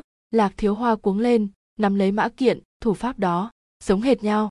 Không phải, Mã Kiện vùng khỏi tay Lạc Thiếu Hoa, tiếp tục đi về phía trước tên khốn đó đã bị xử bắn rồi. Mã Kiện, Lạc Thiếu Hoa vội đuổi theo, chúng ta là đang tự lừa mình dối người. Mã Kiện đột nhiên dừng bước, cúi đầu, hai mắt nhắm chặt, cơ thịt trên mặt đột nhiên giật giật, tựa hồ đang cố kiềm chế cảm xúc của mình. Đội trưởng Mã Lạc Thiếu Hoa nhìn quanh, thấp giọng nói có lẽ Đỗ Thành nói đúng, chúng ta thật sự đã bắt nhầm. Không có, Mã Kiện đột nhiên gầm lên, xoay người túm lấy cổ áo của Lạc Thiếu Hoa, đẩy anh sát vào tường chúng ta không bắt nhầm người, chính là Hứa Minh Lương. Vậy anh giải thích sao về vụ án này? Lạc Thiếu Hoa ra sức kéo ra, mặt bị bước tới đỏ bừng cưỡng hiếp xong giết người, ngạt cơ học, túi ni lông đen, băng keo vàng. Mấy cảnh sát đi qua đó nghe động tĩnh liền nhìn về phía này, lộ ra vẻ hiếu kỳ có, hoài nghi cũng có. Mã Kiện nhìn họ, nới lỏng tay, đứng yên tại chỗ, không ngừng thở gấp. Là tội phạm mô phỏng, trong giọng nói của Mã Kiện còn mang theo thở gấp, vụ án hứa Minh Lương được giới truyền thông khuếch đại quá lên, khó tránh có người sẽ bắt trước, cho nên lần này phải phong tỏa tin tức. Lạc Thiếu Hoa đưa tay phủi thẳng lại cổ áo bị nhăn, nhìn Mã Kiện chằm chằm, ngực phập phồng kịch liệt. Cho nên, chúng ta phải mau chóng bắt được hắn. Mã Kiện chống nạnh, nhìn xuống mặt đất, như đang nói cho Lạc Thiếu Hoa nghe, lại như đang nói cho mình nghe. Trong lúc không phòng bị, anh lại lao tới, đưa tay túm lấy cổ áo vừa mới được vuốt thẳng của Lạc Thiếu Hoa. Cậu nghe rõ chưa? Chúng ta phải bắt được hắn. Nhanh nhất, ánh mắt mã kiện như một con dã thú cuồng bạo, hàm răng nghiến chặt kêu răng rắc, bắt được hắn thì biết ngay được chúng ta không sai. Túi ni lông đen, vân tay, xe giao hàng nhỏ màu trắng, vết máu trong xe, khẩu cung của hứa Minh Lương. Những thứ này là chứng cứ chủ yếu mà phía cảnh sát giao cho viện kiểm sát. Nếu cân nhắc kỹ, túi ni lông đen là thứ mà mọi nhà thường dùng, vết máu trong xe sau khi trải qua tẩy rửa và lại còn lẫn về máu lợn, tuy còn tồn tại, nhưng do bị nhiễm bẩn đã không có giá trị để giám định. Còn về khẩu cung của Hứa Minh Lương, Lạc Thiếu Hoa biết rất rõ đã dùng thủ đoạn gì để có được nó. Nghĩ đi nghĩ lại, ngoài dấu vân tay ra, những chứng cứ khác đều không thể trực tiếp đem hung thủ nhằm vào Hứa Minh Lương. Vậy thì, dấu vân tay của Hứa Minh Lương sao lại xuất hiện trên túi ni lông bọc thi thể? Có hai loại khả năng. Thứ nhất, hung thủ chính là Hứa Minh Lương. Thứ hai, hung thủ là người có tiếp xúc với Hứa Minh Lương. Trong đó, người từng mua thịt heo của Hứa Minh Lương bị tình nghi lớn nhất. Chợ nông sản Xuân Dương nơi Hứa Minh Lương ở tiếp giáp với khu dân cư đông đúc, người từng mua thịt heo của hắn có tới hàng ngàn người. Nếu điều tra theo hướng này cần rất nhiều thời gian, mà bọn Mã Kiện chỉ có thời gian 20 ngày. Cho nên, Mã Kiện chọn khả năng thứ nhất, còn khả năng thứ hai ngày càng lớn lên trong lòng Lạc Thiếu Hoa. Dương Quế cầm không ra quầy hàng, đứng sau sạp hàng là một người thanh niên ngoài 20 tuổi, đang dùng sức chặt miếng xương sườn. Lạc Thiếu Hoa bước lên trước, hỏi Dương Quế cầm đâu. Bác ấy không đến, người thanh niên bỏ dao xuống bây giờ cái sạp này là của tôi rồi. Bác ấy sao rồi? Bệnh cả năm nay rồi. Người thanh niên hiếu kỳ đánh giá Lạc Thiếu Hoa cậu ở nhà hàng nào. Sau này mua thịt thì cứ tìm tôi, như nhau cả thôi. Lạc Thiếu Hoa không trả lời, rút thẻ cảnh sát ra đung đưa trước mặt anh ta. Cậu là cảnh sát à? Người thanh niên nhìn xuống, cầm dao lên, chuyện của anh tôi không phải kết thúc rồi sao? Lạc Thiếu Hoa lại hỏi cậu là ai? Tôi là cháu bên nhà ngoại của Dương Quế Cầm. Người thanh niên đối với Lạc Thiếu Hoa rõ ràng tràn đầy địch ý, động tác chặt xương đột nhiên cũng mạnh hơn. Lạc Thiếu Hoa nhìn miếng sườn bị anh ta băm vằm, liền xoay người rời khỏi. 15 phút sau, Lạc Thiếu Hoa dừng xe trước nhà Hứa Minh Lương, vừa tắt máy xong liền thấy Dương Quế Cầm lảo đảo từ lối cầu thang đi ra. Một năm không gặp, Dương Quế Cầm dường như gầy trơ xương, mái tóc lưa thưa mấy cọng bạc trước đây giờ đã trở nên trắng xóa, nếp nhăn chẳng chịt trên mặt, cả người nhìn đã già hơn mười mấy tuổi. Tuy chưa vào đông, nhưng dương quế lâm đã mặc áo bông dày cộm, đội nón, quấn khăn quàng đầy đủ cả, dáng vẻ ốm yếu. Tay bà cầm một túi vải, bên trong không biết là thứ gì, nhưng rõ ràng quá sức với bà. Đến mức bà chưa đi được mấy bước thì đã bỏ chiếc túi xuống, nghỉ một lúc rồi mới tiếp tục đi tiếp được. Mục tiêu của bà là trạm xe buýt. Lúc này, một chiếc xe buýt đang dần tắp vào trạm, có mấy hành khách bước xuống sau đó cửa xe buýt khép lại, chuẩn bị chạy đi. Dương quế cầm có chút cuống cuồng, cố gắng cầm chiếc túi vải lên, muốn mau chóng đuổi theo chiếc xe buýt, không ngờ cơ thể mất thăng bằng, ngã nhoài ra đất. Lạc thiếu hoa vội chạy tới đỡ bà. Dương quế cầm có chút cảm kích ngẩng đầu lên. Vừa thấy, là anh, nụ cười trên mắt phút chốc cứng đờ. Là cậu, bà vùng khỏi tay anh người cũng đã chết rồi, tiền cũng bồi thường rồi, cậu còn tới tìm tôi làm gì? Lạc thiếu hoa không nói gì, nhặt túi vải dưới đất lên phát hiện trong đó là mấy quyển sách. Bác đang làm gì thế? Không cần cậu lo. Dương quế cầm giành lấy túi vải, xoay người liền rời đi. Nhưng chỉ đi được vài bước, lại thở hổn hển. Lạc thiếu hoa thấy vậy, vội đuổi theo. Một tay cầm lấy túi vải, một tay đỡ cánh tay bà. Để tôi đưa bác đi. Anh dẫn dương quế cầm đi tới bên đường bộ dạng này của bác. E rằng đi được nửa đường thì té ngã mất.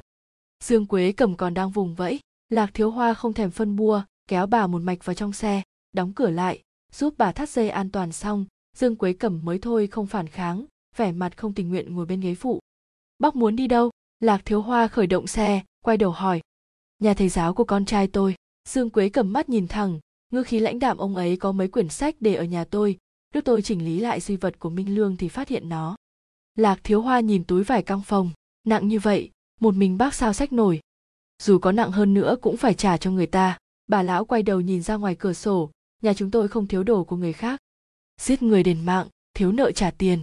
Bốn gia đình bị hại cùng lúc để đơn tố cáo hình sự cùng với dân sự, yêu cầu bồi thường vật chất lên tới mười mấy ngàn tệ.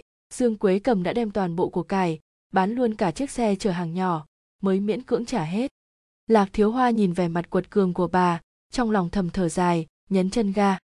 Nơi đến cách nhà hứa minh lương không xa, cũng nằm trong khu thiết đông. Lạc thiếu hoa vừa lái xe, vừa nhìn dương quế cầm bà lão từ đầu tới cuối không nói một lời, hai tay đan chặt vào nhau, gương mặt gầy gò ẩn sau chiếc mũ và khăn quàng cổ, không thấy được biểu tình của bà. Hứa minh lương thường ngày hay tiếp xúc với người thế nào? Dương quế cầm không trả lời. Những người thường tới mua thịt heo, bà có thể nhớ được bao nhiêu người? Bà lão quay đầu nhìn anh, lại qua mặt đi. Cậu hỏi những chuyện này làm gì? Lần này tới lượt lạc thiếu hoa không biết trả lời thế nào, ngẫm nghĩ một hồi, anh lại hỏi, cháu trai của bà chính là cái người mà tiếp nhận quầy thịt, tình cảm giữa anh ta và hứa minh lương thế nào? Cậu tới tìm cháu tôi rồi. Dương quế cầm đột nhiên nổi giận đùng đùng minh lương đã đền mạng rồi. Các người còn muốn thế nào? Chu di cửu tộc sao? Lạc thiếu hoa không dám hỏi nữa. Chuyên tâm lái xe. Người thanh niên kinh doanh hàng thịt đích thực có khả năng và động cơ thay anh họ mình tiếp tục báo thù xã hội. Chỉ là, dù lạc thiếu hoa không hiểu quan hệ giữa anh ta và hứa minh lương thế nào, nhưng vẫn cảm thấy khả năng này thật sự rất nhỏ. Từ cách trà sườn của người thanh niên thì việc phân xác với anh ta mà nói quả thật quá khó. Ngoài ra, điểm quan trọng nhất là, trong mắt anh ta, lạc thiếu hoa nhìn không ra loại tà ác sâu không thấy đáy. Mười phút sau, hai người tới tiểu khu lục trúc uyển. Đây là khu nhà dành cho công nhân xưởng bột ngọt lục trúc. Phần lớn những hộ dân sống ở đây đương nhiên là công nhân của nhà máy. Lạc thiếu hoa đang phỏng đoán cái gọi là thân phận thầy giáo. Bà lão đã mở cửa xe bước xuống, đầu cũng không quay lại đi về phía trước.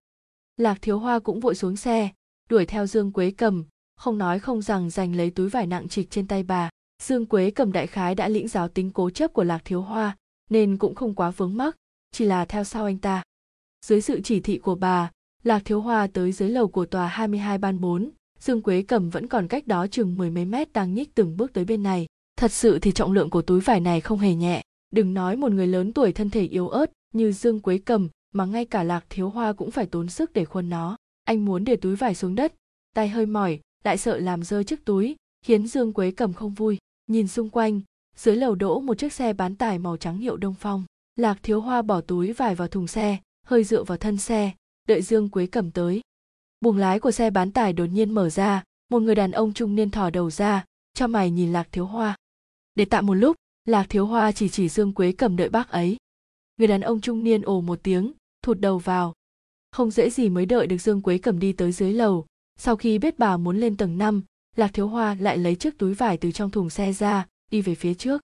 Cánh cửa sắt phòng 501 khóa chặt, Lạc Thiếu Hoa gõ lên cánh cửa vài lần, nhưng không có hồi âm gì. Anh quay đầu nhìn sang dương quế cầm đang vất vả bò lên.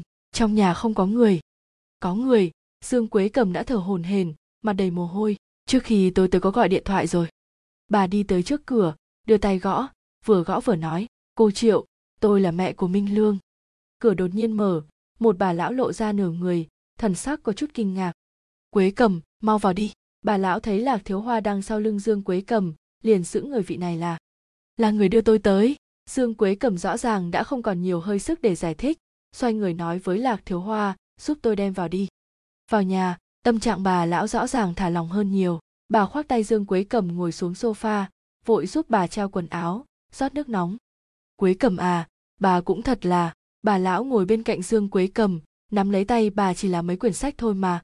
Hà tất phải đặc biệt tới đây, để tôi bảo quốc đông tới lấy được rồi. Thầy lâm bận như vậy, sao mà dám phiền tới thầy ấy?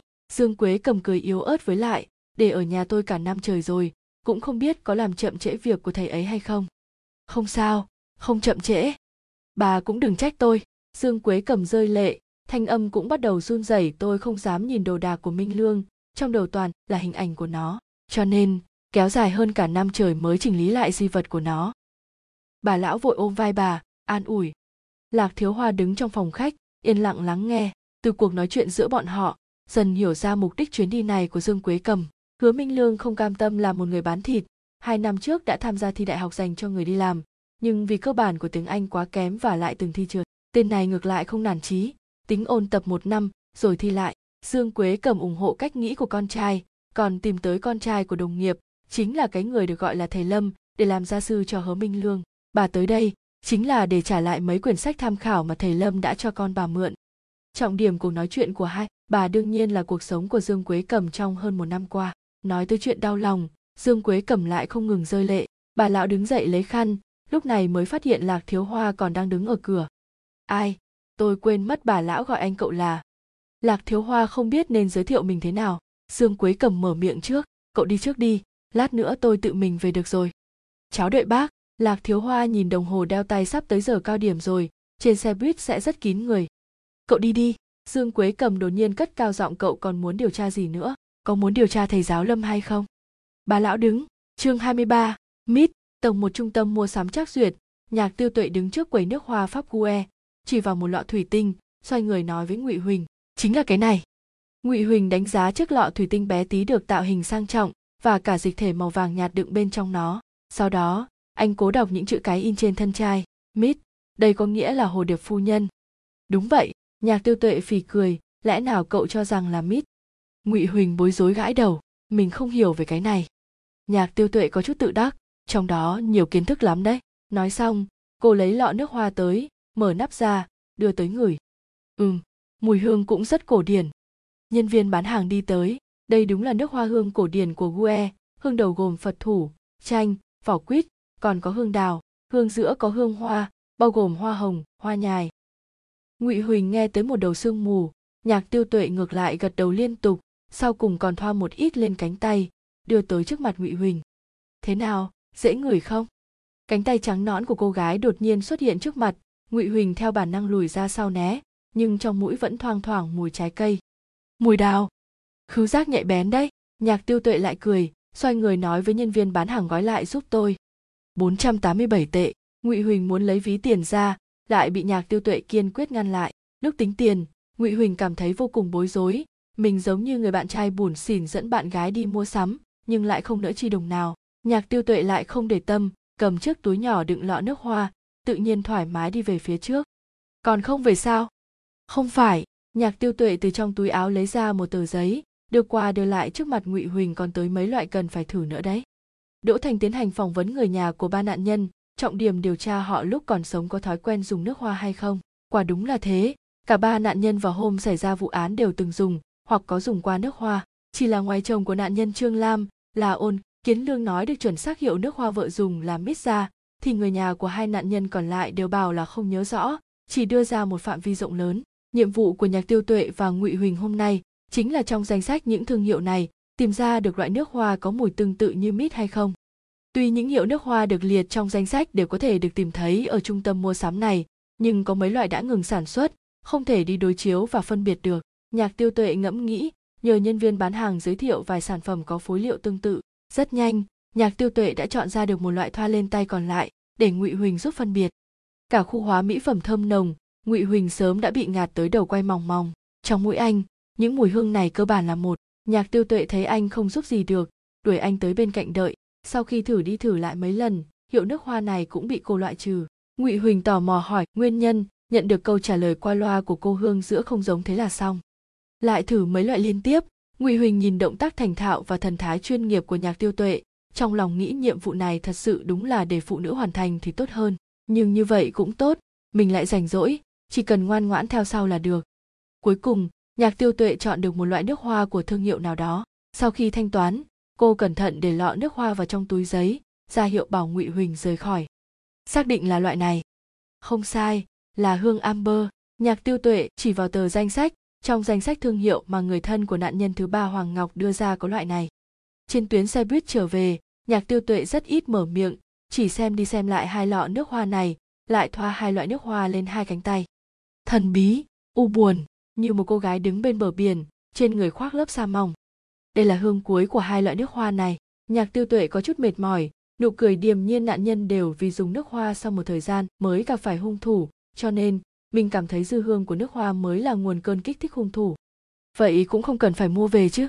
Ngụy huỳnh cuối cùng cũng đưa ra nghi vấn vẫn luôn vướng mắc trong lòng lão kỳ cũng không bảo chúng ta làm vậy. Mình tự có chỗ dùng đến. Nhạc tiêu tuệ mắt nhìn ngoài cửa sổ, trả lời qua quýt đỗ thành và kỳ càn khôn đều trong phòng, đang nghiên cứu sấp tài liệu trên bàn, thấy họ bước vào, đều quay sang nhìn. Thế nào rồi? Đương nhiên có phát hiện, nhạc tiêu tuệ giơ chiếc túi giấy lên có một loại nước hoa tương tự mít, rất có thể hoàng ngọc từng dùng. Nói vậy, chí ít có ba nạn nhân trước lúc vụ án xảy ra đều từng dùng nước hoa. Kỳ càn khôn rõ ràng rất hưng phấn, lý lệ hoa vào tối hôm bị hại từng tới trung tâm mua sắm, rất có thể cũng mua nước hoa hoặc chí ít từng thử nước hoa. Đỗ thành cũng phấn chấn hơn từ trong túi giấy lấy ra hai lọ nước hoa, mở nắp ra, đưa tới mũi người, liền hắt hơi mấy cái. Nhạc tiêu tuệ bị chọc cười, cô lấy lại lọ nước hoa từ tay đỗ thành, giơ tay lên, sau đó xịt xịt, một màn sương mỏng từ từ rơi xuống, mọi người phút chốc bị hương thơm bao vây lấy. Không ai nói gì, tựa hồ đang tỉ mỉ bình phẩm mùi vị đang lan tỏa quanh mình. Lúc sau, đỗ thành hít hít hơi, mở miệng nói, rất dễ chịu, mẹ kiếp thật sự không rõ vì sao có người lại vị nó mà đi giết người ngụy huỳnh nhìn kỳ càn khôn. Ông lão ngồi bất động trên xe lăn, hai tay nắm chặt lấy tay vịn bằng thép không gì, đầu hơi cúi, mắt khép hờ, dường như đang đắm chìm trong ký ức nào đó khó mà thoát ra được. Ba người đưa mắt nhìn nhau, đều không mở miệng, yên lặng nhìn lão kỳ. Nửa buổi trời, kỳ càn khôn cuối cùng cũng hoàn hồn. Ông hít sâu một hơi, ngẩng đầu, nhìn ba người, có chút bối rối. Là mùi này, không sai. Kỳ càn khôn đưa tay lấy ví tiền tiêu tuệ. Hết bao nhiêu tiền, tôi trả cho cô không cần đâu, cháu mua để mình dùng. Nhạc tiêu tuệ xua tay hai người vừa nãy đang nói gì vậy? Tôi lại lần nữa tới thăm hỏi dương quế cầm, chính là mẹ của hứa minh lương. Đỗ thành chỉ chỉ sắp tư liệu trên bàn bà ấy cho tôi một danh sách. Trên đó là người có quan hệ tương đối gần gũi với hứa minh lương. Nói một cách khác, chính là người mà hắn có thể giao thịt heo cho đối phương. Đỗ thành hất cằm với ngụy huỳnh theo suy đoán của cậu. Ngụy huỳnh bỗng đỏ mặt, cháu chỉ bột miệng nói thôi. Mạch suy nghĩ của cậu rất tốt đấy. Đỗ thành cười nếu có thể loại trừ những khả năng khác, dù có khó bề tưởng tượng, thì cái còn lại chính là chân tướng. Ông quay sang kỳ càn khôn, hai đứa trẻ này đều rất được việc. Đúng vậy, kỳ càn khôn nhìn ngụy huỳnh và nhạc tiêu tuệ, ánh mắt dịu dàng tôi rất may mắn. Ngụy huỳnh càng thấy ngại, lực chú ý của nhạc tiêu tuệ lại ở sấp tài liệu đó. Cũng không nhiều người lắm. Ừm, quan hệ xã hội của hứa minh lương lúc còn sống tương đối đơn giản, đỗ thành cũng quay sang chiếc bàn nhỏ tôi đã sàng lọc danh sách này một chút, có hai người đã qua đời đều vì lớn tuổi mà chết. Lúc xảy ra vụ án họ đều đã gần 60 rồi, cơ bản có thể loại trừ. Những người khác thì sao? Nhạc tiêu tuệ nhìn đỗ thành chằm chằm, vẻ mặt tập trung. Chúng ta xem ra vẫn rất may mắn. Đỗ thành cầm tờ danh sách, nhìn dấu mực đỏ trên đó, một trong số đó đã di cư sang thành phố khác, có thể nhờ bạn giúp điều tra. Những người còn lại đều vẫn đang sống trong thành phố. Ừ vậy khi nào chúng ta bắt đầu điều tra? Ngay lập tức, bắt đầu từ người nhỏ tuổi. Đỗ thành chợt nhớ tới gì đó nhìn nhạc tiêu tuệ cô còn tích cực hơn cả lão kỳ đấy. Ồ, nhạc tiêu tuệ ngồi thẳng người dậy, bọn cháu sắp nhập học rồi mà. Hai đứa đừng chậm trễ việc học, kỳ càn không nói chen vào nếu vậy tôi sẽ rất áy náy. Không sao, dù gì cũng chỉ có bảy, tám người cần điều tra, sẽ không tốn nhiều thời gian. Nhạc tiêu tuệ vuốt tóc đúng không cảnh sát đỗ?